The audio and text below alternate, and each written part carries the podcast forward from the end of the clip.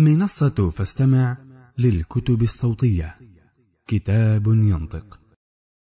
بسم الله الرحمن الرحيم. نقرأ لكم مذكرات الشيخ الدكتور يوسف القرضاوي. تحت اسم ابن القرية والكتاب ملامح سيرة ومسيرة. القسم الثالث من الجزء الثاني. البحث عن المدارس الخاصة. وهنا لم يكن أمامنا باب مفتوح إلا المدارس الخاصة التي تحتاج إلى مدرسين للغة العربية فلم يكن الدين يحتاج إلى مدرس خاص به فإن حصصه محدودة جدا يأخذها مدرس اللغة العربية مضافة إلى جدوله وربما لم تكن إجبارية في بعض السنوات. وظللت أنا وأخي العسال نقرأ الصحف كل يوم نفتش في إعلاناتها المبوبة.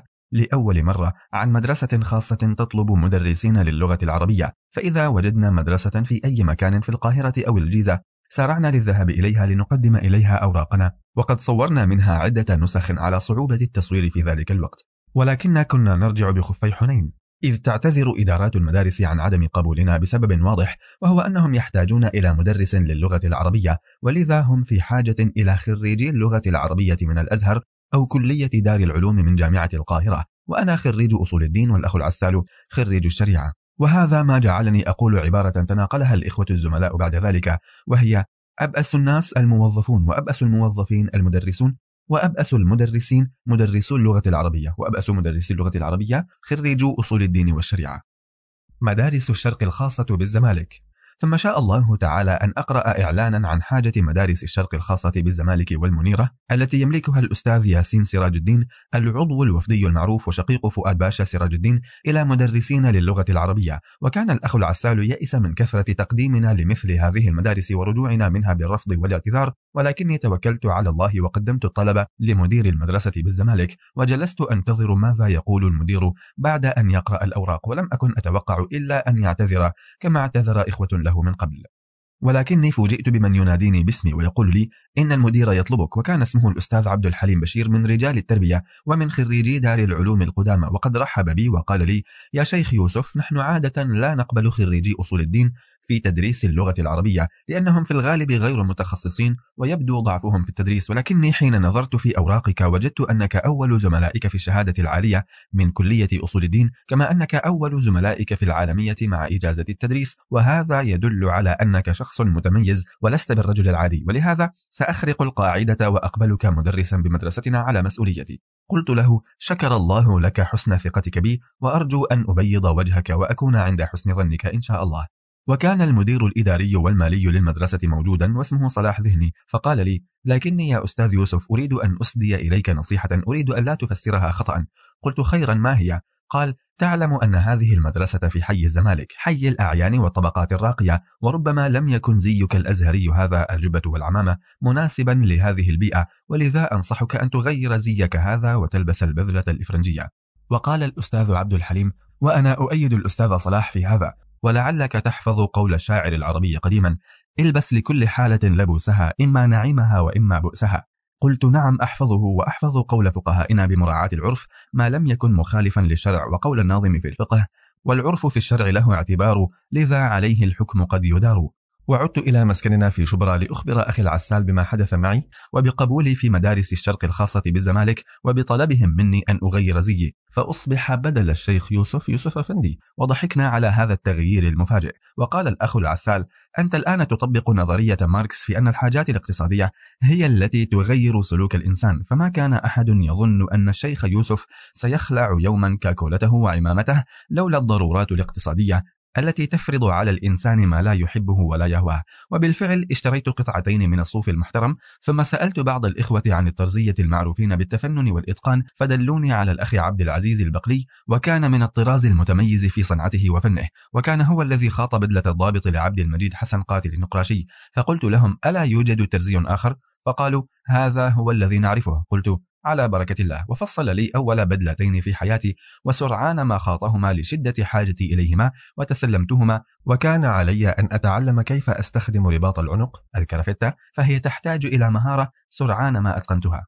وأول ما لبست هذه الحلة شعرت كأني إنسان آخر لم يعد هو الشيخ يوسف القديم وخيل إلي أن الناس كلهم ينظرون إلي ويقولون هذا هو الرجل الذي غير زيه. وتزايد هذا الشعور عندي عندما ذهبت إلى قريتنا ورآني أهلها لأول مرة بهذا الزي الجديد. ولكن سرعان ما أمسى هذا أمرا مألوفا وتعود الجميع علي بهذا الزي الجديد وقال كثيرون إنه لائق عليك وملائم لك ربما أكثر من الجبة والعمامة ومهما يكن فالواقع يفرض نفسه والمرء ليس بزيه وليس بشكله بل بعلمه وعمله. وعندما بدأ العام الدراسي ذهبت إلى المدرسة بالزمالك وكان مشوارها طويلا شاقا. إذ كان علي أن أركب من شبرا إلى ميدان التحرير بعد أن أمشي على قدمي من المنزل إلى شارع شبرا لأمتطي الأتوبيس ثم أركب مرة أخرى من التحرير إلى الزمالك ثم أمشي إلى المدرسة ثم علي أن أحضر الدروس وأن أصحح الكراريس. كل هذا من أجل 12 جنيها. إلا أن ميزة هذه المدارس عند أكثر المدرسين أنها فرصة للدروس الخصوصية. فطلابها من الأسر الثرية وجلهم يحتاجون إلى الدروس لرفع مستواهم ولا سيما إذا عرف المدرس بينهم بالتميز في تدريسه وانتشر صيته بين التلاميذ. وقد بدأ اسمي يظهر بين تلاميذ المدرسة وتلميذاتها وهي مدرسة إعدادية وهي مختلطة تجمع بين البنين والبنات وطفق التلاميذ يطلبونني لأعطيهم دروسا خصوصية ولكني لم أكن من النوع الذي يركض وراء هذه الدروس لأنها تكسب النقود وتأكل الأوقات وأنا في حاجة إلى وقتي للاطلاع والقراءة وهو أغلى عندي من بضعة جنيهات أضعها في جيبي. هذا مذهبي وربما لا يعجب الكثيرين اليوم ولكن الشاعر يقول تعشقتها شمطاء شاب وليدها وللناس فيما يعشقون مذاهب والحقيقة أني بعد مدة قليلة صعبت علي نفسي فلم تكن هذه المدرسة تشبع مطامحي وترضي آمالي وكثيرا ما كنت أسائل نفسي. أهذا مصيرك يا يوسف؟ أهذا ما أعددت له نفسك السنين الطوال ثم أعود فأستمسك بعروة الإيمان الوثقى وأقول ما يقوله الصالحون الخير ما يختاره الله لنا. ولهذا لم أقبل من الدروس إلا درسا واحدا كلفني به المدير لبنت صاحب المدرسة الأستاذ ياسين سراج الدين وكانت في المرحلة الإعدادية وهي كبرى بناته وكانت صغيرة وعلى غاية من الأدب ولم أملك أن أقول لا إلا أن بقائي في مدرسة الزمالك هذه لم يطل أكثر من شهر فيما أذكر ثم حدث العدوان الثلاثي الشهير على مصر انتقاما لتأميم قناة السويس فقد هاجمت بريطانيا وفرنسا وإسرائيل منطقة القناة وخصوصا مدينة بورسعيد وأمطرتها بوابل من القنابل وتغير الحال في مصر كلها وباتت في حالة حرب في مواجهة هذه الدول وتوقفت الجامعات والمدارس كلها وذهب عبد الناصر إلى الجامع الأزهر ليعلن من فوق منبره في الناس سنقاتل سنقاتل ولن نستسلم. وتكونت لجان المقاومة الشعبية في كل مكان وتجاوب الشعب كله مع عبد الناصر. ورأيت الإخوان المسلمين الذين أصابهم من عذاب عبد الناصر ما أصابهم ينضمون إلى جبهات المقاومة فمصر بلدهم وليست بلد عبد الناصر والشاعر يقول بلادي وإن جارت علي عزيزة وأهلي وإن ضنوا علي كرام. المهم أن مدارس الشرق الخاصة عطلت كما عطل غيرها من المدارس ومعنى تعطيلها أن لا راتب لنا نقبضه منها. كما يقبض المدرسون في مدارس الحكومة وإن عطلت الدراسة ولذا بقيت أياما في القاهرة ثم رأيت أن الأصلح لي أن أدعها إلى القرية فالمعيشة في القاهرة تكلفني وتتعبني وفي القرية لا أتكلف شيئا فأنا آكل مما تأكل العائلة. وما هي إلا أيام حتى جاءتني برقية من وزارة الأوقاف تطلب إلي أن أحضر بسرعة إلى القاهرة لأتسلم منبر الأزهر لرفع الروح المعنوية في الشعب في هذه المرحلة الخطيرة في تاريخ مصر. وكان هذا بتوجيه من شيوخنا البهي الخولي ومحمد الغزالي وسيد سابق الذين أشاروا على الشيخ الباقوري أن يستدعيني للأزهر. بيد أني لم أتجاوب مع هذه البرقية وقلت في نفسي إنهم يستنجدون بي الآن حتى إذا انكشفت الغمة طرحونا وراءهم ظهريا. ولما لم أرد عليهم كلفوا شيخنا الشيخ محمدا الغزالي الذي اعتلى منبر الأزهر وظل يخطب فيه عدة سنوات. وقد كان الشيخ الغزالي يخطب في جامع الزمالك الكبير فخلى مكانه فأرسلوا إلي في القرية أحد الإخوة ليبلغني بضرورة الاستجابة إلى طلب الأوقاف وإلحاحهم في أن أحل محل الشيخ الغزالي في مسجد الزمالك. وكان الأخ الذي حمل إلي الرسالة هو الأخ إسماعيل حمد شقيق زميلي وصديقي أحمد حمد.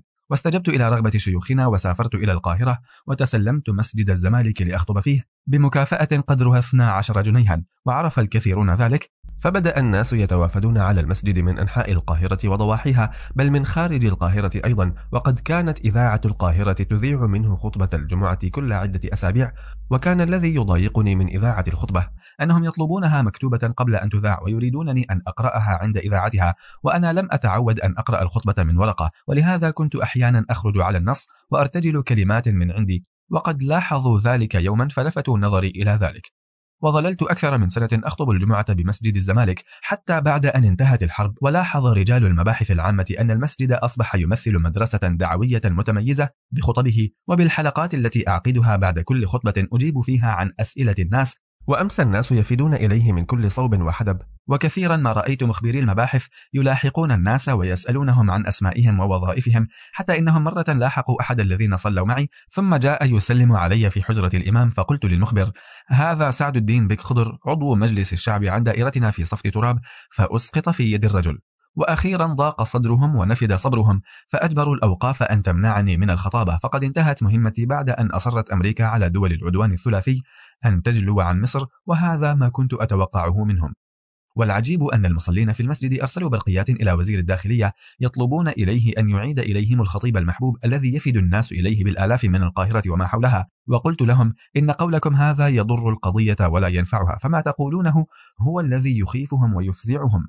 بقي أن أقول إن تعييني في مسجد الزمالك بمكافأة 12 جنيها جعلني أستغني عن العودة إلى مدارس الشرق الخاصة بعد انتهاء أزمة العدوان الثلاثي وقد كان يمكنني أن أجمع بين الوظيفتين وهو ما نصحني به كثير من الزملاء ولكني وجدت المدرسة تأخذ مني وقتا وجهدا وطاقة أنا في حاجة إليها فيما هيأت نفسي له وهو العمل العلمي والفكري المتعمق الذي يتطلب مني أن أفرغ له عقلي ونفسي ووقتي ما استطعت أما المال فيكفيني منه القليل وقد قال أبو فراس الشاعر الفارس إن الغني هو الغني بنفسه ولو أنه عاري المناكب حافي. ما كل ما فوق البسيطة كافيا وإذا قنعت فبعض شيء كافي. ومع تركي لمدارس الشرق الخاصة وقبولهم استقالتي فقد طلبوا مني أن أستمر في درسي الخاص مع ابنتي ياسين سراج الدين وقد بقيت معها لأكثر من عدة أشهر ثم رشحتني الأوقاف للذهاب إلى مدينة العريش في بعثة وعظية بمناسبة شهر رمضان. ولم أكن قد قبضت من دروس الخصوصية كثيرا ولا قليلا وأنا أستحي أن أطلب. وهم لعلهم غافلون ثم ضغطت على نفسي وغالبت طبيعة الحياء عندي وكتبت كلمات للأستاذ سراج الدين قلت فيها لولا ما تعرف من غلاء المعيشة وضغط تكاليف الحياة لمنعني الحياء أن أذكرك بقول الشاعر وفي النفس حاجات وفيك فطانة سكوتي بيان عندها وخطاب مع خالص تحياتي وأعطيت الورقة لتلميذتي لتسلمها إلى أبيها وعندما حضرت الدرس التالي وجدت الرجل قد ترك لي عشرة جنيهات مع ورقة تتضمن شكرا واعتذارا عن التأخير. الوحدة بين مصر وسوريا.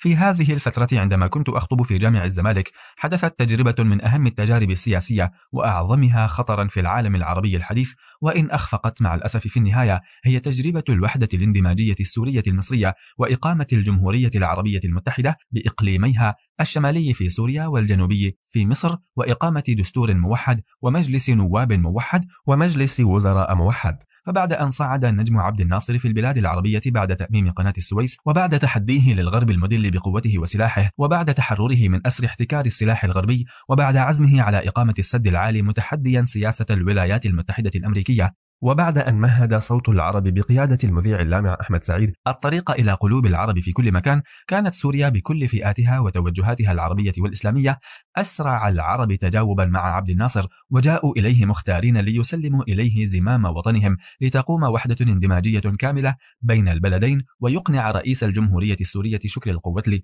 أن يكون المواطن العربي الأول في الجمهورية العربية المتحدة الجديدة. التي أعلن عنها عبد الناصر في خطاب تاريخي حرك مشاعر الأمة من المحيط إلى الخليج ووصف عبد الناصر هذه الجمهورية الوليدة بأنها قامت توحد ولا تفرق تقوي ولا تضعف تحمي ولا تهدد تصون ولا تبدد تشد أزر الصديق ترد كيد العدو. ورضي كل من البلدين أن يتنازل عن اسمه الخاص في سبيل الوحدة فتكون سوريا الإقليم الشمالي وتكون مصر الإقليم الجنوبي. وتعالت الهتافات من الخليج الثائر إلى المحيط الهادر لبيك عبد الناصر.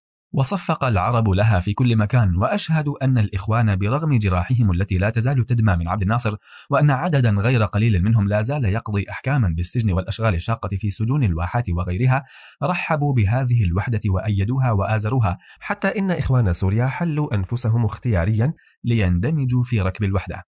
وأذكر أني خطبت في مسجد الزمالك خطبة تاريخية في تأييد الوحدة وبيان أهميتها لقوة الأمة ونمائها ورقيها وتمكينها من الانتصار على عدوها وقدرتها على مواجهة التحديات الصعبة والخطيرة. ولذا دعا الدين إلى الوحدة وحذر من التفرق والعداوة والتشرذم وأن يكون بأس الأمة بينها ويذوق بعضها بأس بعض وما في هذا من خطر عليها على كل صعيد. كما بينت أن أول الوهن الذي أصاب الدولة الإسلامية الكبرى هو حركات الانفصال والتشرذم التي مزقت الأمة شر ممزق. وكان ممن حضر هذه الخطبة الكاتب الإسلامي الإخواني الأستاذ أحمد أنس الحجاجي وكان معه ضابط كبير من ضباط الثورة لا أذكر اسمه أعجب بالخطبة وقال له كان يجب أن تسجل هذه الخطبة وتكرر إذاعتها على الناس. فقال له الأستاذ أنس إنكم لن تجدوا أحدا مثل الإخوان يؤيدون هذه الخطوات الإيجابية بمنطقهم الإيماني وفهمهم الإسلامي وبوعيهم بالدين والواقع والتاريخ وانطلقت الأناشيد والأغاني القومية تعبئ المشاعر وتوحد الأفكار وتجمع الإرادات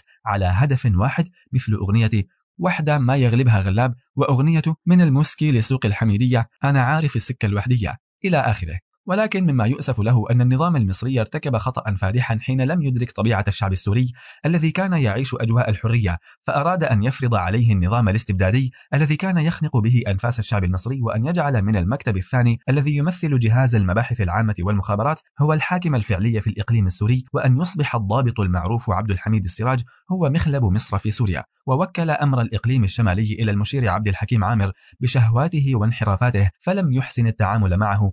كما ينبغي. ولهذا سرعان ما ضاق الشعب السوري الأبي ذرعا بعبد الناصر وزبانيته ورجال أمنه وأجهزة مخابراته فثاروا على الوحدة وضحوا بها من أجل الحرية ووصف شكر القوة نفسه الذي سلم الحكم لنظام عبد الناصر.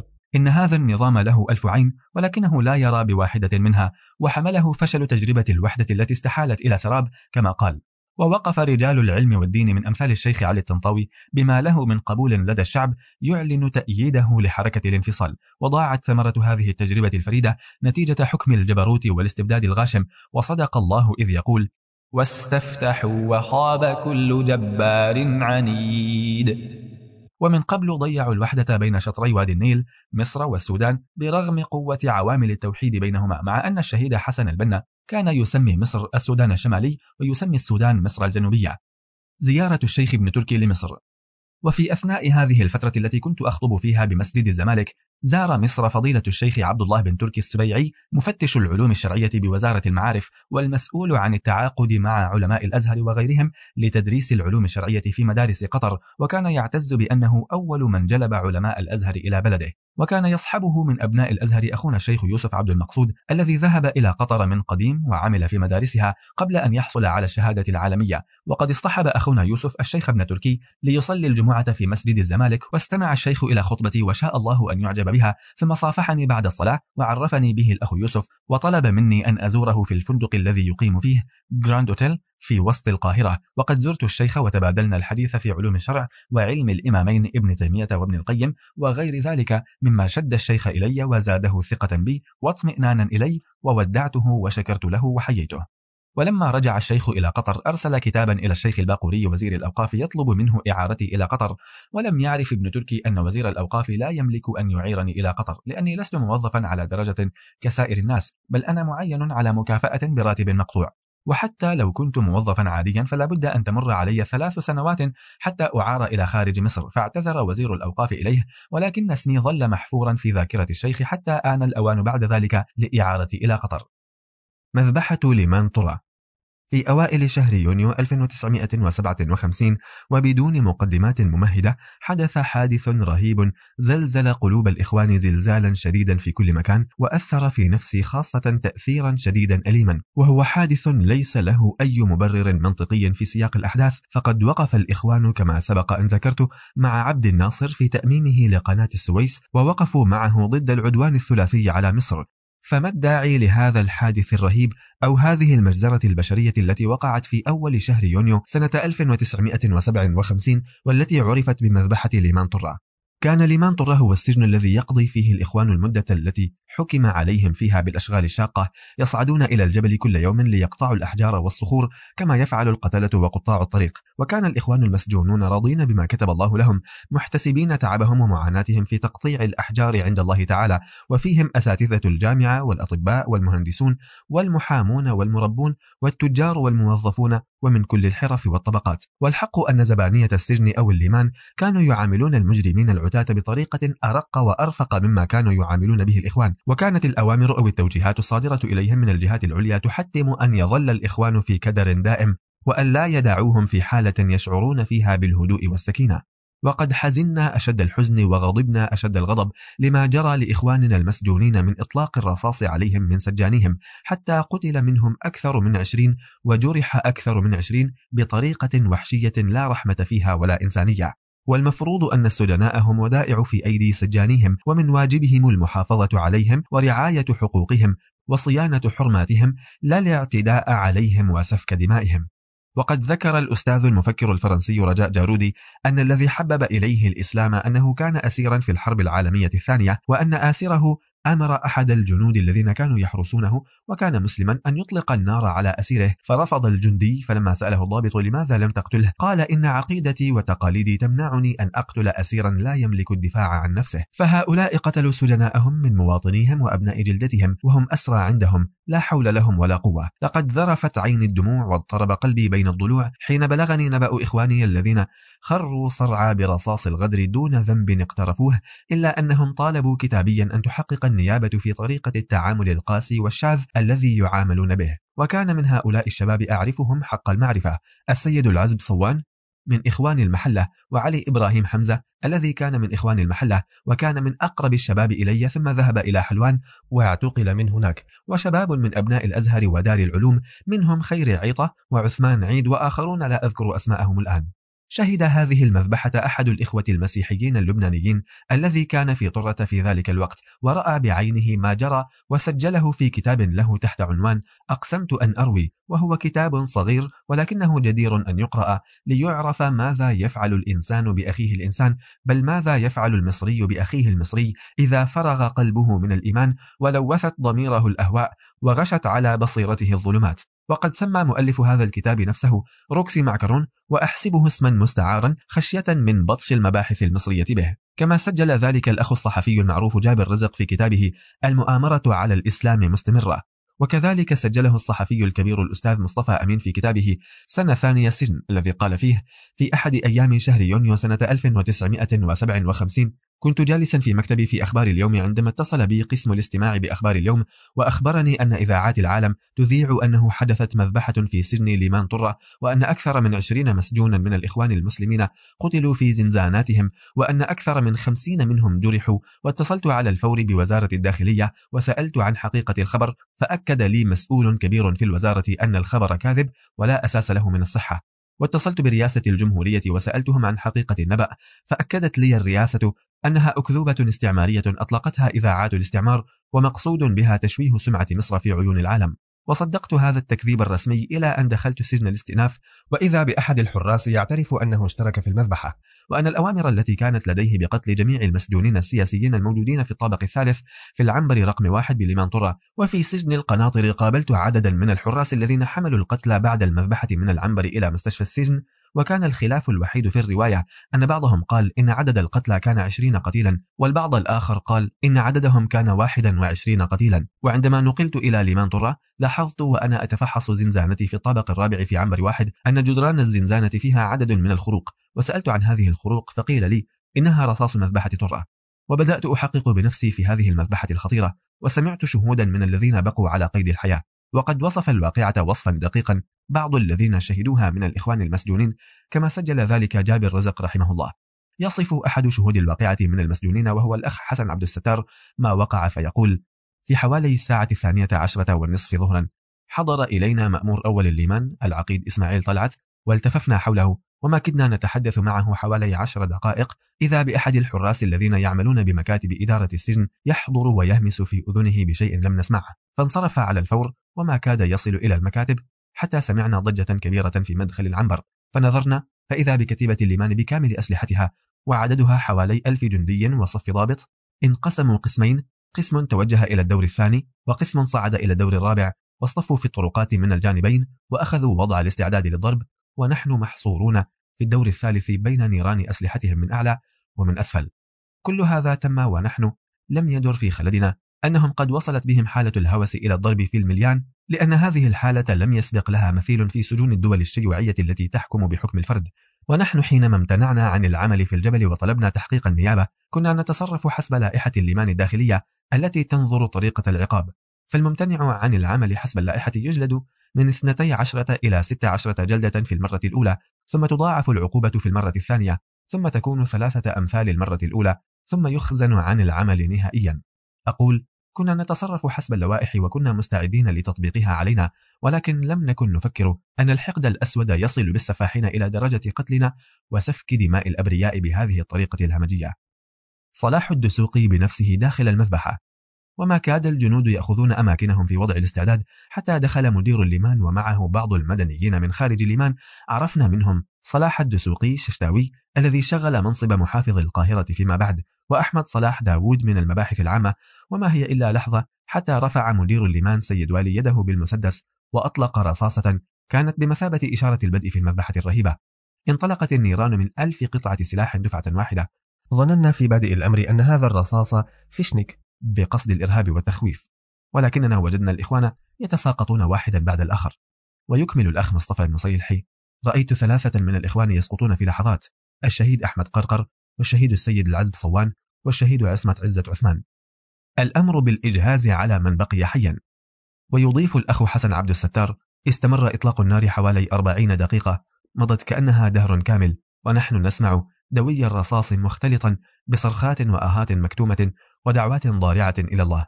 ثم توقف الضرب بعد صدور الأمر بذلك ولكن لم تمضي حوالي خمس دقائق حتى سمعنا صوتا كأنه الثور الهائج يصدر أوامره لحملة الشوم الغليظ من السجانين أن يقتحموا الزنازين واحدة بعد الأخرى ويجهزوا على من بقي على قيد الحياة من الإخوان. وكان صاحب هذا الصوت هو النقيب عبد اللطيف رشدي. وفعلا بدأ حملة الشوم الغليظ بالمخزن البحري. وكان به حوالي تسعة من الإخوان كان قد استشهد منهم خمسة. أما الأربعة الباقون فكانوا في حكم الأموات فاقدي الوعي يسبحون في دمائهم ودماء إخوانهم الشهداء فظنوهم جميعا أمواتا. فتوجهوا إلى المخزن القبلي وحاولوا فتحه إلا أن القدر كان قد سبقهم وأبى الباب أن يفتح. لأن رصاصة كانت قد استقرت في الكالون فسمكرته فأنجى الله الأحد عشر أخا الذين كانوا بداخله من موت محقق. ثم توجهوا إلى الزنزانتين المجاورتين وهما رقما ثلاثة عشر وأربعة عشر فأجهزوا على الستة الذين كانوا بداخلهما. ويكمل الأخ مصطفى المصيلحي وجاء الدور علينا وفتحوا باب الزنزانة ورأيت النقيب عبد اللطيف رشدي وبيده المسدس ومعه عدد من السجانة وبعض جنود الكتيبة من حملة الشوم ولم أشعر بنفسي إلا وأنا أخرج من الزنزانة متفلتا من جواره وأجري في الطرقة نحو السلم الموصل للدور الأرضي فسمعت طلقة وأحسست بالدماء تسيل على وجهي واعترضني سجان بيده شومة غليظة هوى بها على رأسي في نفس المكان الذي أصابتني فيه الرصاصة الطائشة ضربات قاسية متتالية فهويت إلى الأرض وأحسست أنني أسقط بسرعة مذهلة في بئر لا قرار لها. تذكرت أبي وأمي وزوجتي وأخواتي وجميع أقاربي وأصدقائي ونطقت بالشهادتين ثم غبت عن الوعي. ثم أفقت بعد قليل وسمعت صوتا ينادي على الجرحى وطلبوا من كل جريح أن يرفع يده لنقله إلى المستشفى. فرفعت يدي فحضر الممرض وحاول حملي فلم يستطع فأطلق لسانه لي بالسب وجعل يجرني من قدمي حتى وصل إلى نهاية الطرقة ثم بدأ ينزل السلم على نفس الوضع يجرني من قدمي وشعرت بألم شديد برأسي من ارتطام الرأس بدرجات السلم. فاستعنت بالله ووقفت وكانت وقفتي بجوار ضابط العنبر الملازم عبد العال سلومة فنظر إلي وفي هذه اللحظة تقدم نحوي أحد جنود الكتيبة وصور إلى صدري بندقية وقال أنت الشيخ محمود. ولم أفهم ماذا يقصد. واستعد لإطلاق الرصاص علي ولكن الذي منعه هو الملازم أول عبد العال سلومة الذي سخره الله في تلك اللحظة. نزلت مع الممرض إلى فناء العنبر ثم وقعت فأحضر نقالة وتعاون مع زميل له وخرجا بي إلى مستشفى الليمان وحين ذلك سمعت من يقول لي وانت لسه عايش يا ابن ال... وأشفع القول بضربة قاسية خلف أذني جعلت الدم يندفع كالنافورة إلى أعلى. ووصلنا حجرة العمليات فرأيت جثثا كثيرة ملقاة على الأرض والدماء تغطيها تماما. كان هؤلاء هم جرح المذبحة في انتظار الدور لإدخالهم غرفة العمليات حيث يوجد طبيب واحد أظنه كان الدكتور عبد القادر الحسيني. خرج الطبيب من الغرفة فرآني محمولا على نقالة ونافورة الدم مندفعة مني وأشار إلى الممرضين بإدخالي إلى غرفة العمليات وكانت العمليات تجري بدون بنج وبأقل الإمكانيات وأثناء العملية لم أكن أحس بأي ألم. ثم نقلت بعدها إلى عنبر الجرحى بالمستشفى وكنت شبه مغمى علي أفيق لحظات فأتقيأ دما. واحد وعشرون قتيلا واثنان وعشرون جريحا وأربعة عشر فقدوا عقولهم. ويقول الحاج أحمد البس في أقل من ساعة تم كل شيء. من قتل قتل ومن جرح جرح ومن بقي حيا بقي حيا وكان حصاد المذبحة واحدا وعشرين قتيلا واثنين وعشرين جريحا وأربعة عشر فقدوا عقولهم. وخيم على العنبر سكون رهيب حتى وقت العشاء حتى أخذت إدارة الليمان ومن معهم من المباحث في إخراج القتلى والجرحى على ضوء الشموع. وتزداد الصورة التي تمت بها المذبحة بشاعة ويزداد الأمر نكالا. عندما كان الجرحى المنقولون إلى المستشفى للإسعاف يقابلون في الطريق فيضربون بالعصي. حتى إن بعضهم انضموا إلى القتلى قبل أن يصل إلى المستشفى. وكان بطل هذه الجريمة المضاعفة عسكري يسمى متى. وأرادت إدارة الليمان والمباحث أن يصوروا المذبحة للنيابة على أنها خناقة بين الإخوان بعضهم وبعض بالسكاكين والمدى. لذلك بدأوا في توسيع مكان الطلقة في صدور الشهداء بالمدى. وتوصيل كل طلقتين بعضهما ببعض. ولما لم يكن هذا التفكير مستساغا أمام وكلاء النيابة قالوا إن الإخوان هم الذين اعتدوا على الحرس ولما لم يجدوا حارسا واحدا مصابا غيروا وكلاء النيابة بآخرين وحفظوا التحقيق. 21 نعشا في جنح الظلام. وفي اليوم الثاني من الحادث خرج من الليمان 21 نعشا في جنح الظلام تحت حراسة مشددة. كل شهيد إلى قريته أو بلده ليدفن ليلا بحضور أحد أقاربه. وبقيت المقابر في حراسة لا يقترب منها أحد.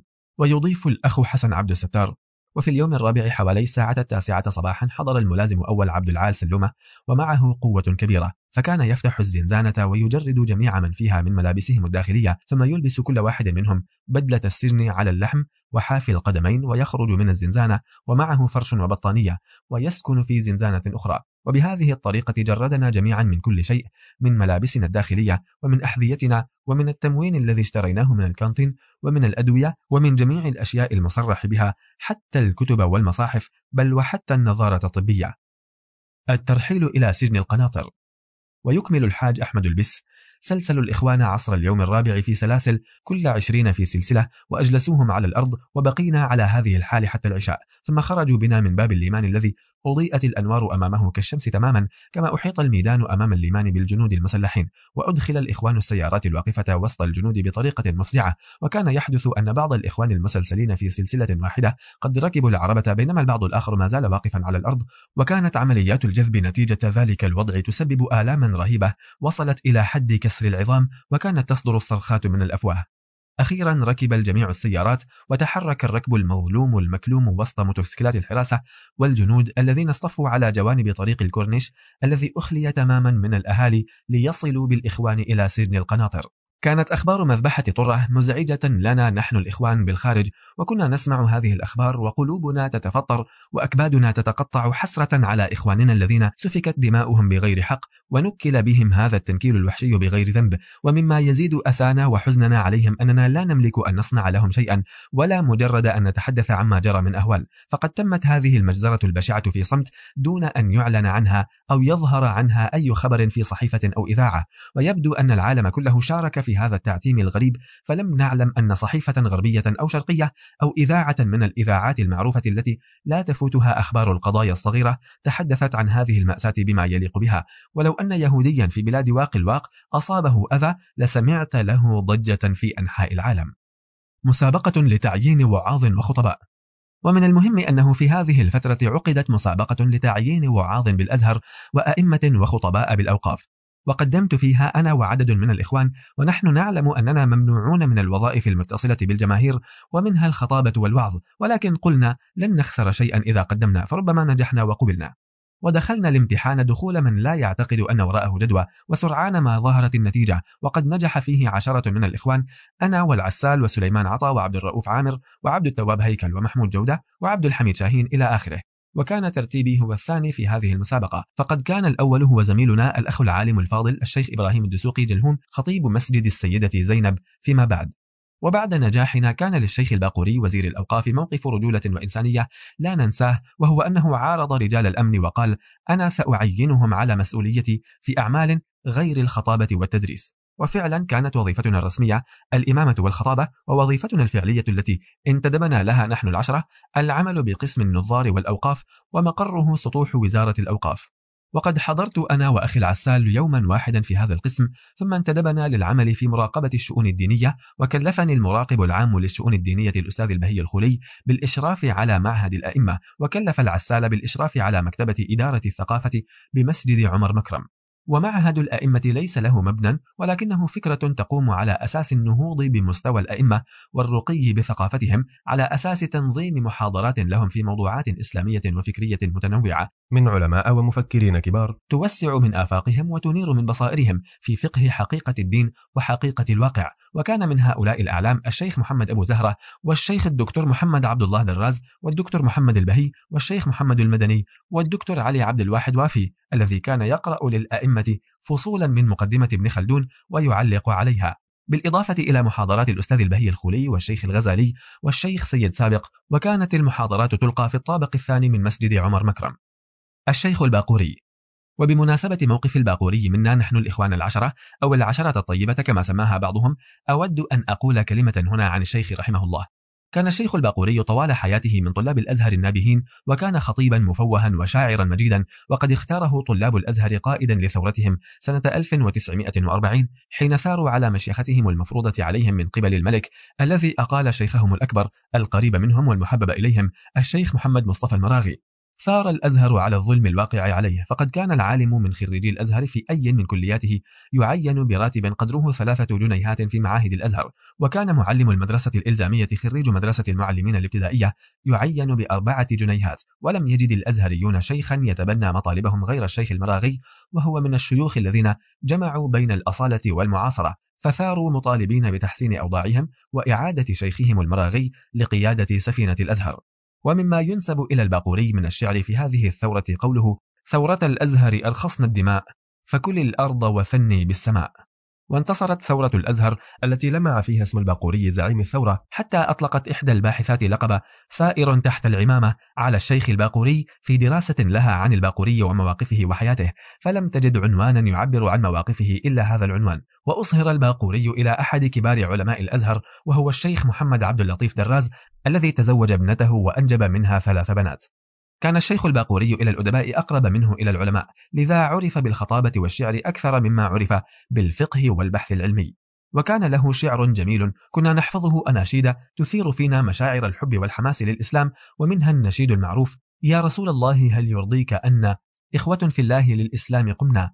ننفض اليوم غبار النوم عنا لا نهاب الموت لا بل نتمنى أن يرانا الله في ساح الفداء. وهو النشيد الذي اعترض عليه بعض الإخوة السلفيين بأنه يخالف العقيدة الصحيحة لأنه يوحي بأن العمل يكون لإرضاء رسول الله لا لإرضاء الله. ورأيي أن الشيخ لا يقصد ما ذهب إليه هؤلاء وإنما يريد أن يقول هل يسرك يا رسول الله ويفرحك ويقر عينك أخوتنا في الله وقيامنا لنصرة دينك والدفاع عن دعوتك؟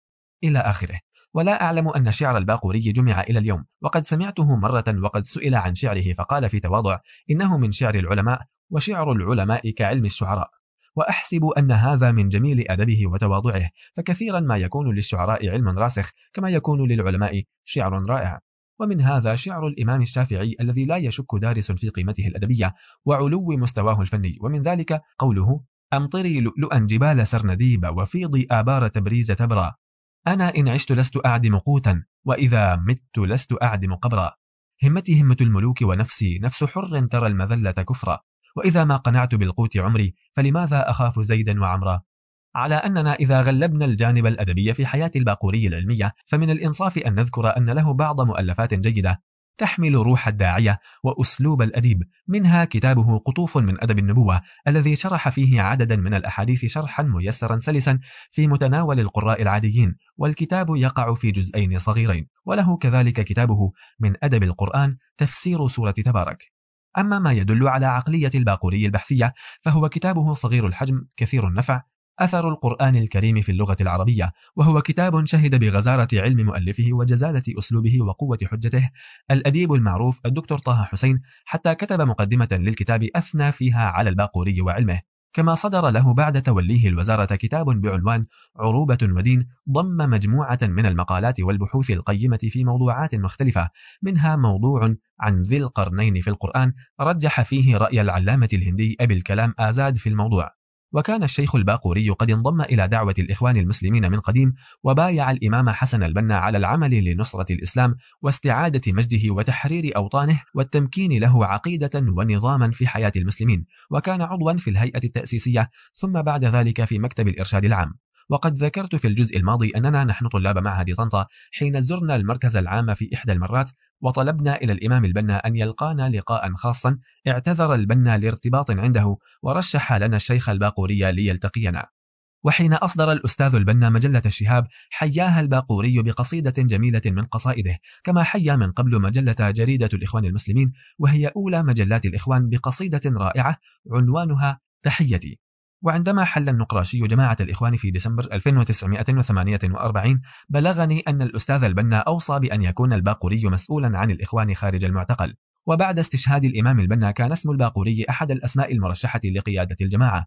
وفي الانتخابات التي جرت بعد سقوط وزارة إبراهيم عبد الهادي وحزب السعديين رشح الشيخ الباقوري نفسه في دائرة الخليفة بالقلعة كما رشح عدد من الإخوان أنفسهم وقد شهدته وهو يدور على أماكن التجمعات في الدائرة ويخطب فيها وإن لم يحالفه النجاح في النهاية شأنه شأن كل مرشح الإخوان مصطفى مؤمن وفهمي أبو غدير وطاهر الخشاب والشيخ عبد المعز عبد الستار وعلي شحادة وغيرهم.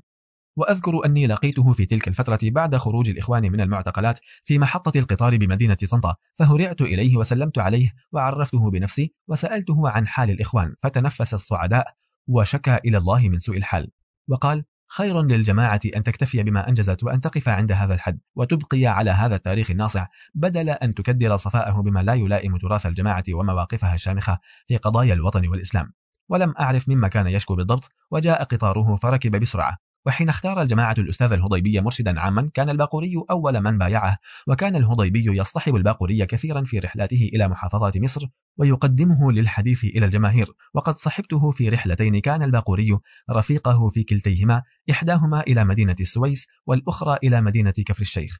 وكان الباقوري عضوا في مكتب الإرشاد مع الأستاذ الهضيبي حتى قامت ثورة الثالث والعشرين من يوليو وحين طلب جمال عبد الناصر ورجال الثورة من الإخوان أن يرشحوا أشخاصا للوزارة رشح الأستاذ الهضيبي لهم ثلاثة لم يكن الباقوري بينهم واختار رجال الثورة الباقورية ليتولى وزارة الأوقاف معهم. وأبدى الباقوري للهضيبي أنه راغب في الاستجابة لهم وأن لديه أفكارا وتطلعات في إصلاح المساجد والأوقاف. ولم يمانع الأستاذ الهضيبي في ذلك ولكنه طلب إليه أن يدخل في الوزارة باسمه لا باسم الجماعة وهذا يتطلب منه أن يقدم استقالته من الجماعة وقد فعل. ومن مكارم الأستاذ الهضيبي أنه ذهب للباقوري في مكتبه يهنئه بمنصبه وهذا يعني أنه لم يعتبر دخوله قطعا لصلة المودة له وقال له الباقوري عفوا يا مولانا إنها شهوة نفس. فقال له الهضيبي اشبع منها. ومما يذكر للباقوري ما نشرته جريدة المصري في الحادي عشر من الشهر التاسع أيلول في عام 1952 فقد سأل مندوبها الشيخ عن أسباب استقالته من الإخوان فكان جوابه هي أسباب أحب أن أوثر نفسي بها وليس من بينها سبب واحد يمس احترامي لإخواني واعتزازي بهم فكل واحد منهم صغيرا كان أو كبيرا في أعمق مكان في قلبي. انسجم الباقوري مع الثورة وانسجمت معه الثورة وكان خطيبها ولسانها المتحدث باسم الدين وهو رجل حسن المظهر حصيف الرأي حلو اللسان يحسن استقبال الناس ويحسن الحديث إليهم ويعرف متى يمسك لسانه ومتى يطلقه وفيما يطلقه. ومن حسناته أنه ضم إليه مجموعة من الدعاة المعروفين ووكل إليهم شؤون الدعوة والمساجد والثقافة الدينية وعلى رأس هؤلاء أستاذنا البهي الخولي الذي ولاه منصب مراقبة الشؤون الدينية وشيخنا الشيخ محمد الغزالي الذي تولى منصب مدير المساجد وشيخنا الشيخ سيد سابق الذي تولى منصب مدير الثقافة. كما شهد الكثيرون من الإخوان أن الباقوري ما ذهب إليه أحد من أعضاء الجماعة يطلب منه عونا أو خدمة في قضية إلا لبى طلبه وقضى حاجته ما دام يقدر عليها. وظل عبد الناصر راضيا عن الباقوري سنين طويلة حتى بلغه عنه شيء كرهه منه. قيل إنه حديث جرى عنده من الأديب والمحقق الكبير الأستاذ محمود محمد شاكر وهو رجل معروف بأنه لا يبالي من أصاب بلسانه لا يخاف لومة لائم ولا نقمة ظالم فيبدو أنه على سجيته صب جام غضبه على عبد الناصر ولم يدافع الباقوري عن رئيسه وقائده كما ينبغي ولم يعلم أن ذلك سيبلغ عبد الناصر الذي له عيون وآذان في كل مكان حتى عند وزرائه أنفسهم. وقد قيل إن هذا الحديث سجل وسمعه عبد الناصر وقيل إن الباقوري كان مشغولا حين تكلم شاكر مع صديق له في بيت الباقوري وإن الباقوري لم يسمع كلام شاكر. وغضب جمال على وزيره ولم يشفع له ماضيه معه وخرج الباقوري من الوزارة سنة 1959 وجلس في بيته معتكفا أو كالمعتكف خمس سنوات أو تزيد واتخذ من بيته صومعة يخلو فيها إلى التعبد وتلاوة القرآن ومدارسة كتب العلم ولا يكاد يقابل أحدا. ثم بدأ يلقى في بيته بعض الخاصة من الناس من أهل العلم والفكر يذهبون ويجلسون عنده يتراجعون في بعض مسائل العلم وقضايا الأدب والفكر وقد يحتد النقاش بينهم فيرجعون إلى مصدر من المصادر في مكتبة الشيخ. وقد زرته في هذه الفترة أنا وأخي أحمد العسال فكان عنده العالم الأزهري البحافة المعروف الشيخ عبد الجليل عيسى مؤلف كتاب صفوة صحيح البخاري الذي كان مقررا علينا في المرحلة الثانوية وكتاب اجتهاد نبي الإسلام وكتاب ما لا يجوز الخلاف فيه بين المسلمين وتيسير التفسير وغيرها وكان من جلسائه الدائمين. كما وجدنا عند الأستاذ خالد محمد خالد الكاتب الشهير الذي لم أكن أعرف وجهه ولم أعلم أنه خالد إلا بعد انصرافه.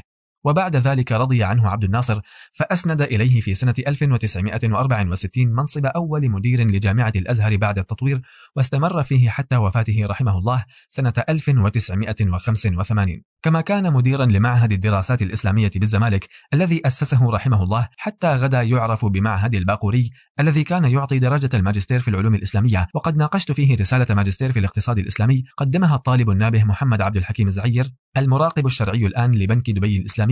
وكنت مع الأستاذ الدكتور عيسى عبد إبراهيم رئيس لجنة المناقشة والزميل الكريم الأستاذ الدكتور حسين حامد حسان. لم تكن صلتي قوية بالشيخ الباقوري كما كانت بالمشايخ الخولي والغزالي وسابق ولذلك لا أعرف الكثير عن سيرته وحياته ولا عن إنتاجه العلمي والأدبي إلا ما ذكرته من قبل ولكنه كان رجلا يحترم نفسه ويعرف عصره. غفر الله للباقوري ورحمه وجزاه خيرا عما قدم لأمته وما قدم إلينا حين تحمل تبعة تعييننا بوزارة الأوقاف. منصة فاستمع للكتب الصوتية. كتاباتي بمجلة منبر الإسلام. كان من فضل أستاذنا البهي الخولي علي أن طلب مني أن أكتب مقالات لمجلة وزارة الأوقاف والتي تصدر عن مراقبة الشؤون الدينية بالوزارة باسم منبر الإسلام. وقد بدأت أول مقالة للمجلة تحت عنوان أمنية عمرية. ثم حثني الأستاذ البهي أن أكتب فتاوى للمجلة بلغة العصر. فإن الذين يكتبون الفتاوى في المجلة يكتبونها بلغة قديمة كثيرا ما تحمل التشديد ولا تلائم روح العصر. فشرعت أكتب تحت عنوان يستفتونك وهي البواكير التي تشير إلى اتجاه الذي تبنيته وعرفت به بعد ذلك وهو التيسير في الفتوى والتبشير في الدعوة وكان الشيخان البهي والغزالي يعجبان بها ويشجعان عليها. ولم أشأ أن أوقع باسم الصريح حتى لا أثير ثائرة رجال المباحث العامة الذين يقفون لنا بالمرصاد. ويريدون أن يغلقوا في وجوهنا كل الأبواب فوقعت المقال باسم يوسف عبد الله دون أن أذكر القرضاوي. وكانت مكافأة المقالة في ذلك الوقت خمسة جنيهات. وهي مبلغ جيد لمثلي. ومن الطريف أن أحد موظفي إدارة الشؤون الدينية في الوزارة وكان اسمه يوسف عبد الله. فلما رأى مقالتي موقعة بهذا الاسم ظن أن الشيخ الغزالي قد كتب هذه المقالة باسمه ليصرف مكافأتها له. وقد فعل ذلك مع بعض المحتاجين. فذهب أخونا يوسف أفندي عبد الله ليتسلم المكافأة المخصصة لصاحب المقال. وكاد يقبض المبلغ لولا أن بعض موظفي المجلة كان يعرف القصة فأنقذ الجنيهات الخمسة وصرفتها وكانت أول مكافأة أتسلمها على شيء أكتبه. والحمد لله حمدا كثيرا. يا أصحاب الفضيلة اقرأوا. ومما أذكره في هذه الفترة أني كتبت مقالة لمجلة منبر الإسلام بعنوان يا أصحاب الفضيلة اقرأوا وقد عرضتها على الأستاذ البهي قبل نشرها فأعجب بها الأستاذ ولكنه قال إنها ساخنة وستغضب علينا المشايخ. قلت ولكنها كلمة حق. قال لا أشك في ذلك ولكن ليس كل حق يقال في كل وقت. وكنت قد لاحظت أن المشايخ إلا القليل جدا لا يقرؤون كأنهم بالحصول على الشهادة العالمية قد سقط عنهم التكليف. وقد حفظنا عن سلفنا اطلب العلم من المهد إلى اللحد. حتى ظنه الناس حديثا وما هو بحديث.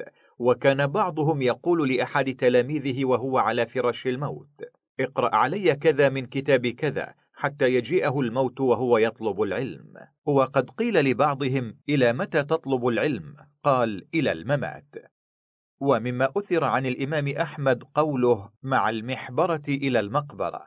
وقيل لأحدهم أيحسن بالشيخ أن يتعلم؟ قال إذا كان الجهل يقبح منه فإن التعلم يحسن به.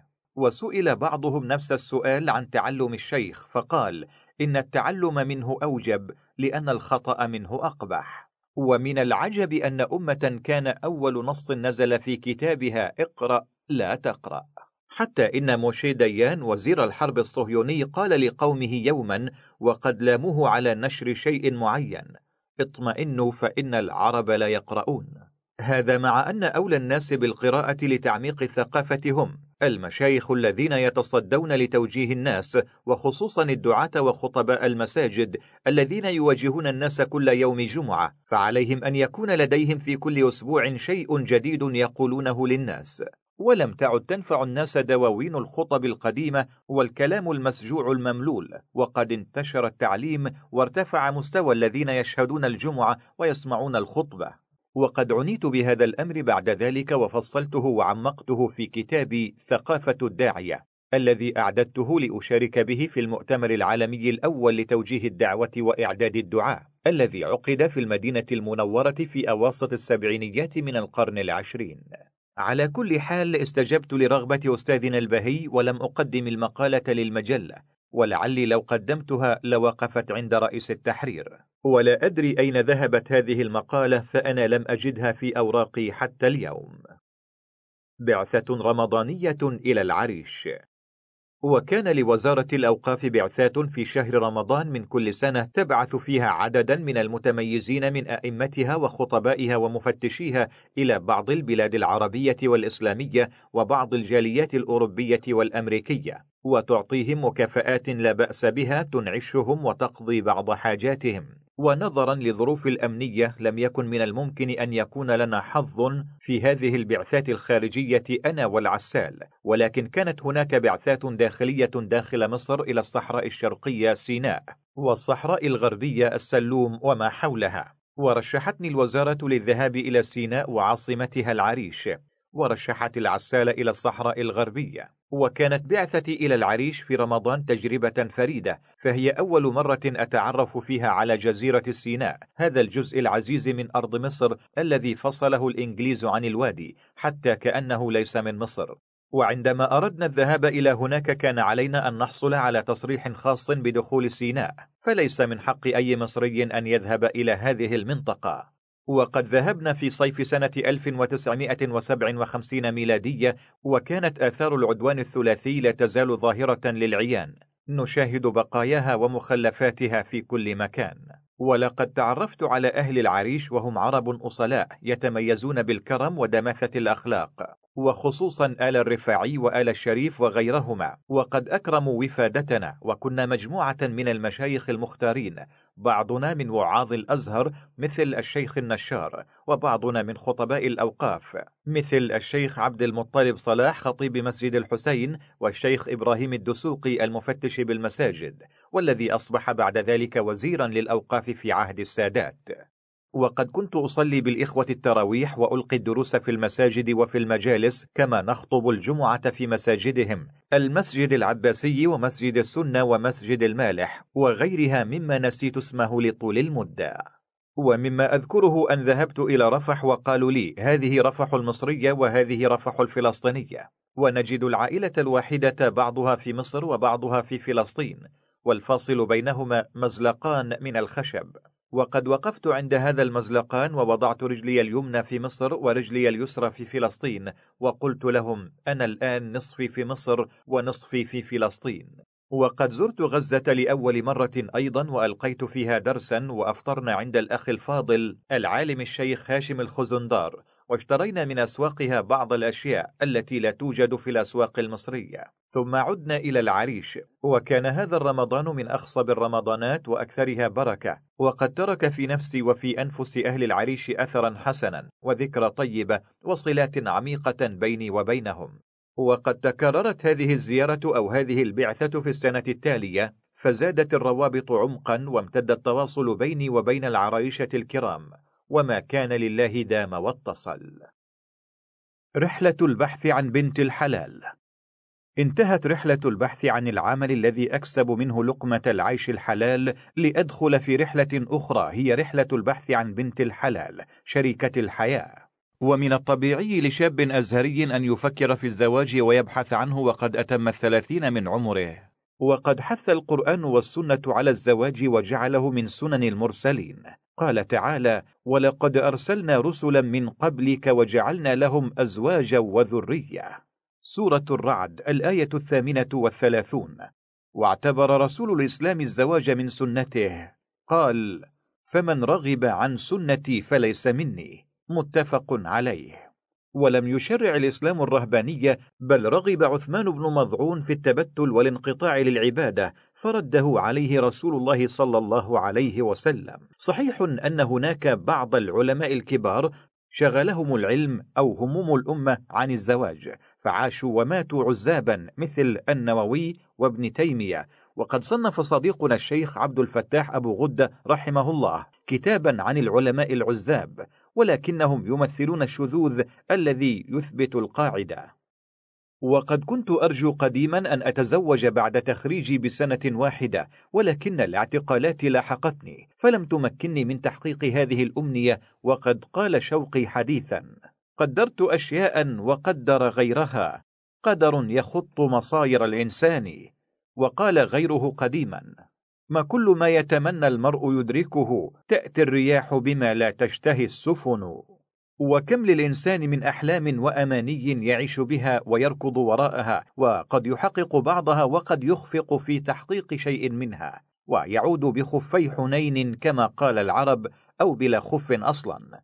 كان الجانب المالي يمثل أولى العقبات في سبيل الزواج. فلم تكن لدي الوظيفة المستقرة بعد خروجي من المعتقل كما لم يكن لدي ما أدفعه مهرا وشبكة وأعد به بيتا صالحا لحياة زوجية مناسبة. فلما هيأ الله لي التعيين في وزارة الأوقاف أمست لي وظيفة معقولة كما هيأ الله لي ظروفا جمعت فيها ما يقرب من 200 جنيه وهذا مبلغ طيب يشجعني على التقدم إلى أسرة ملائمة لأخطب منها. ويطيب لي أن أذكر من أين جاءني هذا المال. لقد جاءني من ابتعاثي سنتين خلال شهر رمضان إلى مدينة العريش عاصمة سيناء من قبل وزارة الأوقاف وكانت تعطيني في كل مرة حوالي سبعين جنيها. كما كلفتني الوزارة أو مراقبة الشؤون الدينية فيها أنا والأخ أحمد العسال بالإشراف على طباعة تفسير لعالم هندي كبير ثناء الله الأمر تستري ويتضمن تفسير القرآن بالقرآن وهو تفسير على هامش المصحف. وقد قمنا بالمهمة ومنح كل منا مكافأة أظنها كانت سبعين جنيها. هذه السبعينات الثلاثة من الجنيهات المصرية كانت هي رأس المال الذي ادخرته للزواج ولم أنفق منه شيئا ولا سيما أني ليس لي مصاريف شخصية فأنا لا أجلس على مقهى ولا أدخل سينما ولا أدخن. ولا أكاد أنفق إلا في مأكلي ومشربي وملبسي وشراء كتبي وغالبا ما تكون من الكتب القديمة. بعضها من سور الأزبكية الشهير الذي كان سوقا معروفة لبيع الكتب القديمة. ولا يوجد عالم أو أديب أو باحث لم يذق لذة البحث عن الكتب حول هذا السور العتيد. وبعضها من مكتبة الشيخ علي خربوش صاحب مكتبة الآداب في درب الجماميز بحي السيدة أو باب الخلق. وهي مكتبة يعرفها طلاب ذلك النوع من الكتب الذي قد لا يوجد في المكتبات الحديثة ولكنه يوجد عنده. فمن حقي الآن بل من واجبي أن أبحث عن النصف الآخر الذي أسعد به دنياي وأكمل به ديني. فالمرء بفطرته يتطلع إلى الجنس الآخر فكلا الجنسين لا يستغني أحدهما عن الآخر. لا يستغني الرجل عن المرأة ولا المرأة عن الرجل. فهو يكملها وهي تكمله كما قال تعالى بعضكم من بعض. سورة آل عمران الآية الخامسة والتسعون بعد المئة أي الرجل من المرأة والمرأة من الرجل. ولما خلق الله آدم أبا البشر وأسكنه الجنة لم يدعه وحده إذ لا معنى لجنة يعيش الإنسان فيها وحيدا مستوحشا. لهذا خلق الله له من نفسه أي من جنسه زوجا ليسكن إليها وقال له أسكن أنت وزوجك الجنة. سورة البقرة الآية الخامسة والثلاثون. فالإنسان إذا يحتاج إلى سكنين سكن مادي يسكن فيه وسكن معنوي يسكن إليه. والمرأة للرجل هي السكن المعنوي النفسي الذي يحتاج إليه ليجد الأنس والروح إلى جانبه كما قال تعالى ومن آياته أن خلق لكم من أنفسكم أزواجا لتسكنوا إليها وجعل بينكم مودة ورحمة. سورة الروم الآية الحادية والعشرون. ومن هنا كان دعاء عباد الرحمن الذين أثنى الله تعالى عليهم أنهم يقولون ربنا هب لنا من أزواجنا وذريتنا قرة أعين واجعلنا للمتقين إماما. سورة الفرقان الآية الرابعة والسبعون. وبهذا يكون الزواج مكملا لدنيا الرجل ومجملا لحياته ومصدرا من مصادر سعادته كما في الحديث الدنيا متاع وخير متاعها المرأة الصالحة. وكما في الحديث الآخر أربع من السعادة المرأة الصالحة والمسكن الواسع والجار الصالح والمركب الهنيء. كما أن الزواج مكمل لدين الرجل أيضا حتى شاع بين جماهير المسلمين أن الزواج نصف الدين. وهو مقتبس من الحديث النبوي من رزقه الله امرأة صالحة فقد أعانه على شطر دينه فليتق الله في الشطر الباقي. وبهذا يتبين أن مجرد الزواج ليس هو شطر الدين أو نصفه بل الزواج من المرأة الصالحة التي تعينه على أمر دينه فتذكره إذا نسي بأمر ربه وتنبهه إذا غفل عن واجبه وتقويه إذا ضعف عن القيام بأعباء دعوته. ورب زواج من امرأة قليلة الدين تكون سبب ضياع صاحبه وقد كان الإخوان إذا سئلوا عن الأخ إذا تزوج من امرأة فتقاعس عن الدعوة وتكاليفها قالوا رحمه الله انتقل إلى جوار زوجته. وفي الحديث المتفق عليه تنكح المرأة لأربع لحسبها ولمالها ولجمالها ولدينها فاظفر بذات الدين تربت يداك. وذات الدين هي المرأة الصالحة وهي إحدى النعم التي من أوتيها فقد أوتي خير الدنيا والآخرة مثل اللسان الذاكر والقلب الشاكر. وهي من خير ما يكنزه المرء لدنياه وآخرته وهي التي إذا نظر إليها سرته وإذا أقسم عليها أبرته وإذا أمرها أطاعته وإذا غاب عنها حفظته في نفسها وماله. كما قال تعالى فالصالحات قانتات حافظات للغيب بما حفظ الله سورة النساء الآية الرابعة والثلاثون. لا عجب أن أتطلع بجد للبحث عن تلك المرأة فأين أجدها وأين من يدلني عليها؟ لقد حاول خالي رحمه الله وأنا طالب بكلية أصول الدين أن يزوجني من إحدى قريباتنا من قرية شبشر الحصة بالقرب من قريتنا وكان لا ينقصها الجمال ولا الدين ولا الخلق ولا الحسب ولا المال ولكن كان ينقصها شرط. وينقصني أنا شرط. أما شرطها فهي أنها لم تتعلم أكثر من الابتدائية وهذا القدر من التعلم لا يكفيني. وأما الشرط الذي ينقصني أنا فهو أني لم أزل طالبا ومعنى زواجي منها أن تنفق علي من مالها وقد كان أهلها مرحبين غاية الترحيب بذلك. ولكن كرامتي لم تسمح لي أن أكون عالة على مال امرأتي. شروط في من أريدها زوجة. بدأ إخواني وأصدقائي من حولي يسألونني عن شروطي في الفتاة التي أنشدها زوجا لي وأما لأولادي. فقلت لهم إن لدي أربعة شروط لست مستعدا لأن أتنازل عن واحد منها. الأول أن تكون من أسرة طيبة ذات معدن أصيل وأن يظهر ذلك في دينها وسلوكها فلا أريد خضراء الدمن وهي المرأة الحسناء في المنبت السوء فلا بد أن تكون محافظة على الصلاة. فهذا أمر أساس. قالوا هل تشترط أن تكون محجبة؟ قلت أستحسن هذا ولا أشترطه لندرة المحجبات في ذلك الوقت. ولكن لا تكون متبرجة. والثاني ألا يقل تعليمها عن الشهادة الثانوية ولو كانت جامعية فهو أفضل حتى تستطيع أن تتفاهم معي وأتفاهم معها وأن تساعد أولادها في المستقبل. والثالث أن تكون على قدر من الجمال يرضيني فخير النساء من تسر إذا نظرت وتطيع إذا أمرت والجمال أمر نسبي فما يعجبني قد لا يعجب غيري وما يعجب الآخرين قد لا يعجبني والناس في ذلك جد متفاوتين. المهم أن أراها فتدخل قلبي والناس يقولون الحب مستغن عن الجمال. يعنون أن الرجل قد ينظر إلى امرأة فتستهويه وتملك عليه قلبه من أول نظرة وهي في عينه ملكة جمال. والآخرون ربما لا يرون فيها شيئا من الجمال. والرابع شرط غريب في نظر الكثيرين وهو أن يكون لها إخوة أشقاء من الذكور خاصة.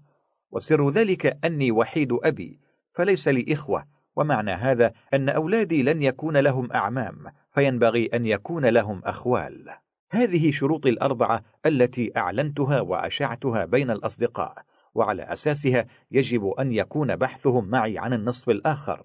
وقد طفقوا يبحثون وطفقت أنا أبحث أيضا. محاولات عدة لم يكتب لها التوفيق. وفي أثناء بحثي عثرت على فتاة رأيتها ضالة التي أنشدها. كانت تدرس معي في معهد الدراسات العربية العالية وفي قسم اللغة والأدب الذي أدرس فيه. وهي على قدر ملائم من الجمال يرضي تطلعي. وهي خريجة قسم اللغة الإنجليزية من كلية الآداب. ويمكن أن تساعدني في تعلم اللغة. وهي محجبة وعلى غاية من الأدب والحياء وحسن السلوك. وهي تصغرني بنحو خمس أو ست سنوات. وسألت عنها فعرفت أنها غير متزوجة.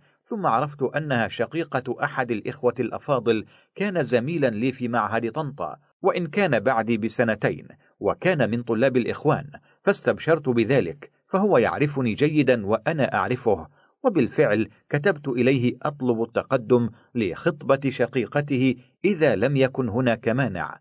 وسرعان ما جاءني جوابه يحمل كثيرا من الثناء علي والترحيب بي. وأني نعم الزوج ونعم الصهر. لولا أن شقيقته مخطوبة لابن خالها من الصغر. وقلت هنا ما يقوله الناس في هذا المقام. الزواج قسمة ونصيب. وبدأ الأصدقاء يرشحون لي أسماء لفتيات من مدن وبلاد شتى فأحيانا أرفض العرض لنقص شرط من الشروط التي وضعتها. من ذلك أن أحد إخواننا الوعاظ وكان معنا في مدينة العريش في شهر رمضان كان هو مبعوثا من الأزهر وكنت أنا مبعوثا من وزارة الأوقاف وقد رشح لي فتاة من قريته قريبا من دمياط هي وحيدة أبويها وترث من أبيها ستين فدانا وهي ثروة تغري الكثيرين ولكني أعرضت عنها لسببين. السبب الأول أنها وحيدة أبويها وأنا أشترط أن يكون لزوجتي أشقاء. السبب الثاني أني عرفت أنها كانت مخطوبة لضابط بالجيش استشهد في مقاومة العدوان الثلاثي على مصر سنة 1956 ميلادية. فخشيت أن تكون معلقة القلب به وهذا قد يسبب مشكلة نفسية في المستقبل. ورشح لي أحد الإخوة في محلة أبو علي ابنة قريب له في قرية الراهبين بجوارهم ولكنهم اعتذروا ولعل وضعي المادي لم يقنعهم. فقد كنت موظفا في أول درجات السلم الوظيفي وليس لي ميراث من أبي أو أمي فما الذي يجعلهم يرضون بي على هذا الوضع والرجال كثير؟ ورشح لي أحد الإخوة من المحلة ابنة قريب له من إحدى قرى مركز المحلة كان معنا في السجن الحربي وكان من خيرة من عرفت دينا وخلقا وفضلا ولكنه من أسرة كبيرة من أعيان قريته ولا غرو أن جاءني الرد بالاعتذار وأعتقد أن هذا من حقه فالفرق الاجتماعي بيننا كبير فأنا من أسرة صغيرة من الفلاحين أو من الأهالي وهو من أعيان القوم. وأعتقد أن هذا كان خطأ مني في تقدير الأمور. فالرجل وإن كان من صفة الإخوان من عائلة كبيرة لها تقاليدها ومثلي لا يصلح لها وخصوصا مع وضع المادي والوظيفي الناشئ. صحيح أن تراثنا يقول العالم كفء لبنت السلطان وكم من علماء تزوجوا من بنات الأمراء والوزراء ولكن لا بد أن يكون العالم في وضع مادي يسند ظهره. على أن تفسيري هذا ليس حتميا فقد يكون الرجل نظر إلى الأمر نظرة أخرى وهو أني رجل معرض للزلازل والمحن في حياتي بحكم عمل الدعوي وهو لا يريد لابنته أن تبتلى بالمحنة التي ابتليت بها زوجته حين اعتقل ومن حق كل أب أن يحرص على ما يراه ضروريا لسعادة ابنته. وكذلك رشح لي بعض إخواني في المحلة ابنة شقيق أخ معروف منهم. وهو من أعز أصدقائي وهي في السنة النهائية بقسم اللغة العربية بكلية الآداب وتوشك نتيجتها أن تظهر وأنها على قدر طيب من الجمال. وفعلا اتصلت بعم الفتاة وأفضيت إليه برغبتي وطلبي. فاتصل بأخيه وأسرته وحددوا لي موعدا لأرى الفتاة وتراني. فإذا تمت موافقة كل منا على الآخر شرعنا في الخطوات التالية. وسافرت إلى المحلة في اليوم الموعود ووجدت القوم ينتظرونني وقد أعدوا ما يشبه أن يكون حفلا صغيرا. ورأيت الفتاة والحمد لله قد أعجبتني وحدثتها وحدثتني وتجاوبنا معا واتفقنا على أن نلتقي لقاء آخر بعد ظهور نتيجتها. وعدت إلى القاهرة وأنا قرير العين سعيد الأحلام. لا تسعني الدنيا من الفرحة. صحيح أنها ليست محجبة ولكنها محتشمة ولا تمانع أن تتحجب في المستقبل كما يبدو لي. وبقيت أياما على هذه الحالة من السرور والاستبشار حتى جاءني من يخبرني بأن الجماعة في المحلة يعتذرون عن عدم إتمام المشوار الذي بدأناه لظروف طارئة. لم يفصحوا عنها ولا أدري حتى الآن ما هي. وقلت مرة أخرى الزواج قسمة ونصيب. ثم رشح لي بعض الإخوة من طنطا فتاة من أسرة يعرفونها ورتبوا لي لقاء في بيت أحدهم وحضرت الفتاة مع بعض أهلها وحضرت معهم ورأيتها كما رأتني ولكنها لم تدخل قلبي ولم ترق لي وإن كانت هي قد استعجلت وأشاعت بين زميلاتها أن فلانا خطبني مع أني لم أقل كلمة واحدة تفيد قبولي لها بالتصريح أو التلويح وهذا آلمني كثيرا فما أحب أن أجرح شعور أحد. وكذلك رشح لي بعض أبناء قريتي ابنة أحد رجال القرية من موظفي شركة الغزل بالمحلة وممن يقيمون بالمحلة منذ زمن ودعاني والد الفتاة لأراها في منزله وألقيت نظرة عليها ولكنها للأسف لم تنل إعجابي. ولم ينفتح لها قلبي. وماذا أصنع في هذا القلب؟ إنني لا أملك أن أفتحه أو أغلقه فإن الذي يفتحه ويغلقه هو الله. ولقد تألمت من نفسي أشد الألم واستبد بي شعور يكويني كيا كلذع الجمر حيث لم تقع الفتاة موقعها مني. وقلت لا حول ولا قوة إلا بالله. كيف أسمح لنفسي أن أؤذي مشاعر بنات الناس واحدة تلو الأخرى؟ وكأني وحيد دهري وفريد عصري. ولماذا لا يكون العيب في أنا؟ وليس في هؤلاء الفتيات. وربما كنت معجبا بنفسي أو مغرورا أكثر من اللازم. والعجب والغرور من المهلكات كما سماها الإمام الغزالي في الإحياء. أخذا مما جاء في الحديث الشريف. على كل حال قد أليت على نفسي ألا أرى الفتاة التي أريد خطبتها بهذه الطريقة الرسمية أبدا. وإنما أفعل ما كان يفعله سيدنا جابر بن عبد الله عندما أراد أن يتزوج. فقد قال كنت أتخبأ لها تحت شجرة حتى رأيت منها ما دعاني إلى زواجها. وأخيرا وفق الله. وبعد هذا المشوار الشاق الحافل بالمحاولات الفاشلة جاء الفرج والتيسير من الله الذي قضت سنته أن تجعل بعد العسر يسرا وبعد الليل فجرا. لقد رشح لي عدد من أصدقائي بمحلة أبو علي وسمنود فتاة من عائلة طيبة الأصول كريمة المعدن والدها يعمل ناظرا بإحدى المدارس في مركز سمنود وخالها طبيب كبير مشهور ولها ثلاثة أشقاء. أكبرهم خريج كلية الحقوق وهو يقضي الآن مدة التجنيد الإجباري. وقالوا لي نظنك تعرفه فقد كان معتقلا معك في السجن الحربي وهو الأخ سامي عبد الجواد الهرم وقد حصلت على الشهادة الثانوية ولم تسمح ظروفها العائلية بالسفر إلى القاهرة للدراسة بالجامعة وهي الآن في العشرين من العمر أو فوق العشرين بقليل وهي على قدر طيب من الجمال باعتراف الجميع كما أنها على قدر أطيب من حسن السيرة والخلق يشهد به كل من خالطهم. قلت للإخوة أما الأخ سامي عبد الجواد فأنا أعرفه جيدا وهو مفتاح جيد لهذا الباب. وقلت في نفسي الحمد لله. هذه والله مناسبة من جميع الوجوه وفيها توافرت الشروط الأربعة التي وضعتها لمن أختارها وهي العائلة والجمال والثقافة والأشقاء. لعل الله جل ثناؤه يكون قد كتبها لي.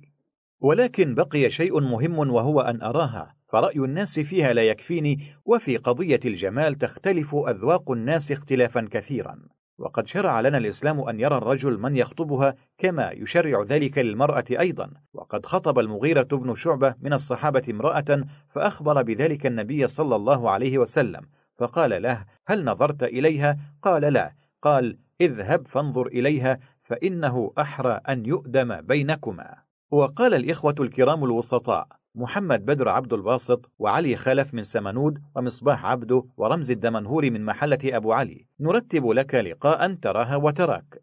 قلت لهم لقد حلفت ألا أفعل ذلك. لما سببته من أذى نفسي لبنات الناس؟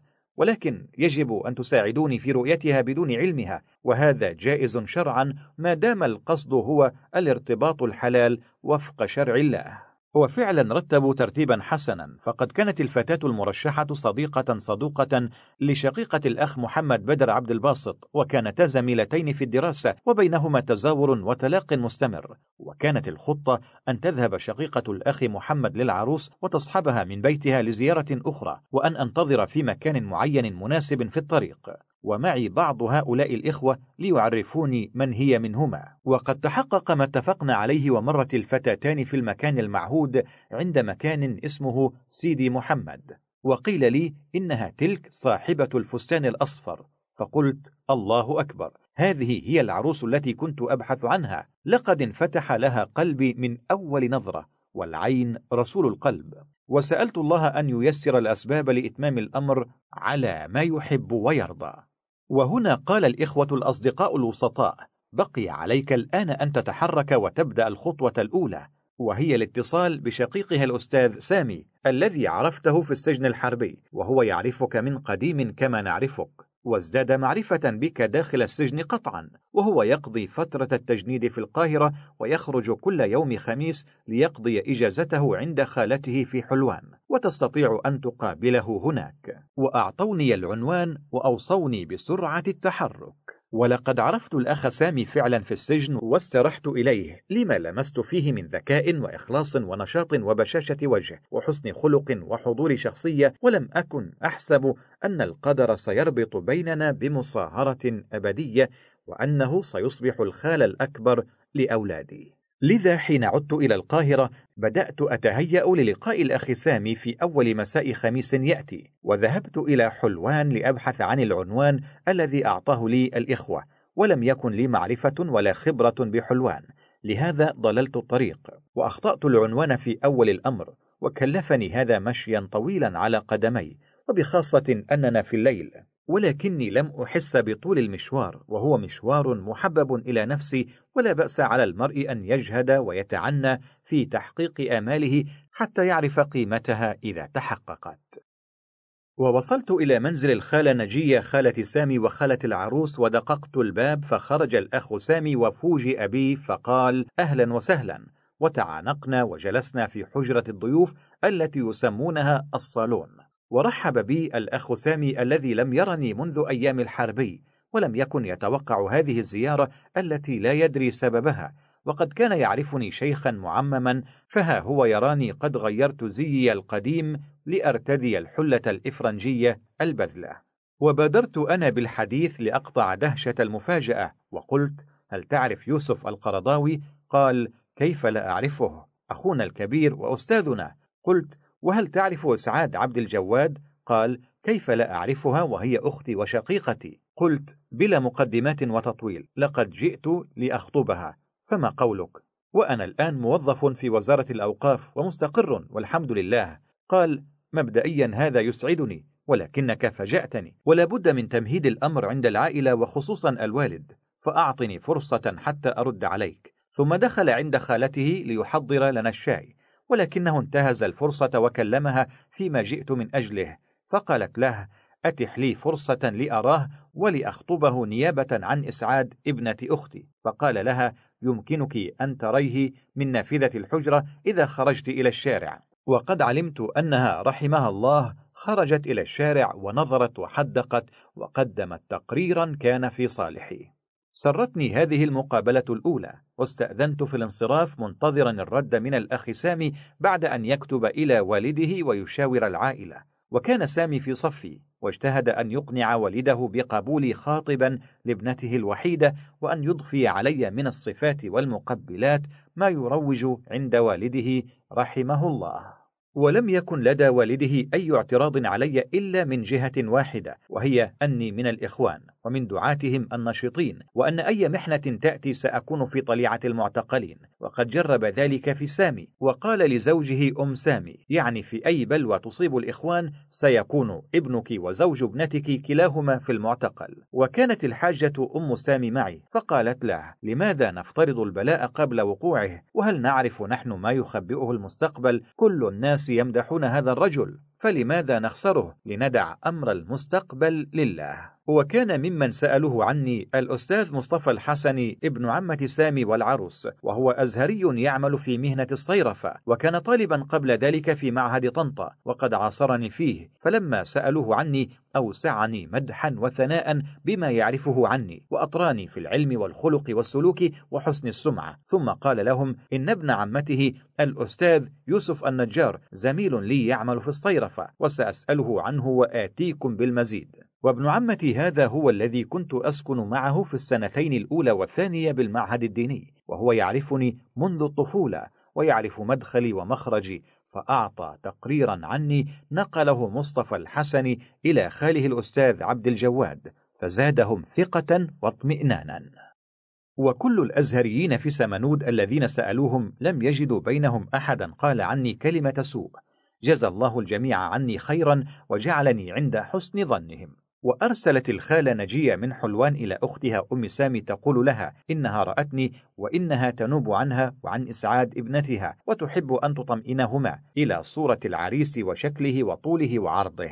وكانت حصيلة هذا كله الموافقة من العائلة عليه وأبلغني الأخ سامي بذلك على أن نلتقي لنتحدث في التفاصيل والإجراءات. والتقينا في أقرب خميس في حلوان في منزل الخالة نجية التي تعرفت عليها وعلى زوجها الأستاذ عبد المنعم جابر وقالت لي إنها ساهمت في إنجاز الأمر بما قدمته من تقرير عني للعروس ولأمها فهما رأياني بعينيها. الرحلة إلى سمنود ثم المنصورة لشراء الشبكة. واتفقت مع الأستاذ سامي على المهر والشبكة وعلى موعد عقد القران.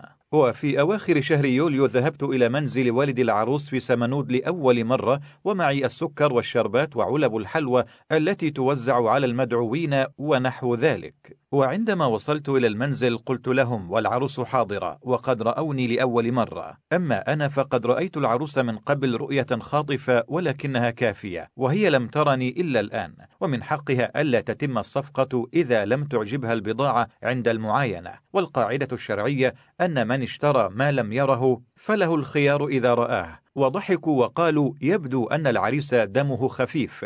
وقالوا كيف نرجع في كلامنا بعد أن أحضرت الشربات ولوازم الفرح؟ قلت ولكن لازلنا على البر. وبت عندهم تلك الليلة وجلست مع العروس في حضور أهلها وتعرفت عليها وتعرفت علي واستراح كلانا إلى الآخر أو دخل قلبه.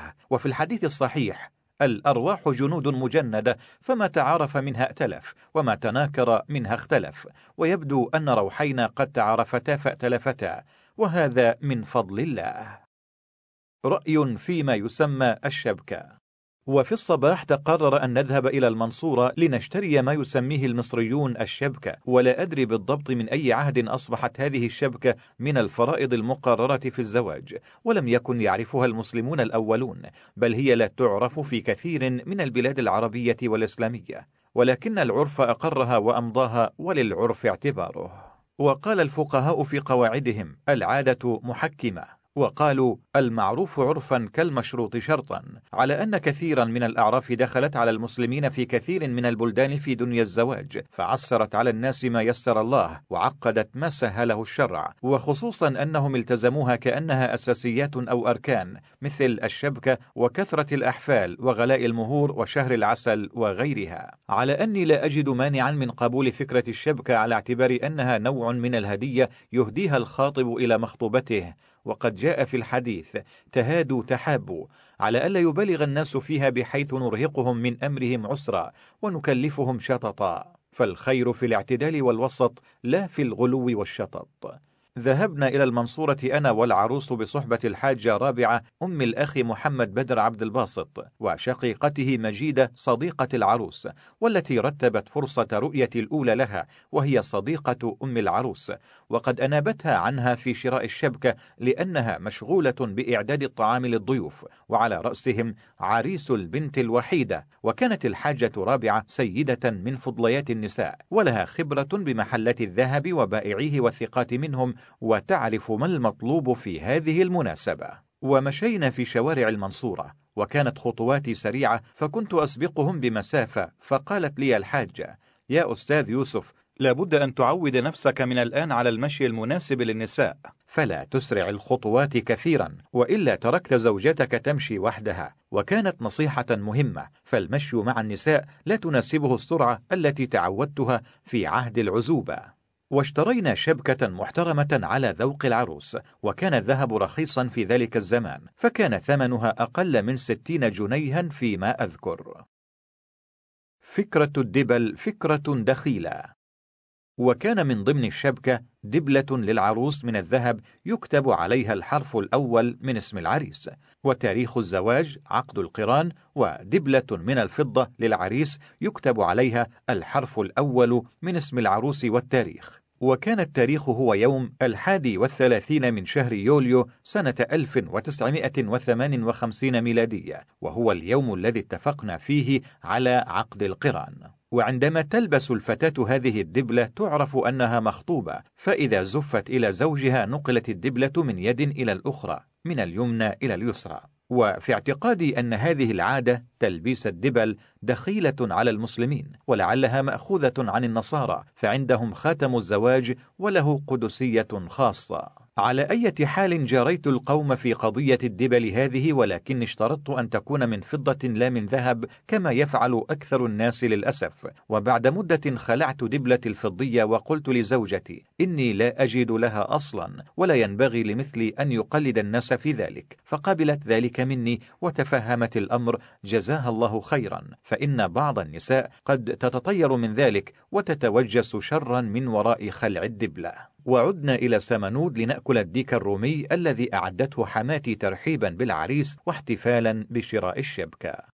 عقد القران. وبعد يومين قضيتهما في سمنود بالقرب من العروس كانا من أسعد الأيام في حياتي. ذهبت إلى قرية صفت تراب لأدعو الأقارب والأحباب والمهمين من أهل القرية لحضور عقد القران في سمنود في عصر يوم الحادي والثلاثين من يوليو من سنة 1958 ميلادية. وفي اليوم المحدد ذهبت مع الأهل والأقارب إلى سمنود لعقد العقد أو الميثاق الغليظ كما سماه القرآن الكريم. وقد أعد سرادق أمام منزل العروس وعقد العقد على بركة الله تعالى بحضور هذا الجمع الكريم من أهل سمنود وأهل صفت وطنطا والمحلة ومحلة أبو علي. وفي الليل عاد المدعوون من أهل صفت وطنطا وغيرها إلى بلدانهم. وبقيت أنا في منزل الأصهار وقد أصبحت واحدا منهم فالمصاهرة أحد الرابطين اللذين يربط الله بهما بين الناس برباط طبيعي وهما النسب والصهر. كما قال تعالى وهو الذي خلق من الماء بشرا فجعله نسبا وصهرا سورة الفرقان الآية الرابعة والخمسون. يا سبحان الله. إن هذه الكلمات القليلة زوجتك ابنتي فلانة على كتاب الله وعلى سنة رسول الله وقبلت الزواج منها بحضور الشهود تحل للإنسان ما كان محرما وتدخله في أسرة كان غريبا عنها وتنشئ بيتا إسلاميا يضم إلى بيوت المسلمين. بقيت مع عروستي بعد أن أمست زوجة شرعية لي ولم يعد أهلها حريصين على أن يكون بيننا رقيب من إخوانها الصغار كما كان ذلك قبل العقد وتحدثت إليها وتحدثت إلي وطال الحديث الذي لم ينقطع إلى اليوم والحمد لله. كان أصهاري كرماء معي فلم يطلبوا مني من الصداق ما يؤود ظهري وقالوا ادفع ما تقدر عليه. فدفعت مئة جنيه مقدما وسجلت علي خمسين مهرا مؤخرا. ووفقا للتقاليد المصرية كان على والد العروس أن يعد لها جهازا لائقا ثلاث حجرات للضيوف الصالون والطعام السفرة والنوم وعلي السجاجيد والنجف والمطبخ. وبعد يومين أو ثلاثة غادرت سمنود بعد أن تعلق قلبي بعروسي وتعلق قلبها بي. في انتظار أن يكمل تصنيع الجهاز الذي يقوم به محل أثاث متخصص مشهور بالإتقان يملكه أحد أقارب حماتي ابن عمتها. وسافرت من سمنود إلى مدينة بورسعيد لأقضي نحو عشرة أيام على شاطئها مع ثلة من المشايخ والإخوان. على رأسهم شيخنا الشيخ محمد الغزالي. وقد تنازل بعض الإخوة عن شققهم على الشاطئ لننزل فيها فكان مصيفنا بالمجان. وقد أعطيت عنواني لزوجتي فسرعان ما جاءتني رسالة منها كان لها وقع الماء البارد الزلال على الجوف الظامئ المحترق.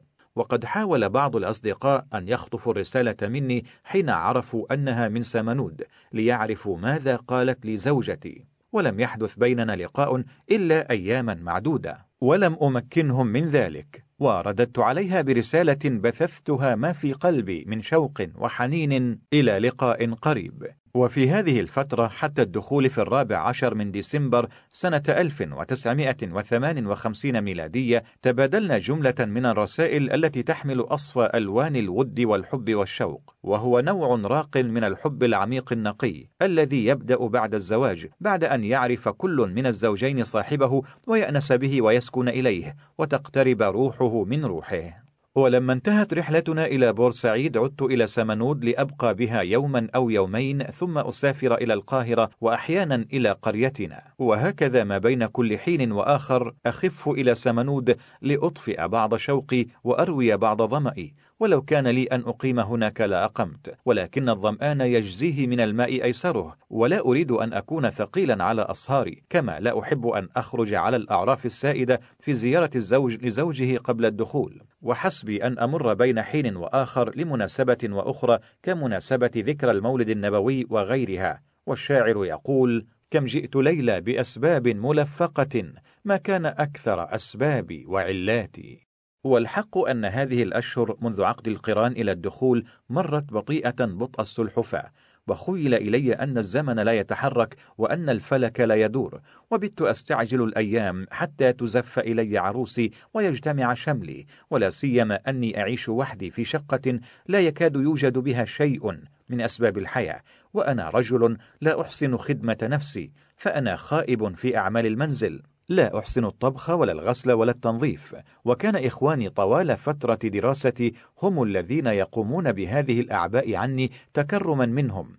وكان هذا من فضل الله تعالى علي ورحمته بي. والآن لم يعد معي أحد. كان الأخ العسال يسكن معي ثم ترك لي الشقة فضلا منه لأتزوج فيها. فأصبحت وأمسيت وحيدا مستوحشا أفتقر إلى من يؤنسني. وليس هناك عائق يمنعني من البناء بزوجتي غير الأثاث الذي يصنعه أصهاري عند قريبهم. وهو رجل مشهور بمطله ويمكن أن يصنع الأثاث لشخص فإذا جاءه عميل يشتريه في الحال ويدفع له ثمنه فلا مانع أن يبيعه له. ومن هنا طلبت منهم أن يضغطوا عليه وألححت في الطلب لمسيس حاجتي إلى من يقوم بشأني وشأن بيتي. وقد استجابوا لرغبتي جزاهم الله خيرا وشرعوا يهيئون الأثاث ويجهزون العروس بما يلزم لها وتقرر الزفاف بحمد الله في الرابع عشر من ديسمبر 1958 ميلادية. ونقلنا الأثاث من سمنود إلى شقتي بالقاهرة في حدائق شبرا شارع الشيخ عبد الرحمن قراعة رقم خمسة عشر ألف. وفي الليلة السابقة على الزفاف أقيم حفل عائلي محدود جمع الأقارب وأخص الأصدقاء في منزل العروس. وفي اليوم التالي الرابع عشر من ديسمبر أعارنا عمدة قريتنا سيد بيك خضر سيارته لأمتطيها أنا وعروسي ووالدتها إلى شقتنا المذكورة. وقد حملت معها من ألوان الطعام الفاخر ما يكفينا لعدة أيام وخصوصا أننا في فصل الشتاء فنعمنا بالرومي والبط والحمام.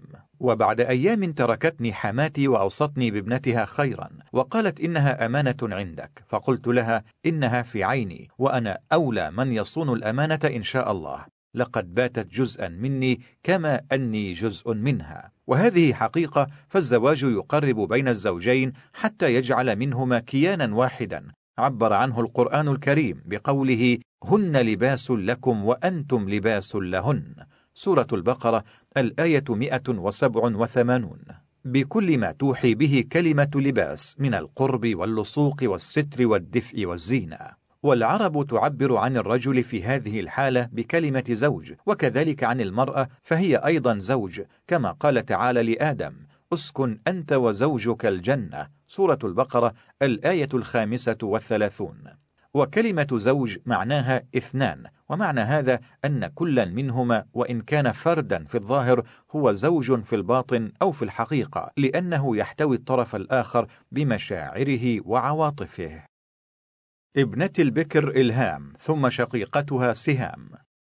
وما هي إلا أسابيع حتى حملت زوجتي بابنة البكر إلهام والتي وضعتها عند أهلها في سمنود لتكون تحت رعاية والدتها وذلك في التاسع عشر من سبتمبر 1959 ميلادية. وملأت علينا الطفلة الصغيرة بيتنا بهجة وفرحة وحركة والمصريون يقولون الأطفال قناديل البيوت.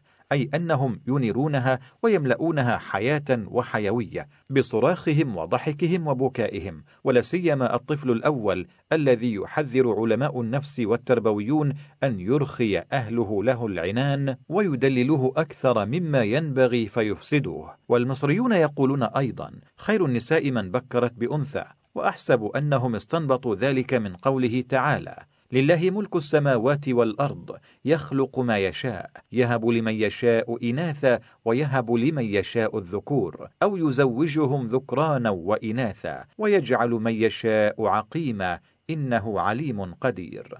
سورة الشورى الآيتان التاسعة والأربعون والخمسون. فبدأ سبحانه في هذه الآية بهبة الإناث.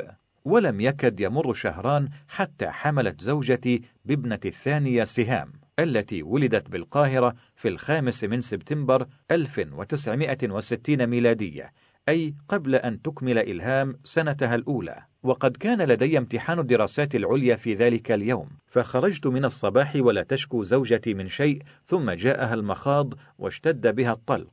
وكان الأخ سامي صهري مع شقيقته ووالدته في شقتنا فاضطر أن يقوم هو بإحضار المولدة وما يلزم للولادة. وقال عني أم دعياله خرج هو وحملني العبء. وقد أصبحت إلهام وسهام كأنهما توأمان لتقاربهما في السن. وتعلق سهام أن تكون مع أختها حينما جاء سن المدرسة. ثم قدر الله تعالى أن تدخل الأختان المدرسة في عام واحد وأن تحصلا على الثانوية معا وأن تحصل كلتاهما على البكالوريوس بامتياز في سنة واحدة من كلية العلوم. إلهام في الفيزياء وسهام في الكيمياء وأن تعينا معيدتين كل واحدة في قسمها. وأن تتزوجا في أسبوعين متتاليين وأن تحصل كل منهما على بعثة لدراسة الماجستير والدكتوراه وأن تحصلا عليها من إنجلترا إلهام في الفيزياء النووية وسهام في الكيمياء الضوئية. أما أولاد الخمسة الآخرون علاء وأسماء ومحمد وعبد الرحمن وأسامة فقد ولدوا في دولة قطر بعد إعارتي إليها بعد وسيأتي الحديث عن ذلك في حينه. أعتبر أن زواجي كان موفقا وذلك من فضل الله علي. فقد رزقت بزوجة كانت لي قرة عين سعدت بها وسعدت بي. فهمتني وفهمتها. كان فيها جملة من الأخلاق الزكية والفضائل المرضية فهي مقتصدة في حياتها مدبرة لأمر بيتها بالحكمة. لا تنظر إلى غيرها وتقول أريد أن أكون مثل فلانة. بل هي قانعة بعيشنا راضية به تماما. وشاركتني الحلوة والمرة بلا تذمر. وعاشت تصبر على تنوع أعبائي بلا ضجر وتجتهد في إسعادي بلا من ولا أذى. وبعد أن وسع الله علينا في الرزق لم أرها يوما تطالبني بما تطالب به النساء من زينة وحلي. بل أنا الذي أبادرها. كانت لي نعم الزوج ولأولادها نعم الأم. ولا غرو فهي هاشمية حسينية نشأت في بيت دين وأخلاق. والشيء من معدنه لا يستغرب. ومن حسنات زوجتي أنها مكملة لي فأنا رجل نظري وهي امرأة عملية. أنا لا أفهم في الميكانيكا ولا الكهرباء ولا الآلات شيئا وهي ماهرة في هذه الأشياء تصلح مهندسة. وأذكر أني حينما سلمتها أول مرتب لي لتتصرف فيه. قسمته ثلاثة أقسام. قسم يدفع أجرة للسكن وقسم للنفقات الشهرية المعتادة للمأكل والمشرب والملبس وحاجات البيت وقسم يدخر للمستقبل. وكان مرتبي لا يزال صغيرا فأنا في الدرجة السادسة ولم أحصل إلا على علاوة واحدة. ومن حسن حظي أن الأزهر صرف لنا ثلاثة جنيهات بدل تنقل تصرف عادة للوعاظ وأنا معين على وظيفة واعظ وإن كنت لا أمارس الوعظ فهو محظور علي. كما كنت أكتب في مجلة منبر الإسلام وهي مجلة وزارة الأوقاف في كثير من الأحيان بعض المقالات فأحصل على مكافأة عن كل مقالة خمسة جنيهات وكانت هذه علاوة مهمة. منصة فاستمع للكتب الصوتية. الانتقال من الأوقاف إلى الأزهر. كان وضعي أنا وأخي العسال في وزارة الأوقاف مريحا ولكنه قلق غير مستقر. فالعمل الذي يزاوله كلانا ليس واضح الأهداف محدد المعالم. فأخي أحمد يشرف على مكتبة لا تحتاج إلى متفرغ مثله والمعهد الذي أشرف عليه ليس معهدا حقيقيا. يحتاج إلى تفرغ مثلي له. وكلاهما مرهون ببقاء الباقور وزيرا للأوقاف والبهي الخولي مراقبا للشؤون الدينية ومعه الغزالي وسيد سابق. لهذا فكرنا جديا أن ننتقل إلى الأزهر فهو مكاننا الطبيعي ولا سيما أن شيخنا العلامة محمود شلتوت هو الآن شيخ الأزهر. وإمامه الأكبر وبيننا وبينه من قديم مودة مكينة وصلة متينة ونعتقد أننا إذا ذهبنا إليه وكلمناه في نقلنا إلى الأزهر فلن يتأخر عن تلبية طلبنا. كما أن إخواننا ومشايخنا في الأوقاف لن يقفوا عثرة في طريقنا. ترحيب الشيخ شلتوت بنقلنا إلى الأزهر. وهذا ما حدث بالفعل فقد زرنا الشيخ في بيته وحدثناه عن وضعنا في الأوقاف. ورغبتنا في الانتقال إلى بيتنا بيت العائلة بالأزهر. فرحب الشيخ بنا كل الترحيب وقال الأزهر داركم وموئلكم وأنتم أبناؤه البررة والأب يرحب بعودة أبنائه إليه وإن اغتربوا فترة عنه. وطلب الشيخ الأكبر من صهره ومدير مكتبه الأستاذ أحمد نصار أن يكلم الأستاذ الدكتور محمد البهي المدير العام لإدارة الثقافة الإسلامية لينقلنا إلى إدارته. فرحب بذلك وأيده بل طلب الإسراع بإنجاز الإجراءات اللازمة التي كثيرا ما تطول بين الوزارات والمؤسسات المختلفة. وما هي إلا أسابيع حتى تم النقل بسرعة نظرا لأن الجهتين المنقول منها والمنقول إليها كانتا تساعداننا بإخلاص. ولا تضع العراقيل الروتينية في طريقنا كما هو المعتاد في مثل هذه الأحوال. وشكرنا لوزارة الأوقاف وشيوخها الكبار وعلى رأسهم الوزير ما قاموا به نحونا من تكريم ورعاية ولا نملك إلا أن نقول لهم شكر الله لكم وجزاكم عنا خيرا. العمل مع الدكتور محمد البهي. وانتقلنا إلى الأزهر لنعمل في مراقبة البحوث والثقافة التابعة للإدارة العامة للثقافة الإسلامية تحت إشراف مديرها العام الأستاذ الدكتور محمد البهي أستاذ الفلسفة الإسلامية بكلية أصول الدين وكلية اللغة العربية ومؤلف الكتب الشهيرة في الفلسفة والفكر الإسلامي مثل الجانب الإلهي في التفكير الإسلامي والفكر الإسلامي الحديث وصلته بالاستعمار الغربي الذي كان له دويه في الأوساط الثقافية والفكرية لوقوفه بالمرصاد للفكر الماركسي الذي يقول الدين خرافة والدين مخدر والفكر العلماني الذي يقول الإسلام دين لا دولة. وكان الدكتور البهي مشهورا بالشدة وربما العنف في إدارته ولكن ولا أقول إلا الحق إنه كان معي في غاية الدماثة واللطف ما دخلت عليه إلا أجلسني بجواره وإذا كان عنده ضيوف كبار قدمني إليهم تقديما أشعر بالخجل منه فهو يضفي علي من الأوصاف أكثر مما أستحق. ولم يفعل ذلك مع أي موظف يعمل معه حتى رؤساء الأقسام عنده كانوا يقفون أمامه وجلين وأنا جالس بجواره. وهذا لا تفسير له عندي إلا أنه فضل الله على عبده. إخراج كتب الشيخ شلتوت. فكر الدكتور البهي فيما يسند إلي أنا وزميل العسال من عمل ثم قال لدينا عمل كبير لا ينجزه غيركما وهو أن ننشر تراث الشيخ شلتوت على الناس في كتب كبيرة ولا بد أن نجمع هذا التراث من مظانه المختلفة في الصحف والمجلات وفيما لدى الشيخ الأكبر من مقالات أو مسودات.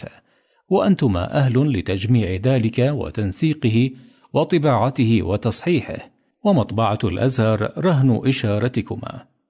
وكان الشيخ شلتوت رغم شهرته وذيوع صيته لا يكاد يوجد له كتب يقرأها الناس غير كتاب شارك فيه العلامة محمد علي السايس وهو كتاب المقارنة بين المذاهب الفقهية المقرر على السنة الرابعة من كلية الشريعة جامعة الأزهر. وله كتاب آخر كان في أصله محاضرات ألقاها على طلبة الدراسات العليا في كلية الحقوق عنوانه فقه الكتاب والسنة القصاص. وله رسالة صغيرة عن القرآن والقتال وأخرى عن القرآن والمرأة والثالثة عن منهج القرآن في بناء المجتمع. وما عدا ذلك له فتاوى وبحوث في جوانب شتى. نشرها في بعض المجلات أو في بعض الصحف اليومية أو بثتها الإذاعة المصرية. من ذلك ما كان في مجلة الرسالة التي كان يصدرها الأستاذ الزيات وما كان في مجلة الأزهر وما كان في مجلة رسالة الإسلام التي تصدر عن دار التقريب بين المذاهب الإسلامية بالقاهرة. وكانت الخطوة الأولى هي التنقيب عن هذا التراث في مظانه المختلفة وتجميعه من كل من عنده شيء منه.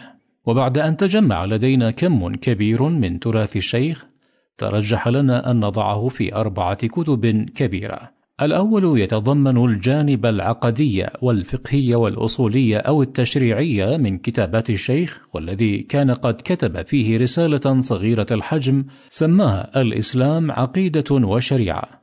وفيه أفرغنا كتاب فقه القرآن والسنة وبعض ما كتبه الشيخ حول هذا الجانب من العقيدة والشريعة. والثاني يتضمن فتاوى الشيخ التي أصدرها ونشرها في مناسبات مختلفة. وهي فتاوى تتسم بالتجديد والجرأة وتجمع بين الأصالة والمعاصرة معا.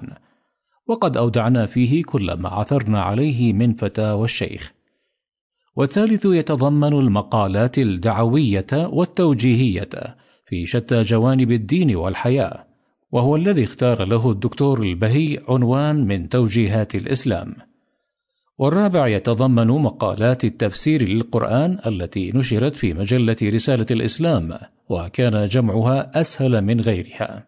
لأنها مكتوبة منشورة مرتبة فلا تحتاج أكثر من التجميع. وكان علينا في هذا المجال عدة أمور. أولا أن نقسم الكتاب تقسيما علميا منطقيا إلى أبواب أو فصول أو أجزاء يسهل الرجوع إليها. وهو ما صنفناه في الإسلام عقيدة وشريعة أما في الفتاوى فقد قسمناها إلى ما يتعلق بالقرآن والحديث وما يتعلق بالعقائد والغيبيات ثم ما يتعلق بالعبادات الصلاة والزكاة والصيام والحج وما يتصل بالمرأة والأسرة وما يتصل بالمعاملات وما يتصل بالحكم والدولة والعلاقات الدولية ثم متفرقات. وثانيا علينا بعد هذا التقسيم والتبويب عمل آخر وهو وضع العناوين الجانبية لتفصيلات كل موضوع لتعين القارئ على حسن الفهم والاستيعاب. وقد عرضنا تبويبنا وتقسيمنا وطريقة عملنا على الدكتور البهي فأقرها. وكذلك عرضناها على الشيخ شلتوت نفسه فسر بها ودعا لنا بالخير والتوفيق. وقد كنا نراجع الشيخ في بعض الفقرات التي تكون لنا عليها ملاحظة فيقرنا عليها وأحيانا يوكلني بإتمام ما أراه ناقصا وأذكر إن عرضنا عليه أن بعض الآيات في سورة الأنفال لم تأخذ حقها من الشرح رغم أهميتها. فقال لي سد هذه الفجوة بما تراه. ذلك تفويض مطلق. وكان الأخ العسال كلما مر على هذه الفقرة ونحوها يقول هذه قرضاوية وأقول له قد أصبحت بإقرار الشيخ شلتوتية. والحقيقة أن ثقة الشيخ بي كانت غير محدودة فكثيرا ما أحال إلي بعض الأشياء المعضلة لألخصها له مثل رأي ابن القيم في فناء النار. وقد لخصته له في كتابيه شفاء العليل في القدر والحكمة والتعليل وحاد الأرواح إلى بلاد الأفراح. وأحيانا يحيل علي بعض الاستفتاءات لأرد عليها بقلمي. مثل فتوى إفطار الجنود في الصوم عند قتال العدو وقد كتبتها وسلمتها للشيخ ونشرت باسمه. وثالثا علينا أن نشرف على الطباعة والتصحيح حتى يخرج الكتاب للناس في صورة مقبولة. وكنت أرى أن من القربات إلى الله أن نعمل على إخراج علم الشيخ شلتوت إلى النور. لتنتفع به الأمة وأن أي جهد نبذله فهو إن شاء الله في ميزاننا وإن ضاع عند الناس فلن يضيع عند الله. ولقد نوه الأستاذ الدكتور محمد البهي بما قمنا به أنا والعسال من جهد في تجميع هذه الكتب وتنسيقها حتى خرجت للناس بصورتها المشرقة مبوبة مفهرسة. وكان هذا التنويه في الطبعة الأولى لهذه الكتب التي طبعتها مطبعة الأزهر.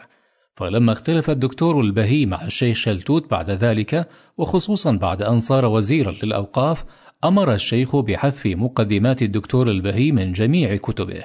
وهذه المقدمات هي الشهادة الوحيدة التي سجلت جهدنا العلمي في خدمة تراث الشيخ. فلم يعد لجهدنا هذا أي ذكر في أي طبعة من الطبعات. واعتقد أن من العدل والإنصاف ومعرفة الفضل لأهله أن يذكر هذا أو يشار إليه على غلاف هذه الكتب أو في مقدماتها على الأقل. زيارة لسوريا لم تتم. في تلك الآونة كانت الوحدة بين سوريا ومصر قائمة في إطار الجمهورية العربية المتحدة وكانت ترتب زيارات بين البلدين لتوثيق الصلات وإذابة الحواجز وكان بعض هذه الزيارات تنظمها جهات حكومية مختلفة. وقد طلب من الأزهر أن يرشح بعض النابهين من علمائه خصوصا الشباب منهم لزيارة سوريا والاطلاع على ربوعها والتعرف على شعبها ومؤسساتها. وقد رشحنا مكتب شيخ الأزهر لهذه المهمة العسال وأنا. وقلنا لمدير المكتب الفني للشيخ الأستاذ عبد الحكيم سرور ربما لا توافق علينا جهات الأمن. فقال نحن أبلغناهم بالاسمين ولم يعترضوا. وكيف يعترضون على عالمين رشحهما شيخ الأزهر نفسه؟ ثم إنكما تسافران في بلدكما من إقليم إلى آخر. وأعددنا العدة وأحضرنا حقائبنا للسفر وذهبنا إلى المطار وعملنا الإجراءات الأولى للسفر من الوزن وخلافه. وانتظرنا أن ينادى علينا لنركب الطائرة وقبل أن نركب الطائرة نودي على اسمي معتذرين عن عدم إمكان سفري ولكن لم ينادوا على العسال. وقلت له ما أظن إلا أنهم سينادون عليك. وقد ركب الطائرة بالفعل ثم بعد دقائق نادوا عليه وأنزلوه من الطائرة وأخذنا حقائبنا وعدنا إلى منزلنا. وفي اليوم التالي ذهبنا إلى الأزهر ففوجئوا بنا وقصصنا عليهم ما حدث. وأخذ أخونا الشيخ سرور يضرب كفا على كف ويقول كيف يمنع مواطن من التنقل بين أقاليم بلاده؟ إذا هي ليست وحدة حقيقية. زيارة العلامة المودودي لمصر. في هذه الفترة زار مصر الأستاذ الكبير العلامة أبو الأعلى المودودي أمير الجماعة الإسلامية ومؤسسها في باكستان والهند وصاحب الكتب والرسائل التي قرأها المسلمون في لغات شتى. وكان يكتب تفسيره الشهير تفهيم القرآن. وكان يجتهد أن يتعرف على الأماكن التي ذكرت في القرآن في مواقعها ومنها مصر التي ذكرت في القرآن أربع مرات ومنها الطور أو طور سيناء أو طور سينين. وهل يمكن معرفة أين فلق البحر بعصا موسى؟ وأين مجمع البحرين؟ وأين أرض التيه؟ إلى غير ذلك من الأماكن التي ذكرت في القرآن ولها علاقة بمصر وقد سافر الشيخ إلى سيناء وغيرها من بلاد مصر. وكان من برنامج الإمام المودودي زيارة الشيخ شلتوت شيخ الأزهر والعالم المجدد في فتواه وبحوثه والدكتور محمد البهي المعروف بوقوفه في وجه الملاحدة والماديين والعلمانيين. ورحب به الدكتور البهي الذي يعرفه ويعرف فكره ومكانته وطلب إلي أن أصحبه ليزور إدارات الأزهر المختلفة. وكانت فرصة ذهبية لي أن ألتقي بالشيخ المودودي وجها لوجه بعد أن قرأت كثيرا من كتبه ورسائله التي ترجمت إلى العربية منذ سنوات. وكان فضل ترجمتها والتنويه بقيمتها يرجع إلى لجنة الشباب المسلم التي انبثقت من داخل جماعة الإخوان لتركز على جانب العلم والفكر والثقافة أكثر من جانب الجهاد والتربية العسكرية التي كانت موضع اهتمام النظام الخاص. ثم قابل المودودي الشيخ شلتوت في مكتبه ورحب به كثيرا وأشاد بفضله ومنزلته في تجديد الفكر الإسلامي. وكان الشيخ شلتوت قد علق في إحدى مقالاته على رسالة نظرية الإسلام السياسية للأستاذ المودودي وقد أودعناها كتابه من توجيهات الإسلام. ودعاه الشيخ شلتوت إلى زيارته في بيته. ومن الجميل أن الشيخ شلتوت عند زيارته له طلب منه أن يفسر له سورة الفاتحة. وحاول المودود أن يعتذر فأصر الشيخ وفسرها الضيف تفسيرا مختصرا جميلا. وهذا من أدب العلماء الكبار بعضهم مع بعض. وأذكر أني صحبت المودود لأمر به على إدارات الأزهر المختلفة وكان ممن مررنا بهم مدير مجلة الأزهر الأستاذ أحمد حسن الزيات الأديب المعروف. ومؤسس مجلة الرسالة التي كانت المجلة الأدبية الأولى في العالم العربي. وكان مما فاجأني به أني لما قدمت الأستاذ المودودي إلى الأستاذ الزيات وجدته لا يعرف عنه أي شيء. فوقفت أشرح له مكانة الأستاذ المودودي مؤسس الجماعة الإسلامية في باكستان والهند وصاحب الكتب والرسائل التي شرقت وغربت وترجمت إلى لغات شتى في أنحاء العالم ومنها إلى اللغة العربية وأن له مواقف كذا وكذا. وأنا في خجل أن يكون مثقف كبير في مصر مثل الزيات لا يعرف عن المودودي وجماعته شيئا. وكان مع المودودي الأستاذ عاصم حداد مترجم كتبه إلى العربية وقد بقي مدة في مصر ثم عاد إلى باكستان. تتبع الصحف والمجلات في مواقفها من الإسلام. وبعد أن فرغنا من إخراج كتب الشيخ شلتوت كلفنا الدكتور البهي بعمل آخر هو أن نتتبع ما تكتبه الصحف والمجلات عن الإسلام إيجابا أو سلبا لتوظيفها بعد ذلك في خدمة الدعوة ومعرفة أصدقائها وأعدائها ووسائلهم وخططهم والكشف عن أفكارهم ومفاهيمهم من خلال ما يكتبون أو يكتب عنهم.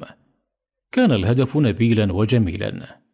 ولكن لم تهيأ له الوسائل الضرورية لتحقيقه فلم توضع ميزانية لشراء هذه الصحف والمجلات المصرية والعربية لقراءتها واستخراج أهم ما فيها مما يخدم موضوعنا لأرشفة هذه المعلومات. ولم تكن لدينا سكرتارية لتساعدنا في عملنا هذا ويبدو أن المشروع اعتمد ارتجالا دون إعداد وتخطيط كاف له. فقد أراد الدكتور البهي أن يشغلنا بعمل نبذل فيه جهدنا دون أن يكون معنا من الآليات ما نستطيع أن نحقق به ما يراد منا. الرد على الكراسة الرمادية. وفي هذا الوقت على ما أذكر نشر الشيوعيون في العراق هجوما على الإسلام وتعاليمه عقيدة وشريعة وأخلاقا وحضارة في بحث عرف باسم الكراسة الرمادية نشرت خلاصتها الصحف المصرية والتي هيجت عليها الرأي العام المصري المرتبط عقديا وفكريا وشعوريا بالإسلام والذي يثور كالبركان إذا عدا على حماه عاد. كما رأينا ثورته أخيرا ضد رواية وليمة لأعشاب البحر. وقد كلفنا الدكتور البهي أنا والعسال بكتابة رد علمي على الشبهات التي أثارتها هذه الكراسة. والأباطيل التي اتهمت بها الإسلام زورا. وقد أعددنا ردا بالفعل اطلع عليه الدكتور البهي وأقره وأمر بنشره في مجلة الأزهر. وقد اخترنا عنوانه الإسلام بين شبهات الضالين وأكاذيب المفترين. كما كلف الدكتور زميلنا الأستاذ حمود عبد العاطي في إدارة الثقافة أن يترجم هذا المقال إلى الإنجليزية. وينشر أيضا في مجلة الأزهر. وكان هذا المقال هو الذي أوحى إلى أخينا الأستاذ حمود أن يكتب بالإنجليزية كتابه جوهر الإسلام فوكس الإسلام. العمل بالمكتب الفني للوعظ والإرشاد ولذا لم يستمر هذا العمل تتبع الصحف طويلا وبعد مدة لم تطل كثيرا. حولنا إلى العمل في المكتب الفني لإدارة الوعظ والإرشاد لنعمل مع مدير الوعظ والإرشاد في ذلك الوقت وهو الشيخ عبد الله المشد. وننتقل من مبنى إدارة الأزهر الذي كنا نداوم به حيث مراقبة البحوث والثقافة إلى مبنى الرواق العباسي في الأزهر القديم. وكانت إدارة الوعظ والإرشاد إحدى الإدارات التابعة للإدارة العامة للثقافة الإسلامية. وكان معنا في المكتب الفني عدد من العلماء الأفاضل منهم فضيلة الشيخ عطية صقر والشيخ محمد رمضان مدير تحرير مجلة نور الإسلام. لسان حال علماء الوعظ والإرشاد. والأخوان أحمد حمد وعبد الحميد شاهين. وكان الشيخ عبد الله المشد مدير الوعظ من العلماء المستنيرين ومن مجموعة الشيخ شلتوت. إذ كان الشيخ شلتوت والمشد والبهي وماضي كلهم من منطقة واحدة من محافظة البحيرة وكانوا جميعا يدا واحدة وقلبا واحدا ثم فرقت بينهم الأيام والفتن. وأهواء الأنفس ودسائس الشياطين. وكان المشد رجل صدق. وقد كان معنيا بالقضايا الإسلامية. وكان رئيسا للبعثة التي أرسلها الأزهر قديما إلى إريتريا. وقدمت تقريرا مهما له قيمته. ولا غرو أن ظل رجال إريتريا الكبار وشبابها الصغار يترددون على الشيخ المشد. ولا سيما عندما بدأوا يفكرون في إنشاء حركات التحرير من الاحتلال الأثيوبي لبلدهم والاستقلال عن الحبشة.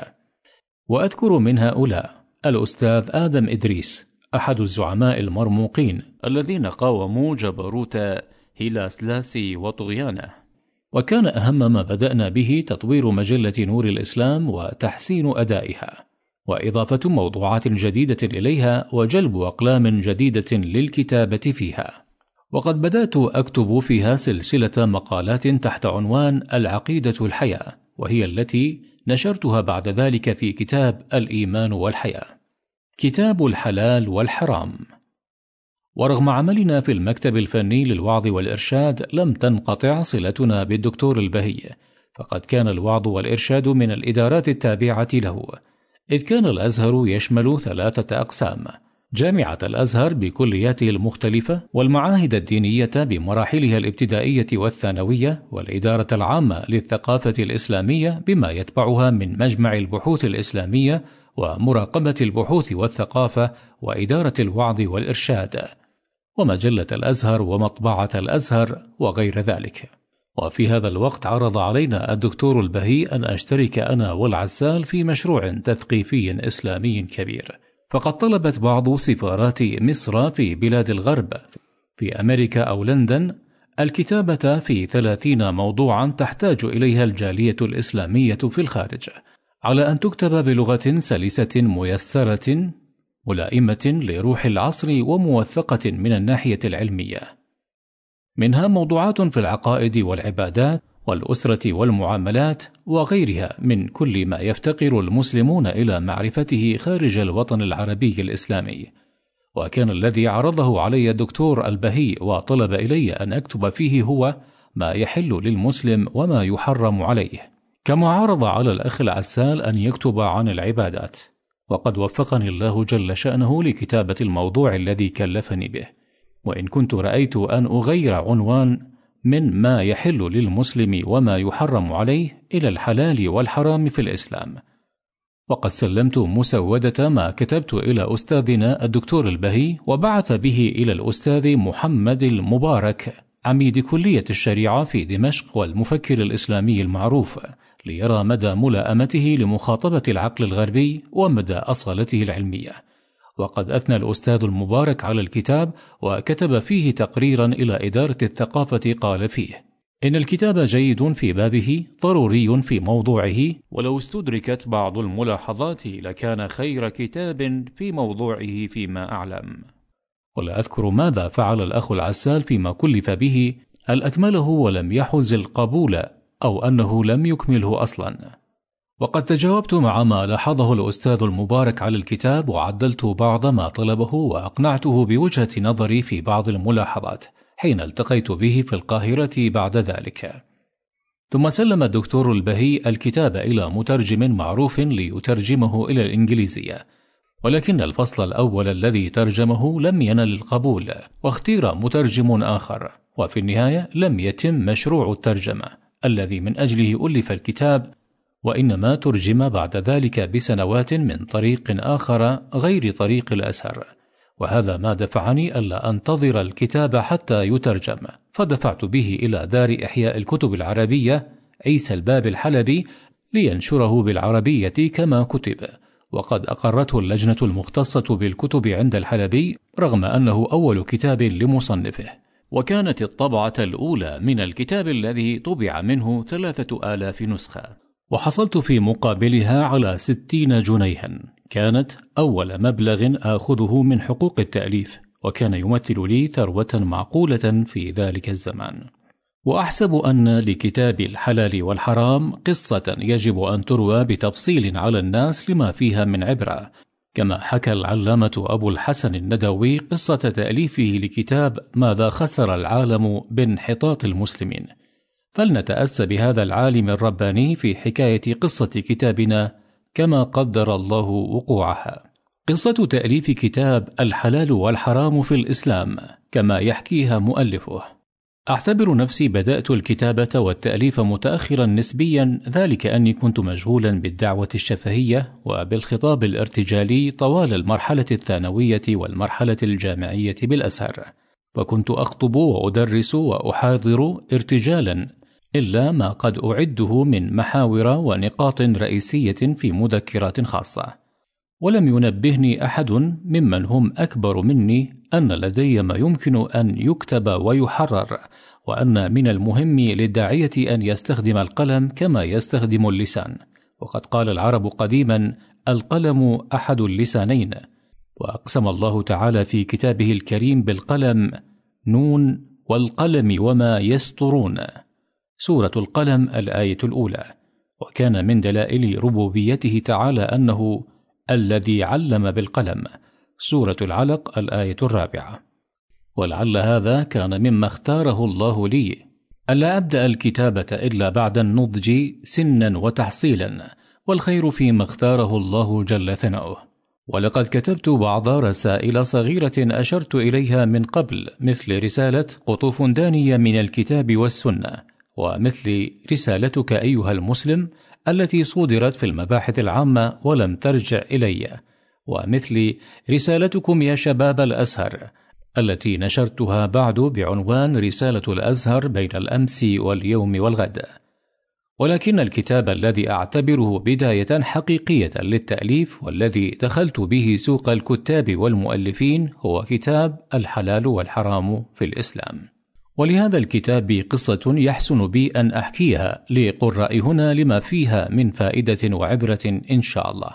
لم يكن يخطر في بالي في سنة 1379 هجرية 1959 ميلادية أن أكتب في أمر الحلال والحرام، بل كانت الكتابة في الفقه لا تحتل منزلة أولية عندي. وإن كنت قد بدأت شيئا من ذلك فيما كتبته في مجلة منبر الإسلام من فتاوى وأحكام تحت عنوان يستفتونك باسم يوسف عبد الله دون التوقيع باسم الكامل القرضاوي لما يثير من حساسيات لدى جهة الأمن التي تقف بالمرصاد لأي نشاط لي ولأمثالي يتعلق بالجماهير.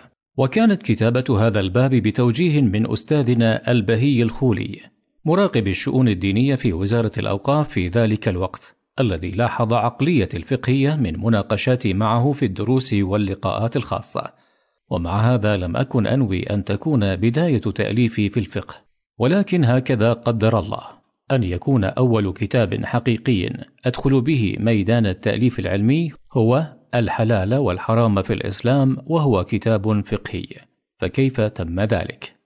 إن لتأليف هذا الكتاب قصة طريفة جديرة أن تحكى. فقد وردت إلى وزارة الخارجية المصرية من بعض سفاراتها في أوروبا وأمريكا أن المسلمين في تلك البلاد يحتاجون إلى كتب علمية ميسرة معاصرة في ثلاثين موضوعا من الموضوعات حددوها. بعضها في العبادات وبعضها في المعاملات وبعضها في الآداب والأخلاق. وكان من هذه الموضوعات الثلاثين موضوع تحت عنوان ما يحل للمسلم وما يحرم عليه. وقد كتبت الخارجية المصرية مذكرة بالموضوعات المطلوبة إلى كل من مشيخة الأزهر في عهد إمامه الأكبر الشيخ محمود شلتوت رحمه الله الذي أحال الموضوع برمته إلى الأستاذ الدكتور محمد البهي المدير العام لإدارة الثقافة الإسلامية بالأزهر في ذلك الوقت. وإلى وزارة الأوقاف المصرية باعتبارها المؤسسة الدينية الثانية في مصر في عهد وزيرها الشيخ أحمد الباقوري. وكلفت الجهتان كلتاهما إدارة الثقافة بالأزهر ووزارة الأوقاف عددا من العلماء بالكتابة في تلك الموضوعات. وكان الموضوع الذي كلفني به أستاذنا الدكتور محمد البهي رحمه الله هو ما يحل للمسلم وما يحرم عليه. وهو موضوع لم يخطر ببالي أن أكتب فيه من قبل ولا سيما أن مفرداته مبعثرة في أبواب الفقه الإسلامي ومن الصعب نظمها في عقد واحد إلا على من شرح الله له صدره ويسر له أمره. ولهذا دعوت بما دعا به سيدنا موسى عليه السلام رب اشرح لي صدري ويسر لي أمري. سورة طه الآيتان الخامسة والعشرون والسادسة والعشرون. وكان أصعب شيء علي هو نقطة البداية. من أين أبدأ وكيف أبدأ؟ وفي ليلة من الليالي وأنا مشغول بالموضوع وفقت إلى تقسيم الموضوع بما يشبه الإلهام. فقد انقدح في ذهني أن أبدأ الباب الأول من الكتاب بمبادئ عامة في شأن الحلال والحرام. والباب الثاني يتناول الحلال والحرام في الحياة الشخصية للمسلم بما يشمل المأكل والمشرب والملبس والزينة والمسكن والكسب. والباب الثالث يتناول الحلال والحرام في الحياة الأسرية من الزواج وما يتعلق به وعلاقة الآباء والأمهات بالأولاد والعلاقة بذوي الأرحام وما يتعلق بذلك من أمور التبني والتلقيح الصناعي وغيرها. والباب الرابع يتناول الحلال والحرام في الحياة الاجتماعية والعامة للمسلم بما يشمل المعتقدات والتقاليد والمعاملات واللهو والترفيه وعلاقة المسلم بغير المسلم وما إلى ذلك. وحينما هديت إلى هذا التقسيم اعتبرتني قد وفقت إلى تأليف الكتاب فما علي إلا أن أبحث في هذه المفردات في مظاني من كتب الفقه وخصوصا الفقه العام والحديث والتفسير ونحوها وهو ما هديت إليه بالفعل. وجمعت مادة الكتاب من مظانها وكتبت له مقدمة بينت فيها منهجي الذي اخترته ورجحته وهو منهج يقوم على التوسط والاعتدال بين الغلاة والمقصرين أو بين المتشددين والمتسيبين. ومما أذكره هنا في هذه المناسبة أني كنت أتردد كثيرا على مكتبة الأزهر التي هي أحد مباني الجامع الأزهر القديم وكانت قريبة من مقر عملي في المكتب الفني لإدارة الدعوة والإرشاد. وكانت مكتبتي الخاصة محدودة في ذلك الوقت. كان فيها نيل الأوطار للشوكاني وسبل السلام للصنعاني والمحلي لابن حزم وغيرها. لكن كان ينقصها مصادر أصيلة لم أستطع شراءها ودخلي محدود في ذلك الحين فكان لابد من الاستعانة بالمكتبات العامة وأقربها إلي مكتبة الأزهر كان مدير المكتبة فضيلة الشيخ أبو الوفا المراغي. شقيق الأستاذ الكبير الشيخ محمد مصطفى المراغي شيخ الأزهر وأحد أفذاذ العلماء في زمنه. وكان الشيخ أبو الوفا رجلا عالما باحثا وكنت على مودة وصلة طيبة به. فلما رآني أتردد كثيرا على المكتبة وأجمع أمامي عددا من المراجع كل يوم سألني فيما تبحث هذه الأيام يا قرضاوي؟ قلت أبحث في موضوع كلفت به من مشيخة الأزهر. قال وما هو؟ قلت ما يحل للمسلم وما يحرم عليه. قال وقعت في مطب يا قرضاوي ودخلت امتحانا عسيرا دون أن تعرف. قلت أي امتحان؟ قال هذا الموضوع نفسه كلفت بالكتابة فيه من قبل وزارة الأوقاف الشيخ فلان عضو هيئة كبار العلماء فماذا تفعل في هذا الرهان؟ قلت له يا فضيلة الشيخ ما يدريك لعل الله سبحانه يضع سره في أضعف خلقه. لقد شرعت في الموضوع ولن أتراجع عنه وما توفيقي إلا بالله. ومرت الأيام وقد فرغت من الموضوع في حوالي أربعة أشهر على ما أذكر. وقدمته بخط يدي في كشكول أو كراسة للأستاذ الدكتور محمد البهي. فما كان في قدرة المالية أن أعطيه لمن يكتبه على الماكنة. ولما كنت أمسك قلبي بيدي خوفا على هذه النسخة المبيضة الوحيدة أن تضيع مني كما ضاعت رسائل لي أخرى من قبل ولم يكن التصوير معروفا في ذلك الوقت فقد احتفظت بمسودتها عندي لأستفيد منها عند اللزوم. وأرسل الدكتور البهي مشروع الكتاب إلى الأستاذ الجليل محمد المبارك عميد كلية الشريعة في الجامعة السورية بدمشق. وأحد القلائل الذين يجمعون بين الثقافة العربية الإسلامية والثقافة الغربية العصرية. ويدركون ما يحتاج إليه المجتمع الغربي المعاصر ويلائمه من ثقافتنا الإسلامية وهذا سر اختياره لمراجعة الكتاب.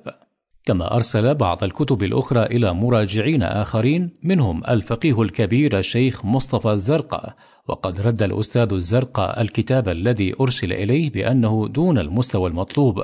قلت ربنا يستر ولا يرد كتابي. وبعد مدة لم تطل أرسل الأستاذ المبارك إلى إدارة الثقافة يثني على الكتاب وينوه بحسن أسلوبه وطريقة معالجته وتوخيه للاعتدال فيما يختار من آراء. وقد تضمن تقريره بعض أسئلة واستفسارات أجبت سيادته عنها. وبعض مقترحات استجبت لبعضها ولم أستجب للأخرى مبينا وجهة نظري في ذلك وقد قبلها الأستاذ المبارك رحمه الله. ومن اللطائف أني حين لقيت الأستاذ المبارك بعد ذلك في إحدى زياراته للقاهرة في أيام الوحدة مع سوريا أخبرني بقصته مع كتابي. قال لي كنت أقرأ مسودة الكتاب. فيعجبني تناوله للموضوع. وبيان الحكم والحكمة وربطه بتعاليم الإسلام العامة. وأقول في نفسي هذا الشخص واع فاهم لما يكتب. ولكن الغريب أنه غير معروف. وكان شقيقي مازن المبارك يحضر الدكتوراه في جامعة القاهرة فعاد يوما إلى دمشق فسألته هل تعرف شخصا اسمه يوسف القرضاوي؟ قال كيف لا أعرفه وكم صليت وراءه الجمعة في جامع الزمالك بالقاهرة وهو كذا وكذا وكذا وظل يعدد لي من مناقب القرضاوي ما لم أكن أعلمه قلت له الآن زدتني اطمئنانا إلى هذا الشخص الذي قرأت له ما عرفت به أني قد تعرفت على عالم جديد له مستقبله إن شاء الله. تسلمت الإدارة العامة للثقافة الإسلامية الكتاب، واختار الأستاذ الدكتور محمد البهي أحد المترجمين المعروفين ليبدأ في ترجمته إلى اللغة الإنجليزية، وكلما ترجم فصلا أرسله إلى الإدارة ليراجع، ثم يشرع في الفصل الثاني وهكذا. وبعد مدة أعاد المترجم الفصل الذي ترجمه ولم تقبل إدارة الثقافة هذه الترجمة ورأت أن المترجم غير مؤهل لترجمة هذا النوع من الكتب فسحبت مسودة الكتاب منه بحثا عن مترجم غيره. ولما رأيت أن هذا الأمر قد يطول خطرت لدي فكرة نشر الكتاب بالعربية. عسى أن ينتفع به قراؤها وبالفعل بيضت المسودة التي عندي وأعددتها للنشر. وسلمتها إلى دار عيسى الحلبي للطباعة والنشر لتنشره ضمن كتبها فسلمت الإدارة الكتاب للجنة المكلفة بمراجعة الكتب وكانت برئاسة الشيخ طاهر الزاوي العالم اللغوي الشرعي الليبي الذي كان يعيش في مصر وقد عين مفتيا للجمهورية الليبية بعد ذلك وكان من المصححين معه الأخ الباحث الأزهري مصطفى عبد الواحد دكتور مصطفى بعد فأثنى على الكتاب خيرا وأوصت اللجنة بطباعته. وصدر الكتاب بعد نحو ثلاثة أشهر في طبعته الأولى وتسلمت لأول مرة حقوق تأليفه ستين جنيها مصريا كانت بالنسبة لي ثروة لها قيمتها. وبدأت أوزع بعض النسخ من الكتاب هدايا إلى العلماء الذين أعرفهم ويعرفونني. وأول نسخة أهديتها إلى شيخنا الإمام الأكبر الشيخ محمود شلتوت الذي تصفح الكتاب طويلا ومدحه بكلمات شجعتني وسررت بها. والنسخة الثانية ذهبت بها إلى الشيخ أبو الوفا المراغي مدير مكتبة الأزهر الذي كان قد قال لي إنك دخلت امتحانا عسيرا دون أن تدري وقلت له هذا هو الكتاب الذي حدثتك عنه من قبل فأخذه وقرأ فهرسه وتصفح مقدمته ونظر فيه طويلا ثم قال لقد نجحت يا قرضاوي في الامتحان. ما أظن صاحبنا الذي حدثتك عنه سيوفق إلى مثل ما وفقت إليه. وهذا فضل الله يؤتيه من يشاء. والنسخة الثالثة ذهبت بها إلى أستاذي الذي أحبه وأقدره الشيخ الدكتور محمد يوسف موسى أستاذ الفلسفة من قبل وأستاذ الشريعة اليوم الذي كان لا يمكن لأحد زيارته إلا بموعد سابق. ولكنه كان يستثنيني من هذه القاعدة. ويعزني كثيرا وسلمت إليه نسخة من الكتاب وسألني عن سبب تأليف هذا الكتاب فأخبرته بقصة تكليفي به من الأزهر فقال عجيب هذا الموضوع كلف به زميلنا الشيخ فلان عضو جماعة كبار العلماء وقد كان محتارا ماذا يكتب في هذا الموضوع المبعثر المشتت واقترحت عليه بعض الأشياء ولكن ما أحسبه يهتدي إلى ما هداك الله إليه. بورك فيك يا يوسف. وقد علمت أن الشيخ الكبير كان قد أرسل مشروع كتابه إلى الأوقاف قبل أن يظهر كتابي فلما ظهر الكتاب سحبه من الوزارة ولم أر له أثرا ولم أسمع له خبرا بعد ذلك ولله الفضل والمنة. والنسخة الرابعة سلمتها لفضيلة الشيخ أحمد علي الأستاذ بكلية أصول الدين والذي اختارته الكلية مشرفا على رسالتي للأستاذية الدكتوراه تصفح الشيخ رحمه الله الكتاب وأطال التصفح فيه ثم قال لي لماذا بادرت بطبع هذا الكتاب ونشره؟ قلت له حفظك الله وما المانع في ذلك؟ قال كان يمكنك أن تقدم هذا الكتاب باعتباره أطروحة أو رسالة للدكتوراه وهو جدير بذلك كل ما في الأمر بعض الجوانب الشكلية كأن تهتم بذكر المراجع وتوثيقها وهذا أمر سهل عليك قلت له يا فضيلة الشيخ أنا أريد أن أقدم للدكتوراه رسالة في موضوع أتعب فيه ويكون من خصائصه كذا وكذا. قال لي يا عبيط المهم أولا أن تأخذ رخصة حتى يسموك الدكتور يوسف القرضاوي ثم ألف بعد ذلك ما تشاء. ولقد تبين لي بعد ذلك صدق نصيحة الشيخ أحمد علي رحمه الله. حين رفض مشايخ بكلية أصول الدين كتابي الذي أعددته عن الزكاة لتكون رسالتي للدكتوراه وقالوا إن هذا فقه وليس بتفسير ولا حديث ولا يدخل في علوم القرآن ولا السنة. قلت لهم إنه يدخل في فقه القرآن وفقه الحديث. قالوا هذا أقرب إلى كلية الشريعة منه إلى كلية أصول الدين وكتب أحد المشايخ رحمه الله إلى الشيخ الدكتور عبد الحليم محمود عميد كلية أصول الدين يعتذر إليه من عدم الإشراف على رسالتي عن الزكاة لأن بها آراء دينية خطيرة لا يستطيع أن يتحمل مسؤوليتها.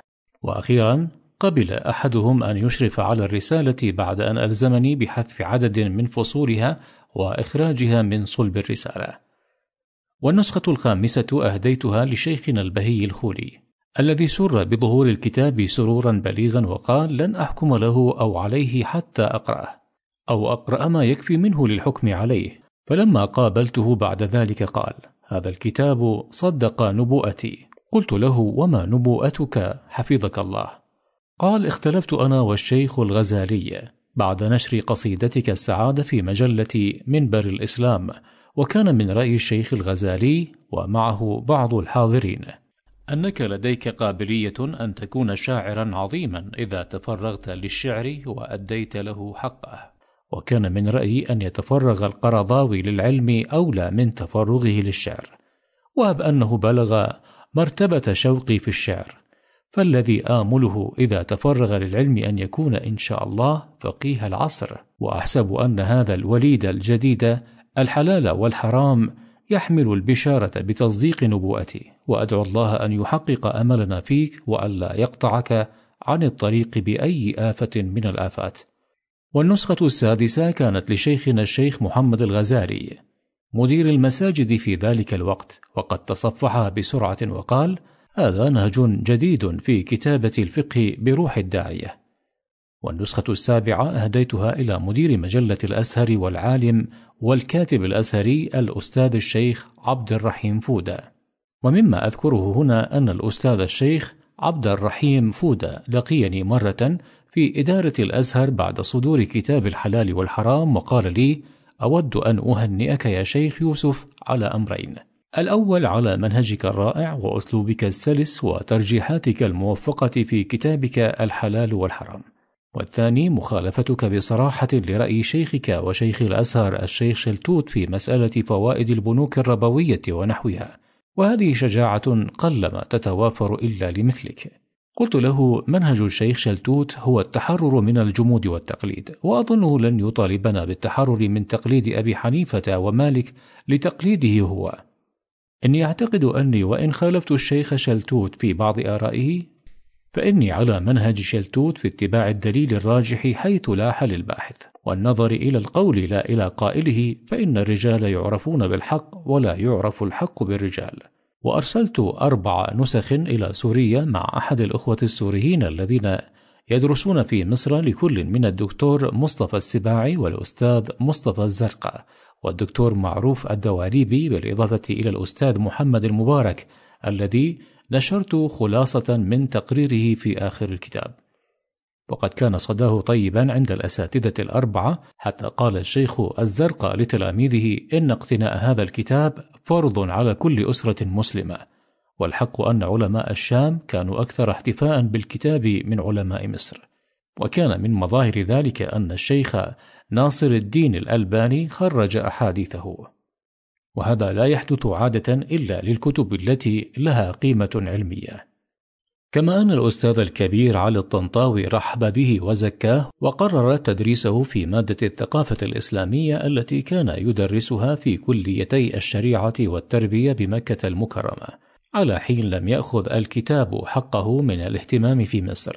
ولعل ذلك لأني انقطعت عن مصر تسع سنوات لم يطبع فيها الكتاب داخل مصر. وحين قدمت إلى قطر سنة 1961 ميلادية وجدت الكتاب قد سبقني إلى قطر وأوصله بعض المصريين إلى العلامة الشيخ عبد الله بن زيد المحمود رئيس قضاة قطر ففرح به وأثنى عليه ومهد لي الطريق إلى لقائه فالتقاني بحفاوة وتكريم بالغ. ولهذا أراد بعض شيوخ آل ثاني في قطر الشيخ فهد بن علي أن يطبع الكتاب ليوزعه مجانا على أهل قطر. فطبعه المكتب الإسلامي في بيروت لصاحبه الشيخ زهير الشاويش الذي لم أكن عرفته بعد وأرسل كمية منه إلى قطر وعرض الأخرى للبيع واستمر ينشره بعد ذلك إلى اليوم. ومن الطريف هنا أن أخانا الشيخ مصطفى جبر وهو أحد المصريين الذين وصلوا إلى قطر قديما مع الأستاذين كمال ناجي وعلي شحاتة قرأ الكتاب فأعجب به إعجابا شديدا. فاستأذنني أن يرسل مجموعة من النسخ مع أحد الإخوة المسافرين إلى باكستان. فأرسل نسخة إلى العلامة أبي الأعلى المودودي وعليها إهداء مني. ونسخة إلى جامعة البنجاب بلاهور وأخرى إلى جامعة كراتشي وقد أرسل إلي الأستاذ المودودي يشكرني على إهداء الكتاب له ويقول في رسالته إني أعتز بهذا الكتاب وأعتبره إضافة جليلة إلى مكتبتي. أما جامعة البنجاب فقد اهتمت بالكتاب اهتماما لم أكن أتوقعه فقد تناولته إحدى طالبات الدراسة العليا في دراستها للماجستير ليكون البحث المكمل للحصول على درجة الماجستير واسمها جميلة شوكة الأستاذة الدكتورة جميلة شوكت بعد ذلك. وقد أرسلت تطلب مني خلاصة عن سيرة الذاتية وكانت رسالتها بإشراف العلامة الأستاذ الدكتور علاء الدين الصديقي رئيس قسم الدراسات الإسلامية ومدير الجامعة بعد ذلك. وكذلك حصل طالب آخر لا أذكر اسمه بجامعة كراتشي على الماجستير ببحث عن الكتابة. لقد اهتم أساتذة الجامعات في باكستان بالكتاب حيث اعتبروه نهجا جديدا في كتابة الفقه الإسلامي بما يلائم روح العصر وثقافة العصر ولغة العصر مع الحفاظ على الأصول والاستمداد من التراث. ومن الطرائف أني حينما زرت باكستان وزرت مدينة لاهور بصفة خاصة لأول مرة سنة 1969 ميلادية وكنت في أوائل الأربعينيات من عمري. ولم يكن في لحيتي ولا في رأسي شعرة بيضاء. وقد لقيني بعض العلماء الباكستانيين واحتفوا بي احتفاء حارا. ومما أذكره في تلك الزيارة. أن أحدهم سألني أنت الشيخ يوسف القرضاوي؟ قلت نعم أنا هو. قال أنت صاحب الحلال والحرام؟ قلت نعم أنا هو. قال الحمد لله الحمد لله. قلت له الحمد لله على كل حال. ولكن لماذا تحمد الله هنا خاصة؟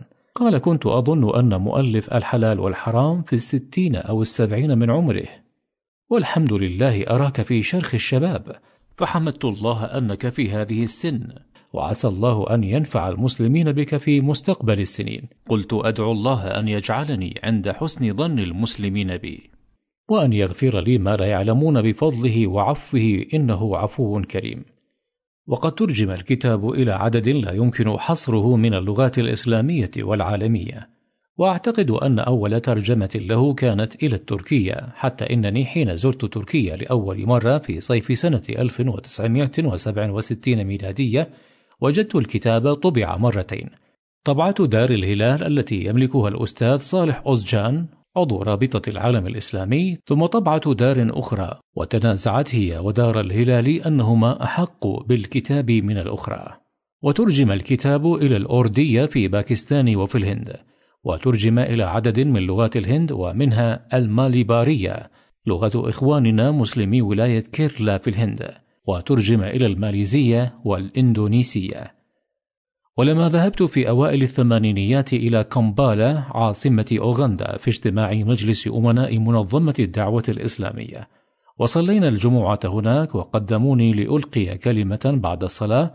قال مقدمي هذا يوسف القرضاوي صاحب كتاب الحلال والحرام الذي قرأتموه بلغتكم السواحلية ولم أكن أعلم ذلك. ومنذ بضعة عشر عاما كنت أزور الجامعة الإسلامية العالمية في إسلام آباد فقال لي مدير الجامعة أخونا وصديقنا الدكتور حسين حامد حسان ونائبه أخي الدكتور العسال. إن هنا مجموعة من الطلاب والطالبات. من الصين يريدون أن يلتقوا بك لقاء خاصا بعد المحاضرة العامة. فرحبت بذلك والتقيت بهم لقاء كان طيبا ونافعا حول الإسلام في الصين ورسالة المسلمين هناك. ثم بعد اللقاء جاءني كثير منهم يطلب مني توقيعا على كتاب فسألتهم ما هذا الكتاب؟ قالوا هذا كتابك الحلال والحرام مترجما إلى اللغة الصينية. كما ترجم الكتاب إلى عدد من اللغات الأوروبية مثل الإنجليزية والفرنسية والألمانية والإسبانية وغيرها. كما ترجم إلى البوسنية والألبانية. ومنذ سنوات أصدر وزير الداخلية الفرنسي قرارا بمنع نشر الكتاب في فرنسا باللغة الفرنسية أو العربية وكان قرارا جائرا غير مبرر. احتج عليه كثير من الفرنسيين أنفسهم حتى إن اتحاد الناشرين في فرنسا كان ضد الداخلية في ذلك. وقد انتهى الأمر باعتذار وزير الداخلية وسحب قراره وقال إنه خطأ إداري. ولما سئلت عن ذلك قلت بل هو خطأ حضاري وثقافي وسياسي قبل أن يكون خطأ إداريا. ولا أزعم أن كتاب الحلال والحرام قد حاز رضا جميع الناس فهذا غير صحيح وغير ممكن فإن رضا الناس غاية لا تدرك والكتاب ينهج المنهج الوسط في الأخذ بالأحكام والوسط لا يعجب الطرفين طرف اليمين وطرف اليسار. كما أنه لم يلتزم مذهبا معينا من المذاهب السائدة فلا يتصور أن يعجب المقلدين المتمسكين بمذاهبهم. وهو يتبنى التيسير فلا غرو أن يقف ضده المتشددون. حتى قال عنه من قال هو كتاب الحلال والحرام في الإسلام إشارة إلى تضييق دائرة الحلال. وقد رددت على هؤلاء قائلا أنصحكم أن تؤلفوا كتابا تسمونه الحرام والحرام في الإسلام. وقد ظهرت بعض الردود على الكتاب منها. رد الشيخ عبد الحميد طهماز من أفاضل علماء حلب ومن تلاميذ الشيخ محمد الحامد رحمه الله. ومنها رد الشيخ صالح الفوزان من كبار علماء المملكة السعودية المسمى الإعلام بنقد كتاب الحلال والحرام. ومنها تعليق دار الاعتصام التي طبعت الكتاب سنة 1972 ميلادية وعقبت عليه بالمخالفة في نقاط عدة وكان الأخ أسعد السيد رحمه الله طلب مني أن يطبع الكتاب لأنه ينوي إنشاء دار نشر إسلامية جديدة. يكون الكتاب باكورتها ولما لم يكن له دار بعد أعطى الكتاب لدار الاعتصام. فتصرف الإخوة القائمون على الدار هذا التصرف وردوا على الكتاب الذي نشروه في قلب الكتاب ودون علم مؤلفه أو إذنه والحقيقة أني لم أعقب على هذه الردود لأنها ركزت على الأمور الخلافية التي سيظل الناس يختلفون فيها إلى ما شاء الله. وقد ملت فيها إلى جانب التيسير وفق منهجي الذي اخترته لنفسي واطمأننت إلى صوابه وهو التيسير في الفتوى والتبشير في الدعوة اتباعا للأمر النبوي الكريم يسروا ولا تعسروا وبشروا ولا تنفروا. متفق عليه. ولأن منهج العام ألا أضيع الوقت في الرد ورد الرد ولا سيما في القضايا التي لا ينتهي الخلاف فيها نظرا لتعدد زوايا النظر بين المقاصديين والحرفيين وبين من يأخذون بالأيسر ومن يأخذون بالأحوط وبين من يعيشون في الماضي ومن يعيشون في الحاضر. والأعمار أقصر وأنفس من أن ننفقها في جدال ليس له ثمرة عملية في النهاية. ولكني عنيت فقط بالرد على تعليق دار الاعتصام لأنه نشر مع كتابي وفي جلده ولم يكن تعليقا منفصلا. وقد نشر كذلك دون إذن مني وهو لا يليق وقد أغضبني وضقت به. وأبرقت إلى الأخ أسعد السيد أن يوقف توزيع الكتاب حتى أكتب ردا عليه لينشر مع الكتاب. ولكن سبق السيف العذل فقد نشر الكتاب ووزع في الأسواق ولم يعد يجدي طبع الرد معه مع أن الرد قد جمع بالفعل وصححت بروفته وهو عندي إلى الآن لم ينشر. وحين أعطيت الكتاب بعدها لمكتبة وهبة واقترحت عليها أن تنشر تعقيب دار الاعتصام وردي عليها أقنعني الأخ الحاج وهبة صاحب المكتبة أن هذا سيزيد الكتاب في الحجم والسعر. ولا أرى ضرورة لذلك فآراؤك واضحة ومدللة ومقنعة. وفي نيتي إذا مد الله في العمر ورزقني البركة والتوفيق. أن أنشر طبعة تتضمن هذا الرد وبعض الردود على الانتقادات الأخرى وعلى بعض تعقيبات الشيخ الألباني على الأحاديث. ومما أذكره هنا كتاب سماحة الشيخ عبد العزيز بن باز إلي في أواسط السبعينيات حول كتاب الحلال والحرام وكان كتابا يفيض بالمودة والتقدير من الشيخ رحمه الله. ومما قاله في مقدمته إن كتبك لها وزنها وثقلها في العالم الإسلامي وتأثيرها في مثقفيه وشبابه ولذا تحتاج منك إلى مزيد من التحري والتثبت وهذه شهادة من الشيخ الجليل أعتز بها. ثم ذكر الشيخ أن وزارة الإعلام عرضت عليه كتاب الحلال والحرام لينظر فيه أيفسح له أم يمنع؟ ويرى الشيخ أن في الكتاب ثمانية مسائل انتقدها المشايخ في المملكة. من هذه المسائل قضية تغطية وجه المرأة ومنها قضية الغناء بآلة وبغير آلة ومنها قضية التصوير ومنها مودة المسلم للكافر ومنها قضية التدخين إلى آخر المسائل الثمانية التي لا أذكرها الآن بالتفصيل. ويرجو مني الشيخ عليه رحمة الله في نهاية كتابه أن أعاود النظر في هذه المسائل. لعلي أغير اجتهادي فيها وأوافق المشايخ فيما انتهوا إليه من رأي. وقد رددت على الشيخ برسالة قابلت فيها مودته بأحسن منها أو بمثلها وذكرت له أن من أحب الناس إلي أن أوافقهم في اجتهادي هو الشيخ ابن باز. لما أكن له من محبة وإجلال ولما أعتقد فيه من صدق وإخلاص وغيرة على الإسلام والمسلمين. ولكن سنة الله أن يختلف أهل العلم بعضهم مع بعض. منذ عصر الصحابة وإلى اليوم. وما ضر الصحابة ولا الأئمة من بعدهم أن اختلفوا. فقد اختلفت آراؤهم ولم تختلف قلوبهم. وقد قال العلامة ابن قدامة في آخر لمعة الاعتقاد اختلافهم رحمة واسعة واتفاقهم حجة قاطعة وكذلك قال في مقدمة المغني وقد رجوت سماحة الشيخ ألا يكون خلافي في بعض المسائل سببا في منع دخول كتابي إلى القراء الأشقاء في المملكة فقد قال العلماء لا إنكار في المسائل الاجتهادية والشيخ الألباني يخالف المشايخ في بعض الآراء ولا تمنع كتبه. على أن بعض هذه المسائل قد أخطأ المشايخ فيها فهمهم عني. مثل مسألة التدخين فأنا من المتشددين فيه وقد ذهبت إلى تحريمه بالدليل. وبعض المسائل أطلقوها وأنا أقيدها. فأنا لم أقل بمودة الكافر بإطلاق. فالكافر المعادي للمسلمين المحاد لله ولرسوله لا يواد كما نطق القرآن. أما الكافر المسالم فلم ننهى عن بره والإقساط إليه. كما قال الله تعالى لا ينهاكم الله عن الذين لم يقاتلوكم في الدين ولم يخرجوكم من دياركم أن تبروهم وتقسطوا إليهم. إن الله يحب المقسطين. سورة الممتحنة الآية الثامنة. ولهذا أجاز القرآن للمسلم تزوج الكتابية. كما تقرر سورة المائدة والمحصنات من الذين أوتوا الكتاب. سورة المائدة الآية الخامسة. ومن مقتضى الزواج المودة بين الزوجين كما قال تعالى وجعل بينكم مودة ورحمة سورة الروم الآية الحادية والعشرون. وأحسب أن الشيخ قد استجاب لرسالتي ولم يمنع الكتاب في تلك المدة من دخول المملكة. هذه قصة كتابي الحلال والحرام. عسى أن يجد القارئ الكريم فيها منفعة وذكرى. منصة فاستمع للكتب الصوتية.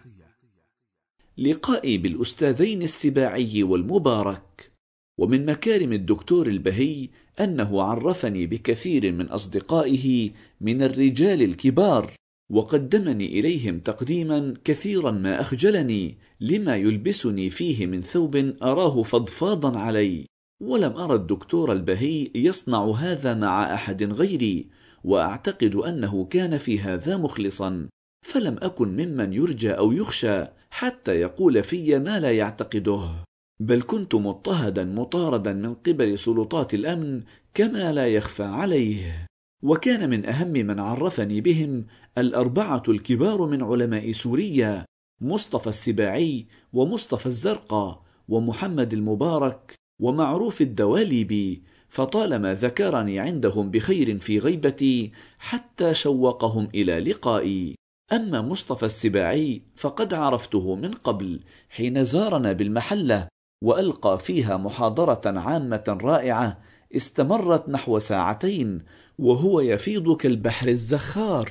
وكان الإخوة بالمحلة هم الداعين إليها والمنظمين لها وهو رجل يسحر سامعيه بوضوح فكره وقوة عرضه وجمال أسلوبه وجمعه بين الجد والفكاهة المحببة.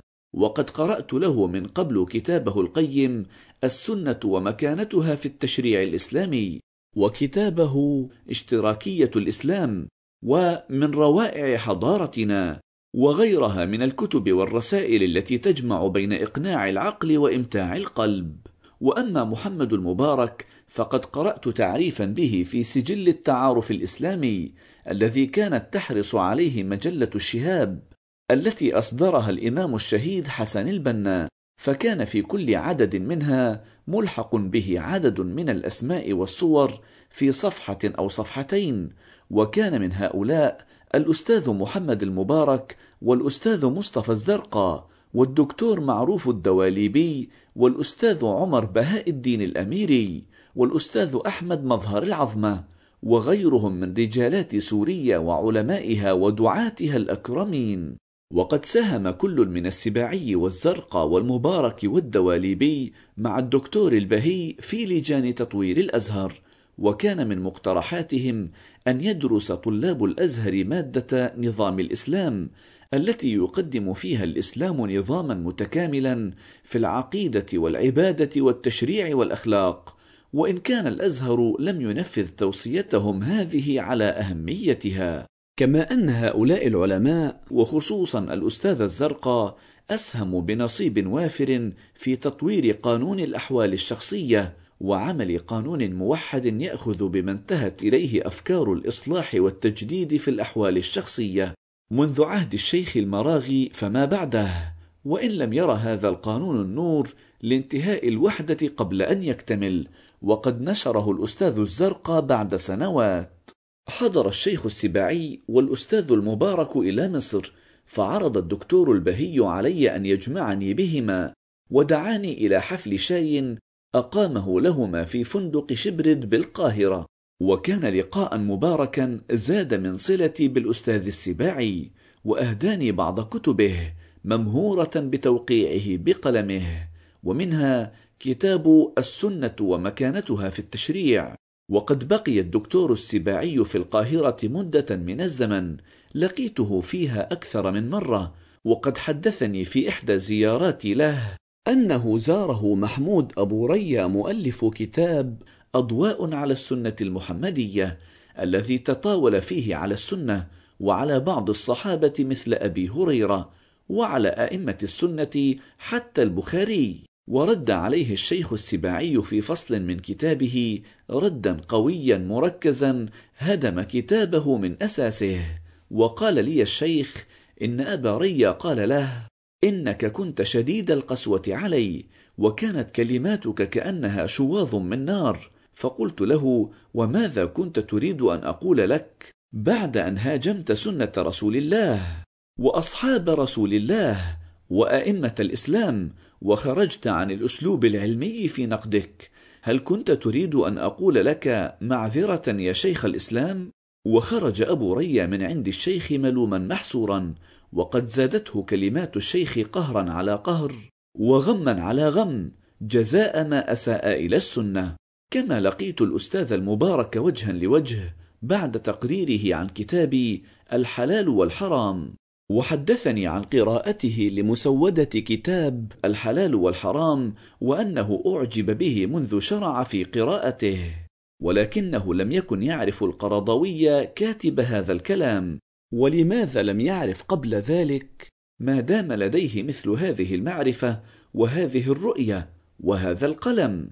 حتى عرف من شقيقه مازن عني ما لم يكن يعرف كما أشرنا إلى ذلك من قبل وحدثني عنك بما شوقني إليك وزادني شوقا حديث الأستاذ الدكتور البهي عنك. قلت أرجو والله أن أكون عند حسن الظن.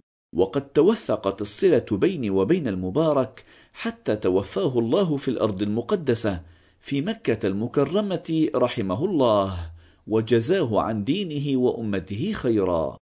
الامتحان من أجل الابتعاث للبلاد العربية. كان من حقنا بعد مضي ثلاث سنوات علينا في العمل أن نتقدم بطلب ليكون لنا حق الابتعاث أو الإعارة لبعض البلاد العربية التي تطلب مدرسين لمدارسها أو معاهدها من الأزهر. وما إن اكتملت لنا مدة السنوات الثلاث منذ بدء تعييننا في الأوقاف حتى تقدمنا بهذا الطلب لنلحق بالمعارين إلى السعودية والكويت وغيرهما. وبخاصة أننا قد تأخرنا في التعيين وفي حاجة ماسة إلى سند مادي يشد ظهرنا في مواجهة مطالب الحياة. وكل منا يريد أن يكون له بيت يملكه لا مجرد شقة يستأجرها وأن يكون له قدر من المال يدخره لمفاجآت الحياة. والإسلام لا ينظر إلى المال على أنه شر ونقمة على الإنسان بل ينظر إليه على أنه نعمة يجب أن تشكر وأمانة يجب أن ترعى وهو وسيلة لتحقيق غايات الإنسان جيدة كانت ام رديئه فهو خير في يد الأخيار وشر في يد الأشرار. وفي الحديث نعم المال الصالح للمرء الصالح. وقد امتحن الله تعالى رسوله فقال ووجدك عائلا أي فقيرا فأغنى. سورة الضحى الآية الثامنة. وقال تعالى على لسان نوح فقلت استغفروا ربكم إنه كان غفارا يرسل السماء عليكم مدرارا. ويمددكم بأموال وبنين ويجعل لكم جنات ويجعل لكم أنهارا. سورة نوح من الآية العاشرة حتى الثانية عشرة. وكان من دعاء النبي صلى الله عليه وسلم اللهم أسألك الهدى والتقى والعفاف والغنى كما كان يستعيذ به من شر فتنة الفقر ومن شر فتنة الغنى. فلم يجئ في القرآن ما جاء في الإنجيل أن الغني لا يدخل ملكوت السماوات حتى يدخل الجمل في سم الخياط ولم يقل الرسول لأحد أصحابه اذهب فبع مالك ثم اتبعني بل قال ما نفعني مال كمال أبي بكر ودعا لخادمه أنس بدعوات منها أن يكثر الله ماله. على أن السفر لا يفيد الإنسان مالا فقط بل يفيده علما وخبرة وتجربة وقد كنا نحفظ شعرا ينسب إلى الإمام علي رضي الله عنه يقول فيه تغرب عن الأوطان في طلب العلا وسافر ففي الأسفار خمس فوائد تفرج هم واكتساب معيشة وعلم وآداب وصحبة ماجدي على أن في البعثة بالنسبة إلينا معشر الإخوان فائدة أخرى غير مصرح بها وهي الفرار من ملاحقات المباحث والمخبرين والنجاة بالرأس من احتمالات الاعتقالات التي قد تكون بسبب أو بغير سبب. وقد يكون السبب أمرا لا علاقة لك به ولا تعلم عنه شيئا ولا عجب أن قدمنا طلب الإعارة أول ما استحققنا ذلك. وكان المتبع في الأزهر أن المتقدمين للبعثات أكثر من المطلوبين عادة. وفي بعض العهود كان الابتعاث موكولا إلى بعض الأشخاص في الإدارة يتحكمون فيه. وقد قيل عن هؤلاء ما قيل وفاحت روائحهم وكان بعض المشايخ يتمثل بقول القائل إذا كنت في حاجة مرسلا وأنت بها كلف مغرم فأرسل حكيما ولا توصه وذاك الحكيم هو الدرهم. وقال آخر ألا بالقرش تبلغ ما تريد وبالمصري يلين لك الحديد تحويرا لقول الشاعر القديم ألا بالصبر تبلغ ما تريد وبالتقوى يلين لك الحديد. فجعل مكان الصبر القرش ومكان التقوى المصري أي الجنيه المصري. وهذه آفة من أشد الآفات خطرا على المجتمعات وقيمها انتشار الرشوة وإعطاء الأمر لمن يدفع لا لمن يستحق. ولذا لعن رسول الله صلى الله عليه وسلم الراشي والمرتشي والرائش أي الوسيط بينهما وفي الحديث الصحيح إذا ضيعت الأمانة فانتظر الساعة. قيل وكيف إضاعتها يا رسول الله؟ قال إذا وسد الأمر إلى غير أهله فانتظر الساعة. وليس من الضروري أن تفهم الساعة هنا على أنها الساعة العامة للبشر جميعا بل لكل أمة ساعة تذهب فيها عزتها وسيادتها ويسلط عليها غيرها فيصرف أمورها على ما يريد هو لا على ما تريد هي. ولئن جازت الرشوة وما هي بجائزة في أي مجتمع لا يجوز أن تكون في الأزهر الذي يخرج للأمة علماءها ودعاتها ومفتيها. لهذا ضبط هذا الأمر في عهد الشيخ شلتوت بأن يدخل طالبو البعثة امتحانا شفهيا تقوم به لجنة من العلماء المرموقين ويرشح منهم الناجحون الأول فالأول وبهذا يأخذ كل ذي حق حقه. وأذكر هنا أن اللجنة التي امتحنتني كان على رأسها أستاذنا الشيخ محمد يوسف الشيخ الأستاذ بكلية أصول الدين وأستاذ العقيدة وعلم الكلام والمنطق الذي كانت له شهرته في التدريس في الكلية وكانت اللجنة تمتحن المتقدم في القرآن الكريم وفي أسئلة عامة في العلوم الإسلامية. وكنت بحمد الله حافظا للقرآن لا أكاد أخرم منه حرفا. وكان أستاذنا محمد يوسف الشيخ يسأل أحيانا في تفسير بعض الآيات ومما أذكره أنه سألني أن أقرأ من سورة فصلت قوله تعالى قل أئنكم لتكفرون بالذي خلق الأرض في يومين وتجعلون لله أندادا. ذلك رب العالمين. سورة فصلت الآية التاسعة. وقرأت هذه الآيات إلى أن وصلت إلى قوله عز وجل فقضاهن سبع سماوات في يومين وأوحى في كل سماء أمرها وزينا السماء الدنيا بمصابيح وحفظا. ذلك تقدير العزيز العليم. سورة فصلت الآية الثانية عشرة. وهنا سألني الأستاذ ألا ترى يا قرضاوي في قوله تعالى وزينا السماء الدنيا بمصابيح وحفظا ردا على ذلك الزعم الذي يرى أن بإمكان الإنسان أن يصعد إلى القمر. والله تعالى قد بين لنا أنه حفظ السماء. قلت له اسمح لي يا شيخنا إني لا أرى كلمة حفظ دالة على عجز الإنسان أن يصل إلى أي كوكب فوقنا فهذا الحفظ حفظ مخصوص دلت عليه الآيات الأخرى مثل قوله تعالى وحفظا من كل شيطان مارد لا يسمعون إلى الملأ الأعلى ويقذفون من كل جانب. سورة الصافات الآيتان السابعة والثامنة. وقال في سورة أخرى وحفظناها من كل شيطان رجيم سورة الحجر الآية السابعة عشرة. فهو حفظ من استراق السمع. ولا ينافي هذا الحفظ أن يصل الإنسان الذي علمه الله ما لم يكن يعلم وفقا لسنن الله تعالى في الآفاق وفي الأنفس. إلى بعض كواكب السماء وقد قال تعالى والشمس والقمر والنجوم مسخرات بأمره سورة الأعراف الآية الرابعة والخمسون. وأعتقد أنه من المجازفة يا مولانا أن نعلن باسم الدين والقرآن أن الصعود إلى القمر أمر مستحيل ثم يتمكن الإنسان بعد سنوات قد تطول أو تقصر من تحقيق هذا الأمر فماذا يكون موقف الذين أنكروا هذا الأمر واستبعدوه؟ قال الشيخ وهل تعتقد أن هذا بالإمكان؟ قلت لا ريب أنه في دائرة الإمكان حسب ما وصل إليه الإنسان من إنجازات كانت تحسب من قبل في عداد المستحيلات. وقد قال تعالى ويخلق ما لا تعلمون سورة النحل الآية الثامنة. ولو لم يكن هذا الأمر في دائرة الإمكان العادي فهو قطعا في دائرة الإمكان العقلي الذي درستموه لنا في علم الكلام. وسكت الشيخ العلامة في العلوم العقلية وإن كنت لاحظت عليه أنه غير مصدق بقدرة الإنسان على الصعود إلى القمر. والحمد لله قد صدقتني الأيام فقبل مضي عشر سنوات كان الإنسان قد حقق هذا الإنجاز الخطير وصعد أول إنسان إلى القمر وجلب من فوقه صخورا وأتربة ليحللها الإنسان هنا على سطح الأرض. أول المتسابقين. ولم تؤثر هذه المناقشة التي خالفت فيها رئيس اللجنة في تقديرها لي. فقد منحتني اللجنة أعلى درجة نالها ممتحن وكنت أول المتقدمين في هذا الامتحان.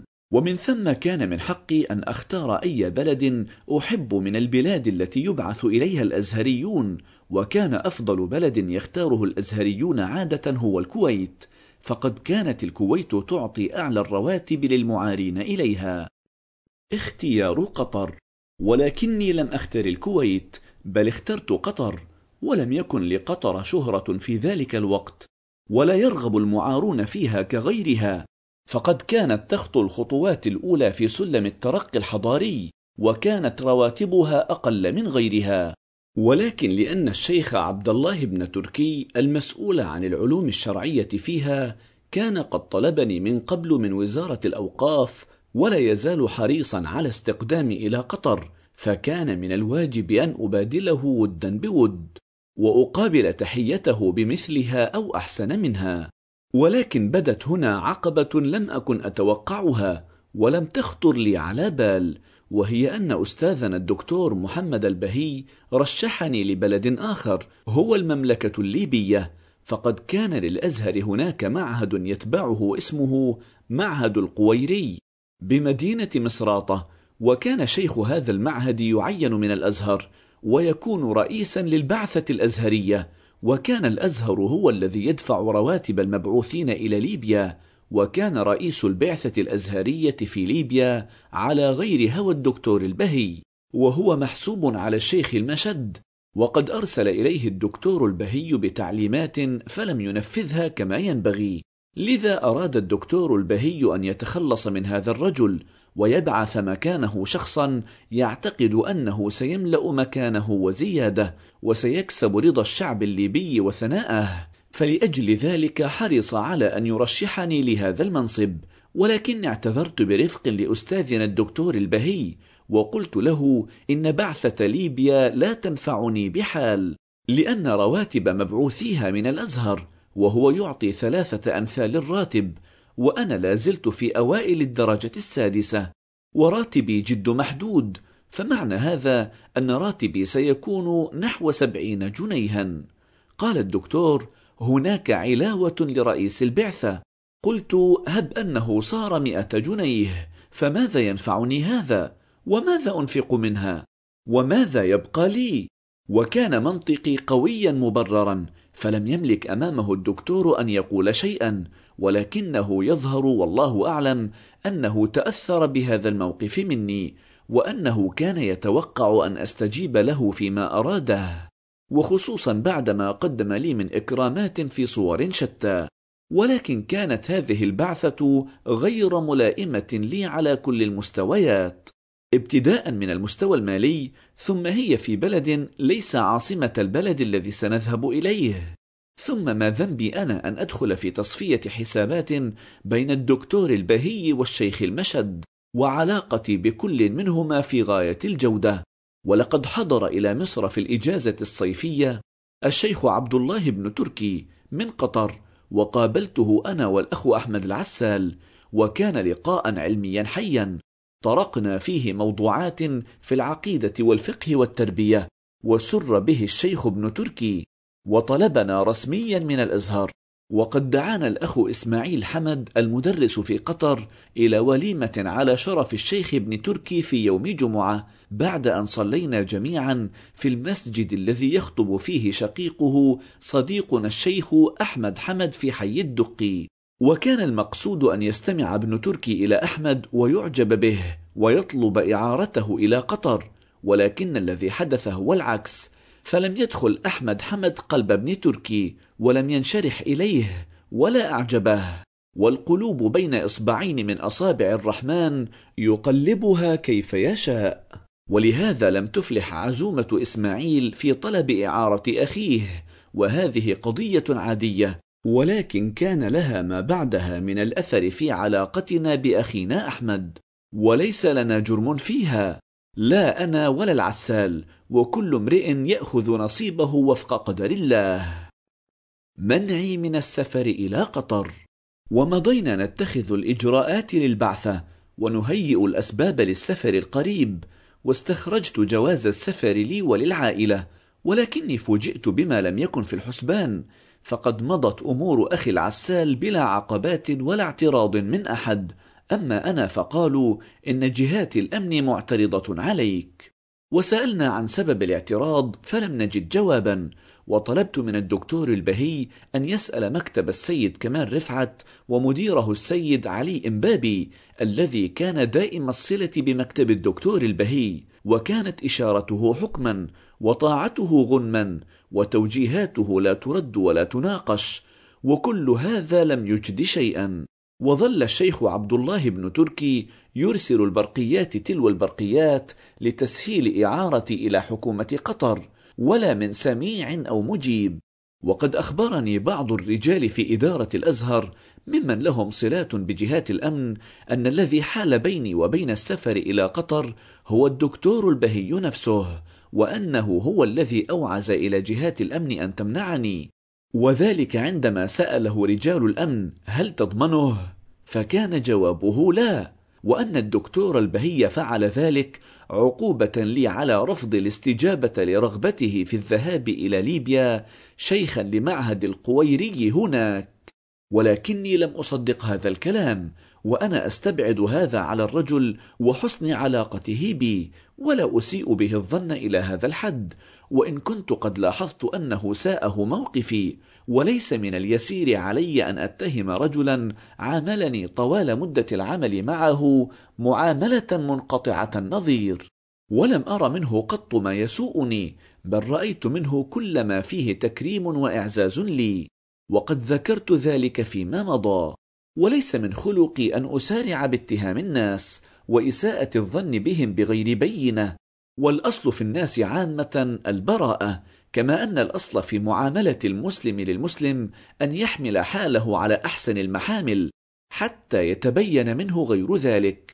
وقد قال تعالى يا أيها الذين آمنوا اجتنبوا كثيرا من الظن إن بعض الظن إثم. سورة الحجرات الآية الثانية عشرة. وقال عليه الصلاة والسلام إياكم والظن فإن الظن أكذب الحديث والمؤمن أبدا يلتمس المعاذير والمنافق دائما يبحث عن العيوب وقد قال أحد السلف الصالح ألتمس لأخي من عذر إلى سبعين ثم أقول لعل له عذرا آخر لا أعرفه.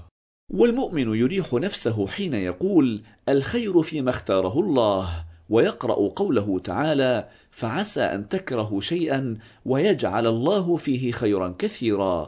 سورة النساء الآية التاسعة عشرة. والمثل يقول كل تأخيرة وفيها خيرة وهذا ما جربناه في مناسبات شتى.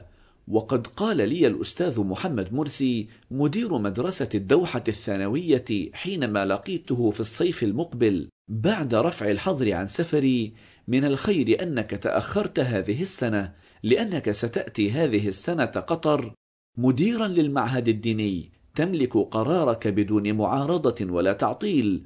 ولو جئت في العام الماضي لكنت وكيلا للمعهد وكنت ستتعب مع المدير الموجود. وعلى كل حال لا أملك إلا أن أدعو للدكتور البهي بالمغفرة. إن كان قد فعل ذلك فما هو إلا بشر يصيب ويخطئ. وقد قالوا لكل عالم هفوة ولكل جواد كبوة ولكل سيف نبوة والمهم أن تغلب حسنات الإنسان سيئاته. فمن ثقلت موازينه فأولئك هم المفلحون. سورة الأعراف الآية الثامنة.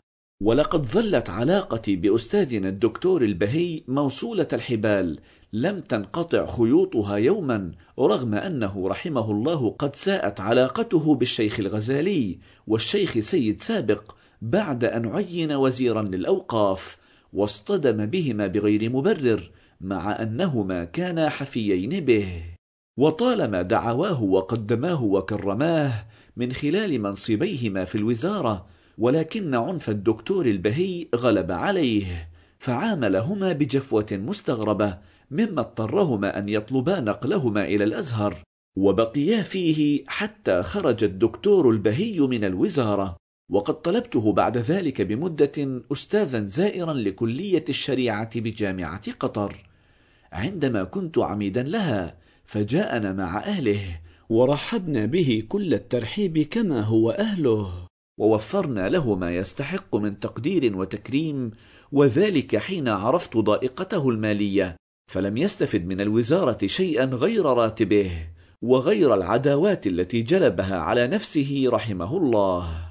وقد كان من دأب الدكتور البهي الذي عرفناه من سيرته أنه لا يأخذ أجرا على مقالة يكتبها أو محاضرة يلقيها أو حديث يذيعه. طريقة اتخذها لنفسه وأصر عليها إلى أن لقي ربه. رحمة الله عليه ورضوانه. يرى أن هذا جزء من الدعوة إلى الله تعالى التي ينبغي أن تؤدى احتسابا. وحينما رأى نشاط المتنوع في قطر سر به سرورا بالغا وقال لي يوما كان ظني بك في محله وأنك العالم المرجو لغد هذه الأمة إن شاء الله. قلت إنما أنا تلميذ لكم مستفيد من فكركم وأرجو أن أكون عند حسن ظنكم بي.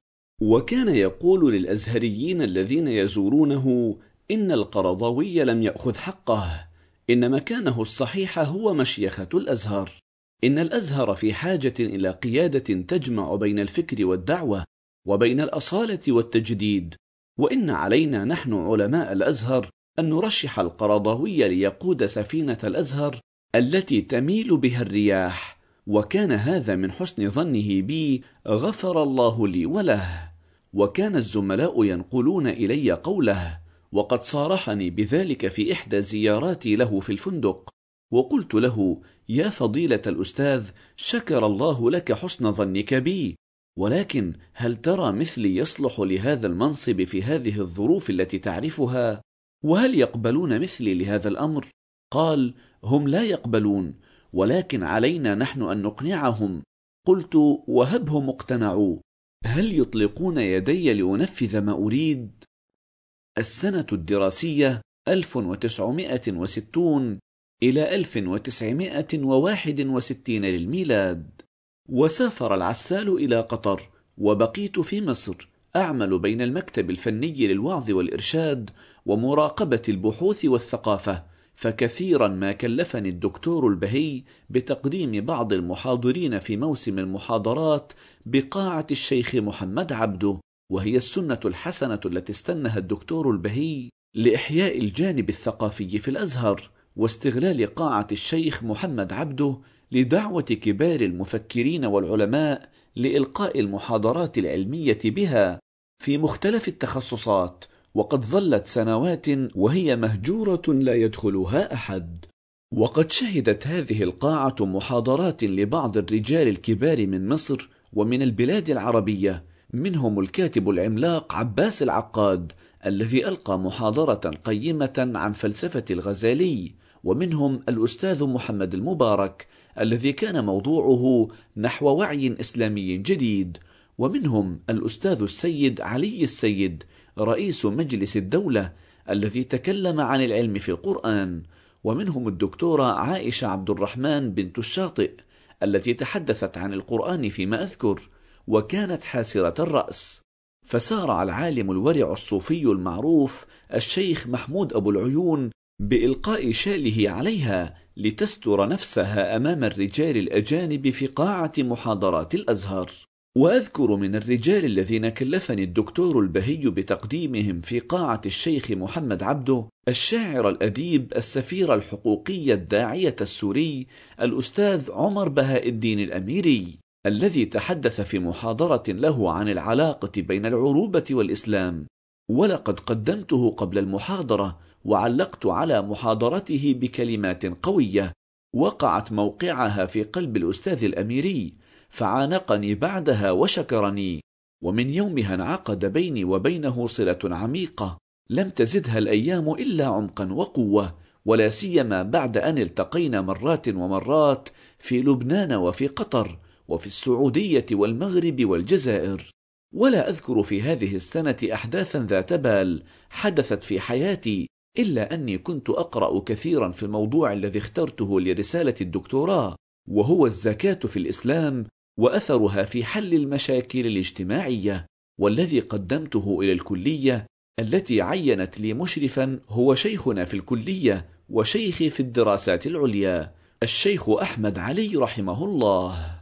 وقد كنت معنيا بالمقارنة بين الزكاة وغيرها من الضرائب ولكني قرأت كثيرا من كتب الاقتصاد وخصوصا ما يسمى الاقتصاد السياسي ولم أجد فيها ما يشبع نهمتي وكانوا يتحدثون عن الاقتصاد الرأسمالي والاقتصاد الاشتراكي ولا يخطر ببالهم أن هناك شيئا اسمه الاقتصاد الإسلامي حتى حينما يتناولون التاريخ يذكرون الاقتصاد عند اليونان والاقتصاد عند الرومان والاقتصاد عند الفرس ولا يذكرون شيئا عن الاقتصاد عند العرب والمسلمين الذين كانت لهم حضارة شماء استمرت شمسها مشرقة نحو عشرة قرون.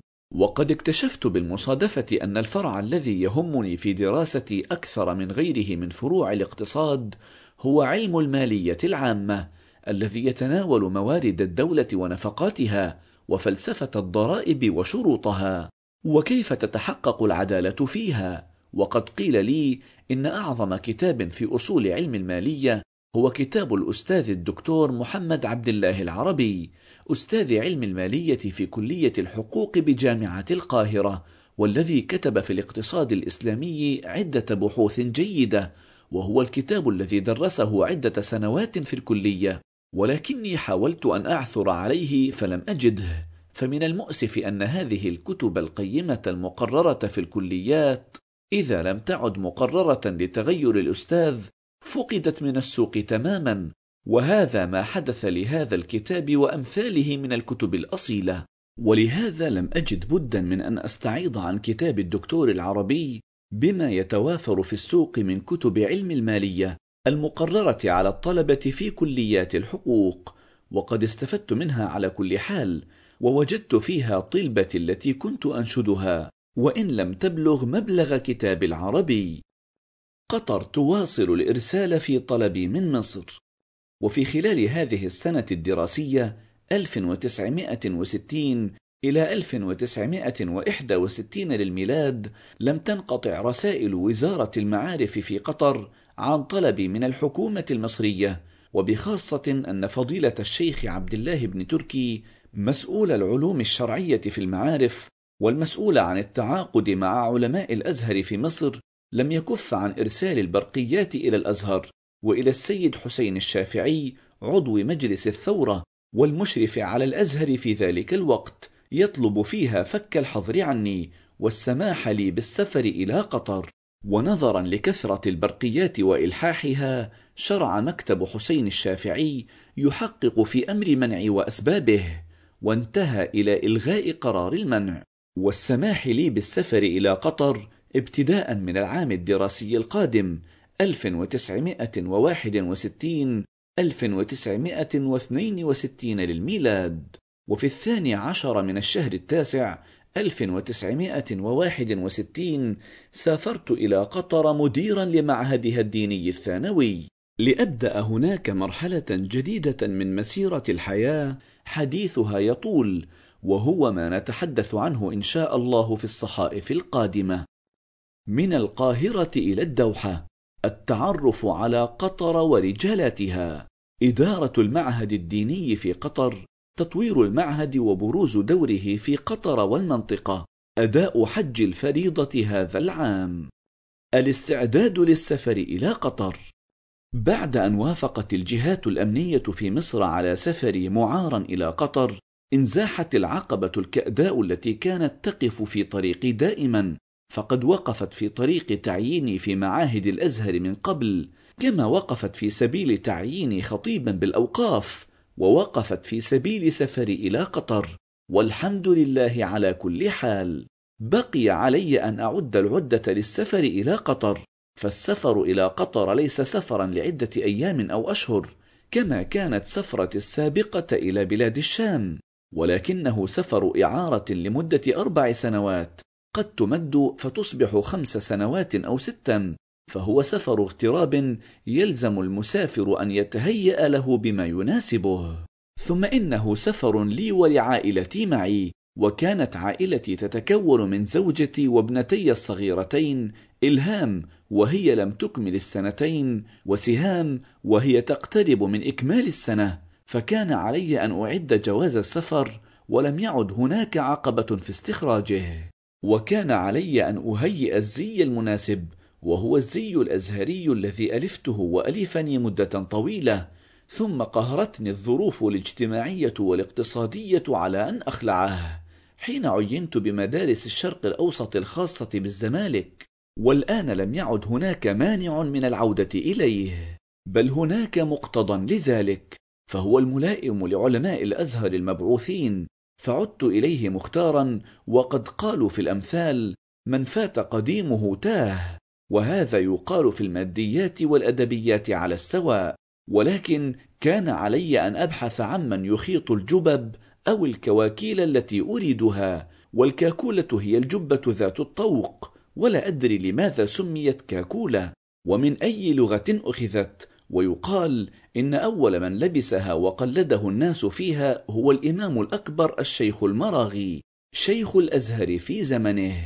لقد قل الخياطون أو الترازية المتخصصون في تفصيل الكاكولة بعد أن قل من يلبسها من الأزهريين بعد أن غلب على أكثرهم ارتداء الزي الفرنجي.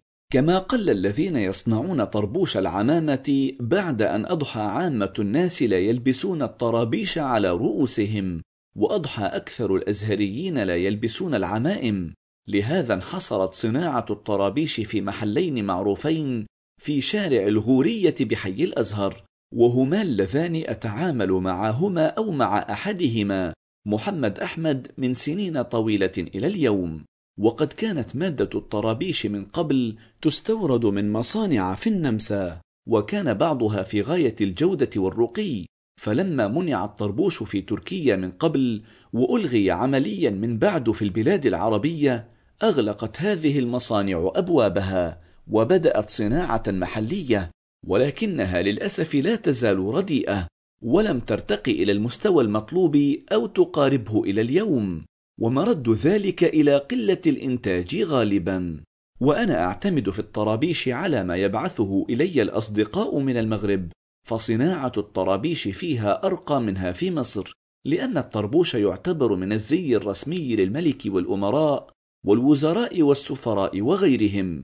ولكن تبقى مشكلة شال العمامة. فقد كان من قبل هناك شيلان تعرف بالإسطنبولي ناعمة كأنها الحرير. ثم اختفت ولم يوجد للأسف البديل لها. على كل حال عند سفري إلى قطر كانت هذه الأشياء لا تزال متوافرة إلى حد معقول إلا الترزية. ثم دلني بعض الإخوة على ترزي عريق يخيط لشيوخ الأزهر الكبار ودكانه في خان الخليلي وهو عم يوسف العدوي وكان ترزيا متقنا. فخط عنده كوكالتين. وفي كل صيف آتي له بالقماش ليفصل لي عدة كواكيل بعضها للشتاء وبعضها للصيف وكان يطلب أجرة خياطة الكاكولة خمسة جنيهات وظل على ذلك عدة سنوات. وكنت أقول له يا عم يوسف ألا تزيد في الأجرة قليلا؟ فيقول لي رضا والحمد لله. ثم بعد مدة بدأت الحياة تغلو والأسعار ترتفع فظل يزيد الأجرة إلى عشرة جنيهات فعشرين فأربعين فخمسين إلى أن وصلت إلى مئة وخمسين جنيها أي ارتفعت إلى ثلاثين ضعفا. وكان عم يوسف حريصا على أن يقول لي خياط الكاكولة ترزي فرنجي أما خياط الجبة العادية فهو ترزي عربي. قال لي الإخوة الذين سبقوني لا تأخذ كتبا معك فهناك الكتب الشرعية والعربية موفورة وميسرة في مكتبة حاكم قطر السابق الشيخ علي بن عبد الله آل ثاني كل ما عنيت بأخذه من الكتب نسخ من الكتابين اللذين صدرا لي وهما الحلال والحرام في الإسلام والعبادة في الإسلام لأهدي منها إلى العلماء والمشايخ في قطر. وقبل السفر بأيام ذهبت إلى القرية لأزور الأقارب فيها وأودعهم قبل هذا السفر الذي قد يطول ولأكسب دعاءهم لي ولأكسب فضل صلة الرحم وما لها من بركة في بسط الرزق وإنساء الأثر كما صح في الحديث. استدعاء المباحث العامة. ومن المفاجآت التي أزعجتني قبل السفر استدعاء المباحث العامة لي في وزارة الداخلية في لاذوغلي بالقاهرة. وكان الذي استدعاني هو الرائد أحمد راسخ اللواء منذ سنوات المسؤول عن إخوان القاهرة خاصة بالمباحث العامة. وقد استقبلني بلطف ونعومة. وقال لي أريد أن تتعاون معنا من أجل مصلحة البلد.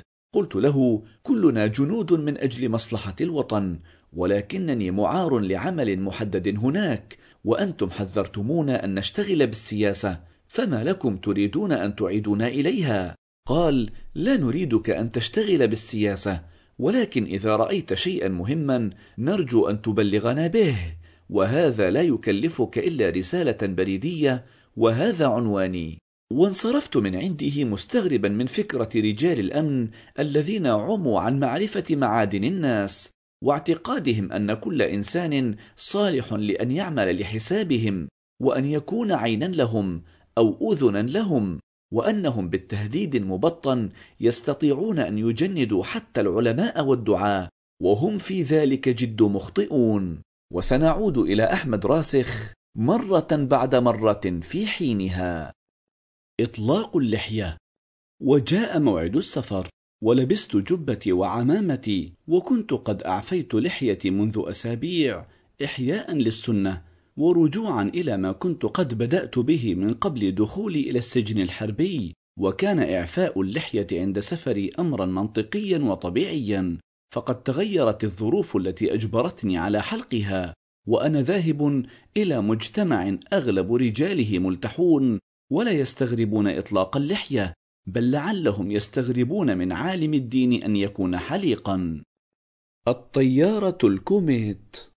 كان سفرنا بطبيعة الحال بالطائرة وكنت قد ركبت الطائرة في رحلة قصيرة من قبل من عمان إلى القاهرة ولكن كانت الطائرة صغيرة بمحركات واليوم نركب طائرة نفاثة من نوع كوميت وهي أول مرة تذهب من القاهرة إلى الدوحة.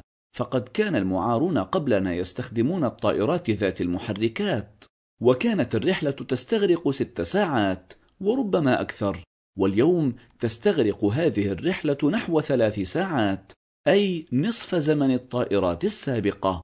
وقرأنا أدعية السفر والركوب المأثورة وحفظتها لزوجتي لتقرأها معي.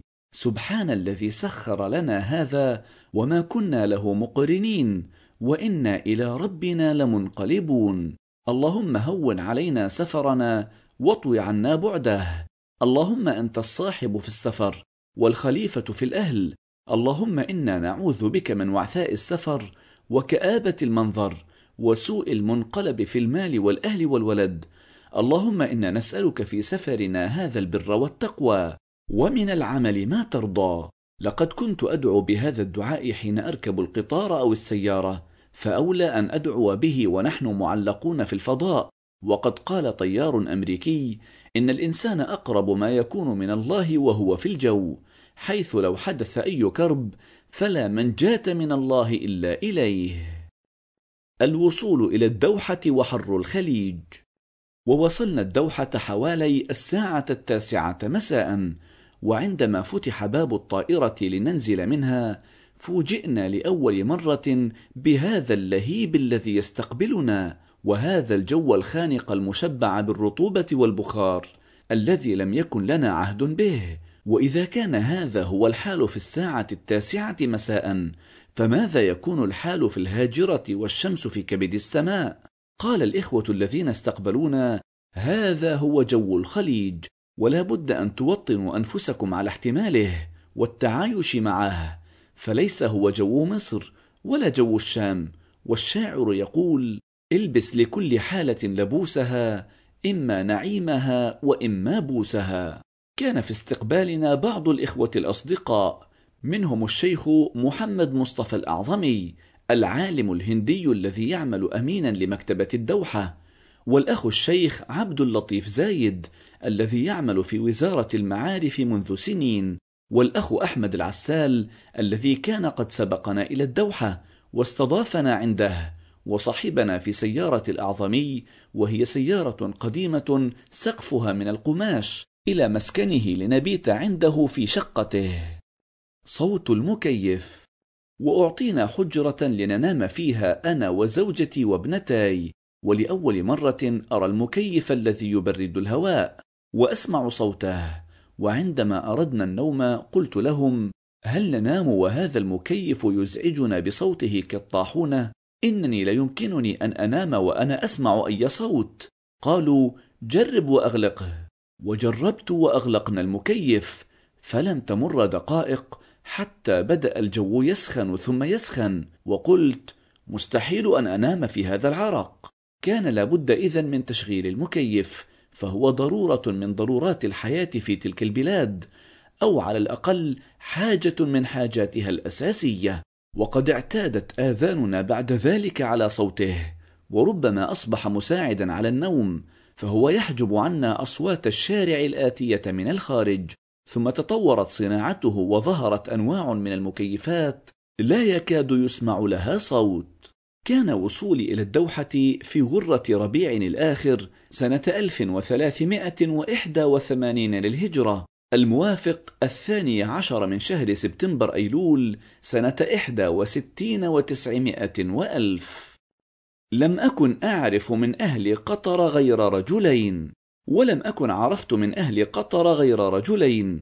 أحدهما الشيخ عبد الله بن تركي مفتش العلوم الشرعية والذي لقيته في القاهرة أكثر من مرة والذي طلبني من قديم من وزارة الأوقاف ثم طلبني وألح في طلبي من الأزهر. وكان من مآثر الشيخ ابن تركي أنه هو الذي سعى بجد وحرص لجلب علماء الأزهر من مصر لتدريس العلوم الشرعية وكان يعترف بذلك ويفتخر به. الشيخ سحيم بن حمد والرجل الثاني الذي عرفته من أهل قطر هو الشيخ سحيم بن حمد آل ثاني الذي كان يزور مصر في الصيف وكان معه معلمه الخاص الشيخ علي شحاتة وهو الذي أخبرني بوجود الشيخ واستحسن مني أن أزوره فهو من الشخصيات المهمة في قطر فهو ابن عم الحاكم وأخو ولي العهد ونائب الحاكم وقلت للأخ الشيخ علي إني أرحب بهذه الزيارة فالرجل ضيف على مصر ومن حقه علينا أن نكرم وفادته ولا أقل من الزيارة.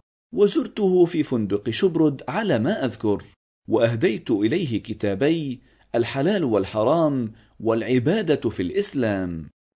البحث عن مسكن ملائم من مساكن الحكومة.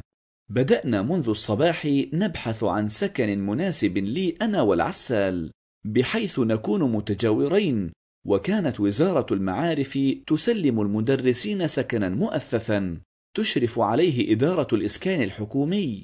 وبعد أن رأينا عدة شقق اخترنا شقتين متجاورتين في بيت من أربع شقق مكون من طابقين. أخذت أنا والعسال الشقتين العلويتين وكان البيت ملك الشيخ ابن تركي. وقد قضينا في هذا البيت أربع سنوات ثم جاء عليه الأمر بالإزالة حين أنشئ جسر رأس أبي عبود المعروف في الدوحة. وكان علينا أن نجهز البيت بما يلزم من وسائل العيش من السكر والأرز والسمن والزيت والملح والبصل وخلافه. ولم تكن لدينا سيارة كما لا نعرف البلد. فكان الإخوة القدامى جزاهم الله خيرا يساعدوننا في إحضار هذه الأشياء. الشيخ عبد المعز عبد الستار. وكان من المعارين من الأزهر إلى قطر فضيلة أستاذنا الشيخ عبد المعز عبد الستار أحد وعاظ الأزهر المشهورين وأحد دعاة الإخوان المرموقين والذي طالما هز أعواد المنابر بصوته الجهوري الذي يشق أجواء الفضاء ويكاد يبلغ عنان السماء وقد جئنا في سنة واحدة إلى قطر. كان الشيخ عبد المعز قد اختير ليساعد الشيخ ابن تركي في تفتيش العلوم الشرعية كما اخترت لأكون مديرا للمعهد الديني الثانوي. وكان من الإخوة الأزهريين الذين جاءوا معنا هذا العام الأخ الشيخ عبد الرحمن الجبالي وهو من أسرة الجبالي الصعيدية المعروفة والتي تتصل بالنسب والقرابة مع أسرة الشيخ الإمام المراغي رحمه الله. وقد كنت تعرفت عليه من قبل عندما كنت في المكتب الفني للوعظ والإرشاد وكان شخصية طيبة ذات مودة وعلاقات اجتماعية حسنة مع كل من يعرفه. تسلم العمل بالمعهد الديني وقد كان اتفاق الشيخ ابن تركي معي منذ التقينا في مصر على أن أتسلم إدارة المعهد الديني الثانوي في قطر خلفا عن مديره السابق فضيلة الشيخ الدكتور عبد الغني الراجحي الذي تسلم إدارته لسنة واحدة هي كل عمر المعهد الناشئ وكان وكيله الشيخ محمد محفوظ وكان بين المدير والوكيل خلاف وصراع طويل وقبل عودتي نقل الشيخ محفوظ من المعهد وكان من فضل الله تعالى علي حتى لا أبدأ حياتي بصراع لا ضرورة له. وأنا أحب أن أعمل أبدا في سلام وهدوء وسكينة تعين على العطاء والإنتاج. وقد عينت براتب قدره 1475 روبية أول راتب السنيور ورغم أني مدير لم يكن لي راتب المدير ولا بدل الإدارة مثل مدير مدرسة الصناعة مثلا. ولكني رضيت بهذا فقد كان خيرا وفضلا من الله ونعمة. الشيخ عبد الله الأنصاري في أول يوم من أيام دوامي بالمعهد الديني في الرابع من الشهر الرابع 1381 للهجرة الخامس عشر من الشهر التاسع 1961 للميلاد وكان مبنى صغيرا قديما أزيل وبني مكانه رئاسة المحاكم الشرعية القديمة التي احتل مكانها الآن صندوق الزكاة. كان أول من زارني رجل مهيب الطلعة بشوش الوجه باسم الثغر.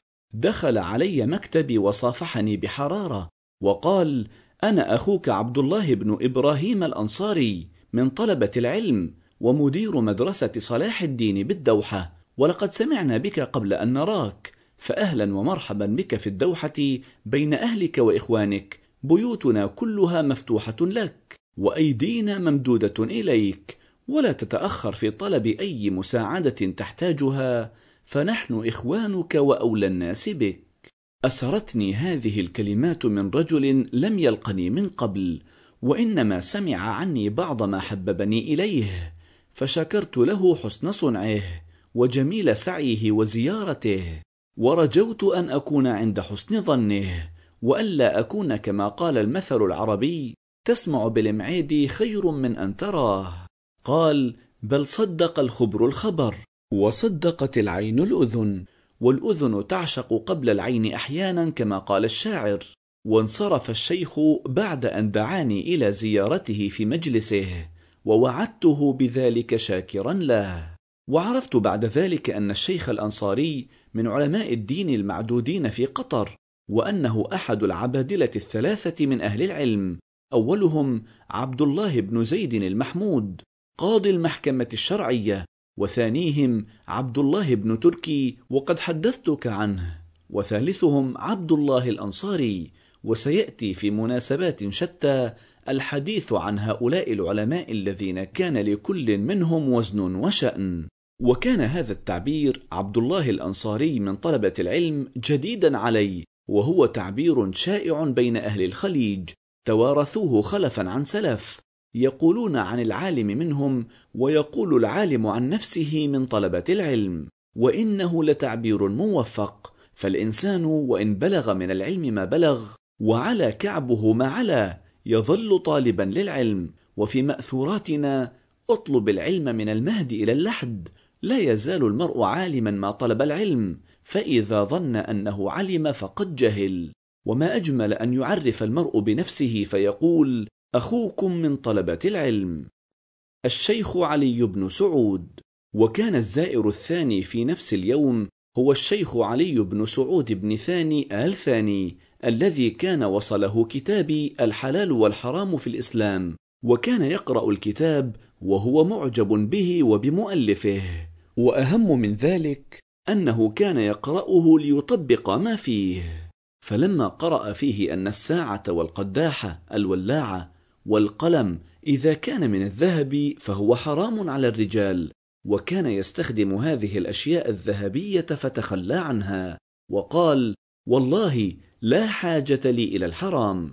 وكان الشيخ علي رحمه الله على صلة طيبة بأحد الأزهريين القدماء في قطر وهو الأخ الشيخ يوسف عبد المقصود فحدثه عما قرأه في كتاب الحلال والحرام وأنه معجب بهذا الكتاب. فقال الأخ يوسف هل تعلم أن مؤلفه في الدوحة؟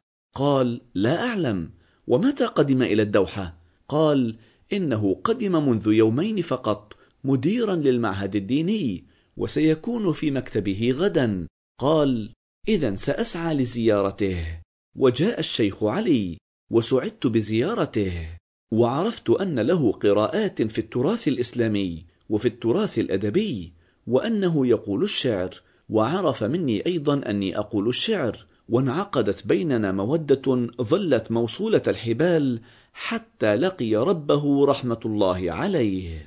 ومما أذكره للشيخ علي بن سعود أنه بعد حوالي سنتين وربما أكثر في قطر فاجأني بهدية كانت عبارة عن تلفزيون صغير أربع عشرة بوصة أبيض وأسود قائلا لي ليتسلى به الأولاد ولم يكن يخطر ببالي في ذلك الوقت أن أقتني جهازا للتلفزيون ولم تكن هناك محطات تلفزيونية لأي بلد عربي تظهر فيه. فلم تكن معظم البلاد العربية أنشأت محطات أو قنوات وإنما كانت تظهر فيه قناة أرامكو في المنطقة الشرقية من السعودية. وظل هذا التلفزيون عندنا عدة سنوات حتى فوجئنا بهدية أخرى من الشيخ علي نفسه. هي تلفزيون في حجم الأول ولكنه ملون.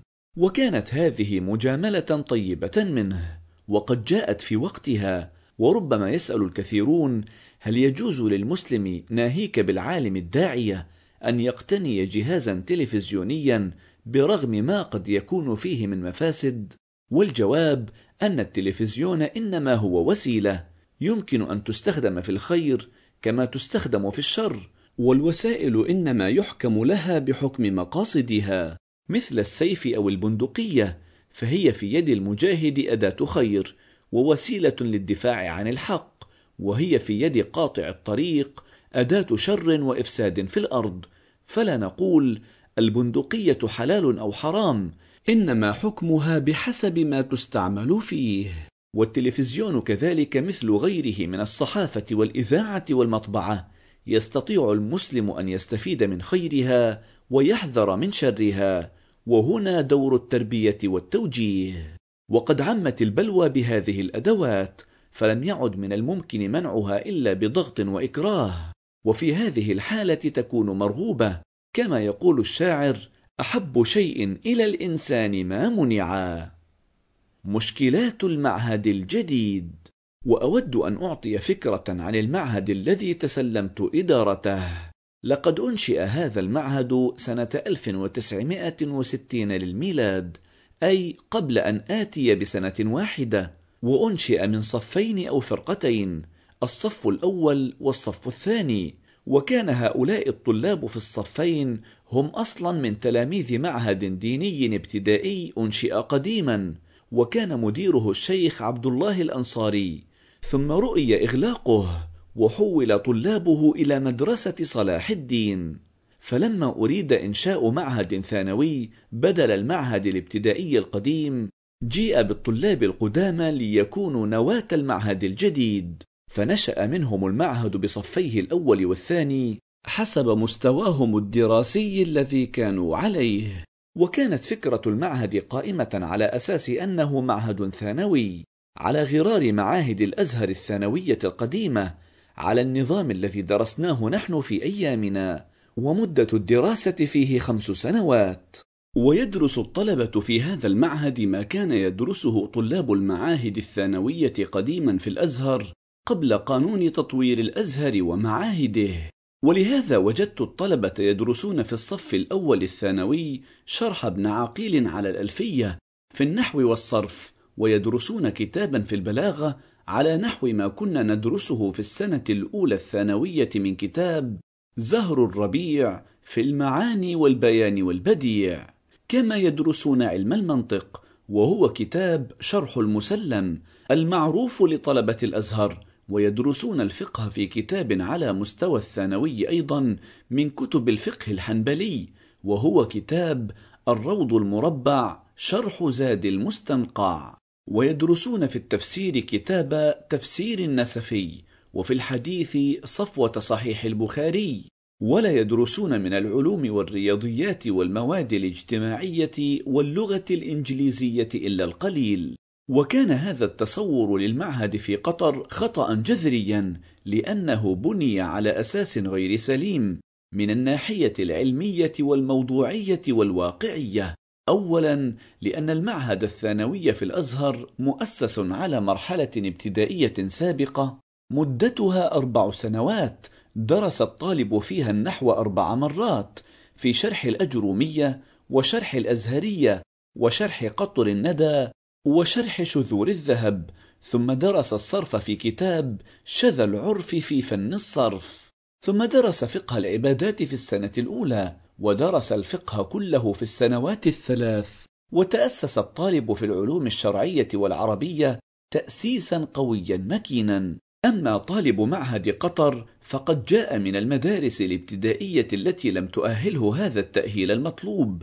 ولهذا كانت المقررات التي تدرس للطالب في معهد قطر غير مناسبة إطلاقا وفوق مستوى الطلاب بمراحل.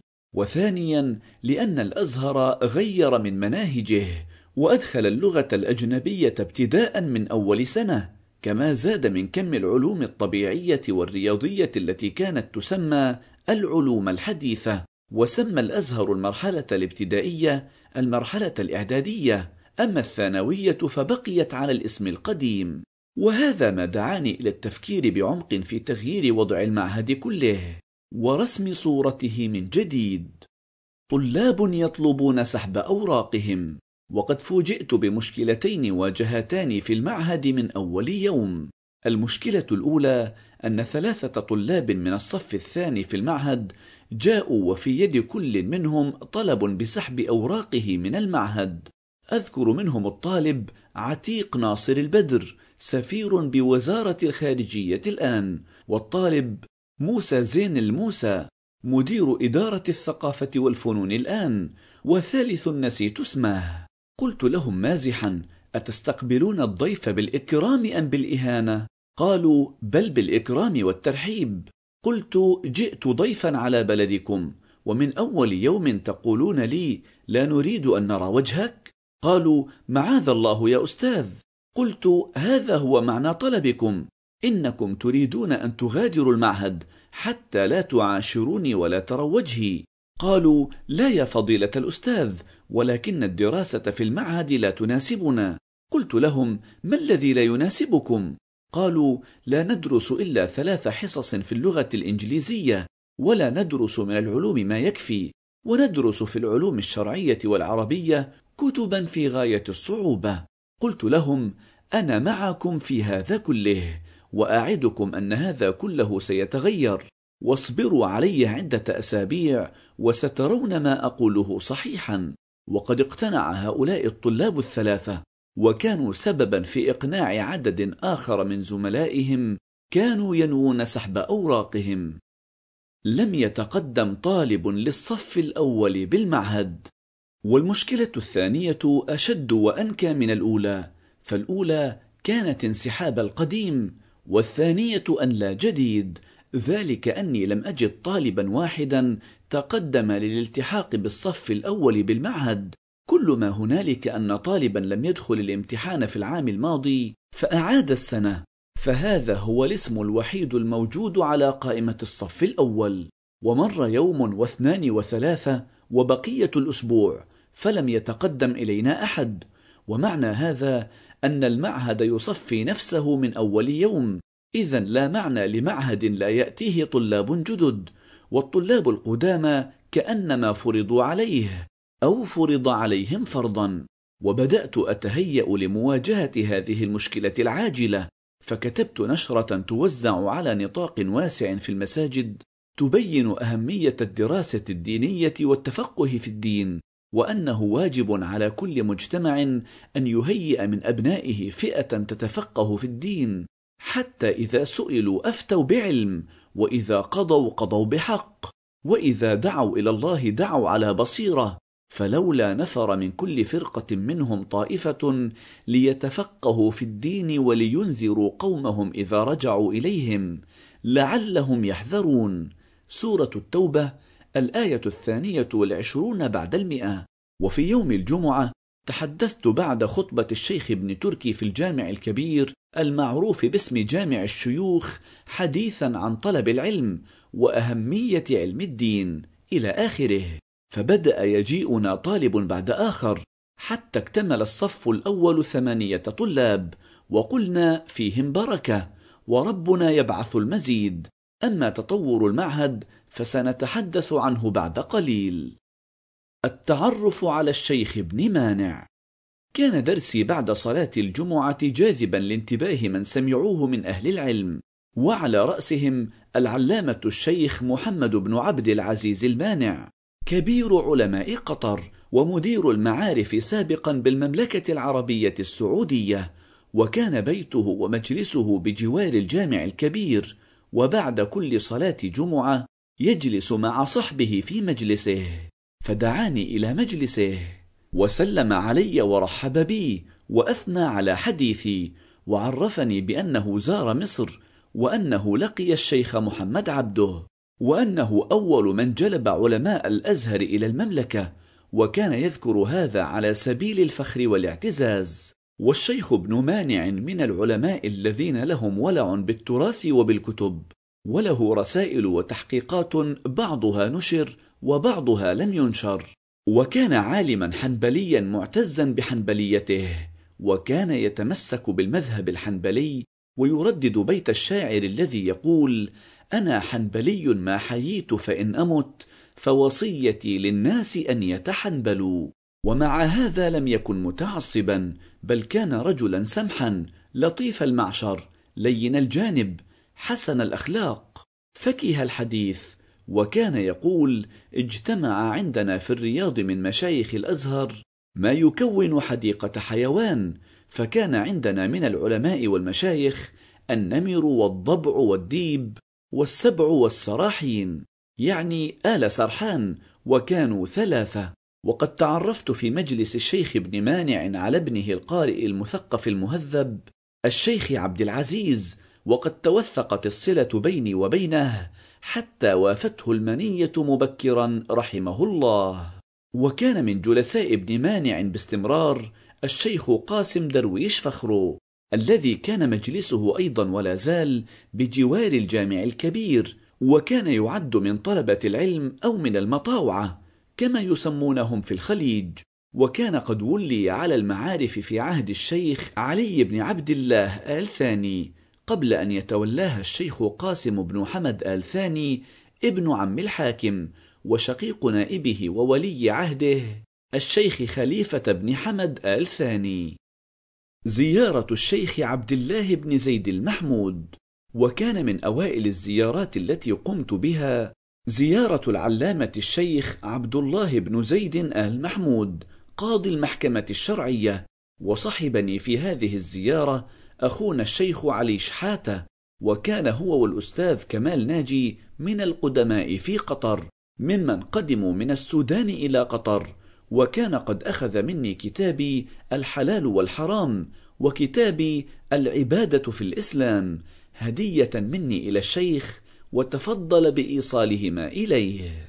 فلما دخلنا على الشيخ وجدناه يقرأ في كتاب العبادة في الإسلام وقد وقف على فقرة في الكتاب وقال لجلسائه الشيخ في هذه المسألة محقق قد رد المسألة إلى جذورها واستدل عليها بالقرآن والسنة وقد نسيت أي مسألة هي وكانت جلسة علمية رفيعة المستوى تبادلنا فيها الأحاديث وانتهت بأن أهداني فضيلته رسالته القيمة التي كان قد أصدرها منذ عدة أعوام حول فقه الحج وسماها يسر الإسلام وأجاز فيها رمي الجمار قبل الزوال وأقام على رأيه أدلة قوية وأنه لا يوجد دليل ينهى عن الرمي قبل الزوال وأن الرمي أمر يتم بعد التحلل النهائي من الحج وأن الإنابة فيه تجوز وأنه عند الحنابلة لو أخر الرمي كله إلى اليوم الأخير لأجزأه.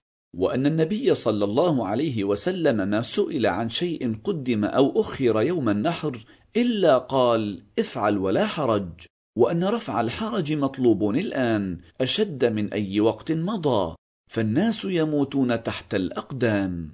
وأن طاووسا وعطاء من كبار فقهاء التابعين أجازا الرمي قبل الزوال وأن بعض المتأخرين من الشافعية وغيرهم أجازوه. الحقيقة أن منطق الشيخ كان قويا وقد سبق زمنه بهذه الرسالة الشجاعة فأصبح الكثيرون الآن يفتون به. وقد تبنيت رأيه منذ قرأت رسالته. ورده على علماء الرياض الذين شددوا غاية التشديد في القضية وردوا عليه وشنوا عليه الغارة وأرادوا أن يلزموه بالرجوع عن رأيه ويبدو أنه وافقهم عندما كان هناك تحت الضغط. فلما عاد إلى قطر غير رأيه ورأى أنه إنما يدين الله بما اقتنع به. وانتهى إليه اجتهاده وأن الله لا يكلفه أن يدع اجتهاده ليعمل باجتهاد الآخرين. وهذا من محاسن الإسلام. وإن كان المشايخ في الرياض قالوا عنه أخلف وعده. ونكث عهده. وليس كذلك بل تفسيره ما ذكرت وهو بين والحمد لله. زيارة الشيخ قاسم بن حمد. وكان لابد لنا أن نزور الرجل الأول المسؤول عن التعليم في قطر وزير المعارف وهو الشيخ قاسم بن حمد آل ثاني شقيق ولي العهد ونائب الحاكم الشيخ خليفة بن حمد وابن عم حاكم قطر. وهو الوزير الوحيد في حكومة قطر مع الشيخ خليفة الذي كان يعتبر وزيرا للمالية أيضا. وكانت وزارة المعارف أهم وزارة في البلد وأكثرها موظفين وهم يكونون قوة اقتصادية مهمة فهم الذين يحركون الأسواق وهم الذين يشغلون سيارات الأجرة وكانت تعمل بنظام الورة أي الدورة كل من لديه سيارة أجرة تاكسي من القطريين يأخذ دوره في المعارف في حينه بالعدل والقسطاس المستقيم. وهم الذين يشغلون تناكر المياه. فلم تكن المياه قد وصلت إلى المنازل إلا النادر. فكانت سيارات المياه توصل إلى المنازل كل عدة أيام ما يحتاج إليه من ماء. وكان أصحاب البيوت يؤجرونها للدولة ليسكن فيها المدرسون. المهم أن حركة الحياة في الدوحة كانت في أغلبها مرتبطة بوزارة المعارف وموظفيها وكان طلاب المدارس يتغذون جميعا على حساب الوزارة وكانوا يذهبون بعد الدرس الأخير إلى قاعة التغذية المعدة لذلك وكان لها إدارة أو قسم ورئيس لهذا القسم وكان رئيس قسم التغذية أحد إخواننا المصريين الفضلاء الذين قدموا مع القادمين الأول إلى قطر وهو الأستاذ عبد اللطيف مكي. وكانت التغذية تقدم طعاما طيبا شهيا على الطريقة الخليجية. وكانت هذه التغذية من المغريات للتلاميذ للالتحاق بالمدارس. فقد كان كثير من أهل قطر من أهل البادية الذين لا يقدرون التعليم حق قدره. فكان هذا مما يحفزهم لإلحاق أولادهم بالمدارس وأكثر من ذلك أنهم كانت تدفع لهم رواتب منذ أول يوم يسجلون فيه في المدرسة فإذا كان البدوي لا يهمه التعليم فهو يهمه الفلوس والدراهم. وبهذا نرى أن وزارة المعارف التي سميت بعد سنوات وزارة التربية والتعليم كان لها دورها الفعال وأثرها الحيوي في الحياة القطرية كلها وهذا ما جعل لوزير المعارف منزلة خاصة مستمدة من أهمية وزارته ومن شخصيته التي كان لها هيبتها وقدرتها على منع أي عبث أو تجاوز في المدارس وخصوصا من أبناء شيوخ الأسرة الحاكمة الذين لم يكن ليلزمهم الأدب ويوقفهم عند حدهم سوى الشيخ قاسم. زرت وزير المعارف الشيخ قاسما في منزله أو في قصره بالدوحة وكنت مع فضيلة الشيخ عبد المعز عبد الستار والشيخ أحمد العسال فرحب بنا الرجل ترحيبا كبيرا وتحدث معنا وتحدثنا معه. ودعانا إلى أن نزوره في مزرعته في شمال قطر بمنطقة الزبارة فاستجبنا للدعوة وزرناه بعد أيام في مزرعته. وكان الشيخ قاسم من أوائل الذين بادروا بإنشاء المزارع في قطر وكان ينفق عليها حتى تنتج وتؤتي أكلها كل حين بإذن ربها وفي الغالب لم يكن قصده تجاريا بل هو هواية تخضير الأرض في تلك الرمال الصفراء. وكان من هوايات الشيخ قاسم صيد المها أو ما يسمونه الوضيح وهو نوع من الظباء أو الغزلان ذات لون خاص أقرب إلى البني وهو نادر في العالم وقد بدأ ينقرض وبدأت الهيئات الدولية المعنية تهتم بحمايته وعمل الحظائر الخاصة به. وكانت حديقة المها عند الشيخ قاسم معروفة عند المهتمين به على مستوى العالم. والمها هو ذلك النوع الذي التفت إليه شعراء العرب وشبهوا الغيد الحسان من النساء به. ولا سيما العيون كما قال الشاعر عيون المها بين الرصافة والجسر سلبنا النهى من حيث تدري ولا تدري. وفي كل فترة يدعون الشيخ قاسم لمزرعته فيكرمنا بما عرف عند العرب من كرم الضيافة ويذبح لنا الخراف ونأكل المكبوس وهو الأرز الذي يطبخ مع الخروف. قرأنا لكم. مذكرات الشيخ الدكتور يوسف القرضاوي. تحت اسم ابن القرية والكتاب ملامح سيرة ومسيرة. القسم الثالث من الجزء الثاني. منصة فاستمع للكتب الصوتية. كتاب ينطق.